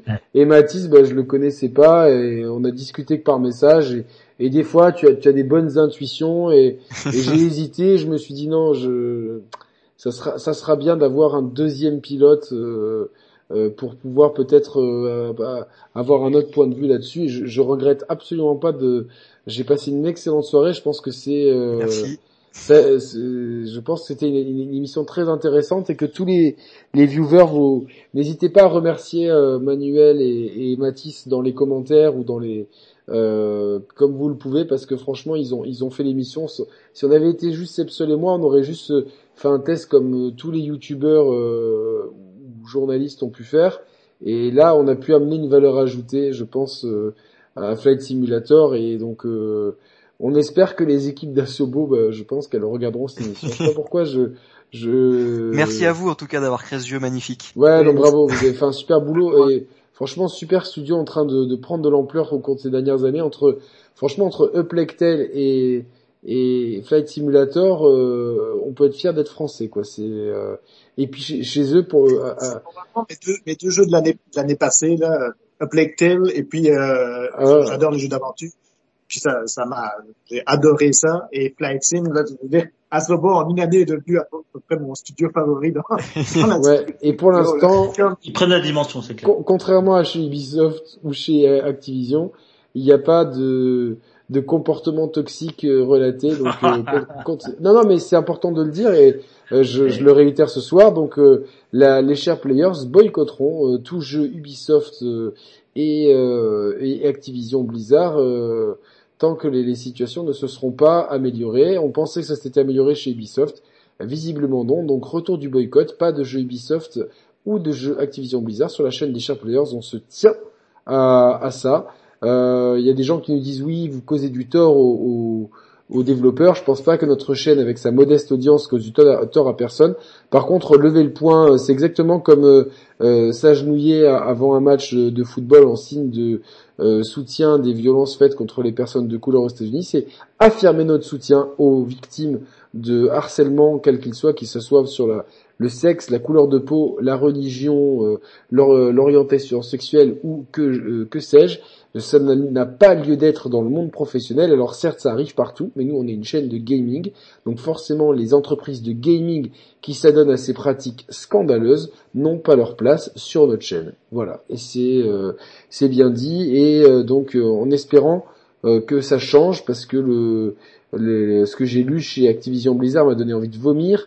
Et j'ai été très déçu de voir que chez Ubisoft, on continuait de protéger les personnes les plus toxiques. Donc, euh, Monsieur Guillemot, si vous m'entendez, faites du ménage euh, parce que sinon votre entreprise, entre le tout jeu service et cette culture d'entreprise là, euh, franchement, vous êtes en train de casser quelque chose qui était magnifique et qui nous a fait rêver et c'est bien dommage. Voilà.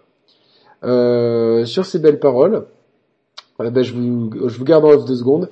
Merci à tous d'avoir écouté cette émission. Merci. Euh, vous nous retrouverez euh, normalement dimanche en fin d'après-midi avec Roman. Euh, c'est pas encore totalement sûr parce que j'ai euh, un petit impératif familial qui, qui, peut potentiellement se greffer. Mais normalement, dimanche en fin d'après-midi, Roman et moi, on est là pour la nouvelle formule Roman plus. Vous le savez, c'est six sujets, euh, plusieurs sujets gaming, plusieurs sujets hors jeu, des blagues, des jeux, etc. Donc on organise bien nos émissions avec Roman pour les rendre euh, punchy et dynamiques et, et faire qu'elles sortent du lot des émissions normales. Donc je vous confirme ça sur Twitter, n'hésitez pas à nous suivre et sur euh, l'espace communautaire euh, de la chaîne, voire sur Facebook et Instagram. Merci à tous, je vous tiens au courant. Merci à Manuel, Mathis et Seb pour votre présence. Merci vous êtes à toi. géniaux. Merci à toi. Je vous embrasse, restez en ligne, on reste pour débriefer. Salut à tous, Ciao. ciao. ciao. Ciao, bye bye.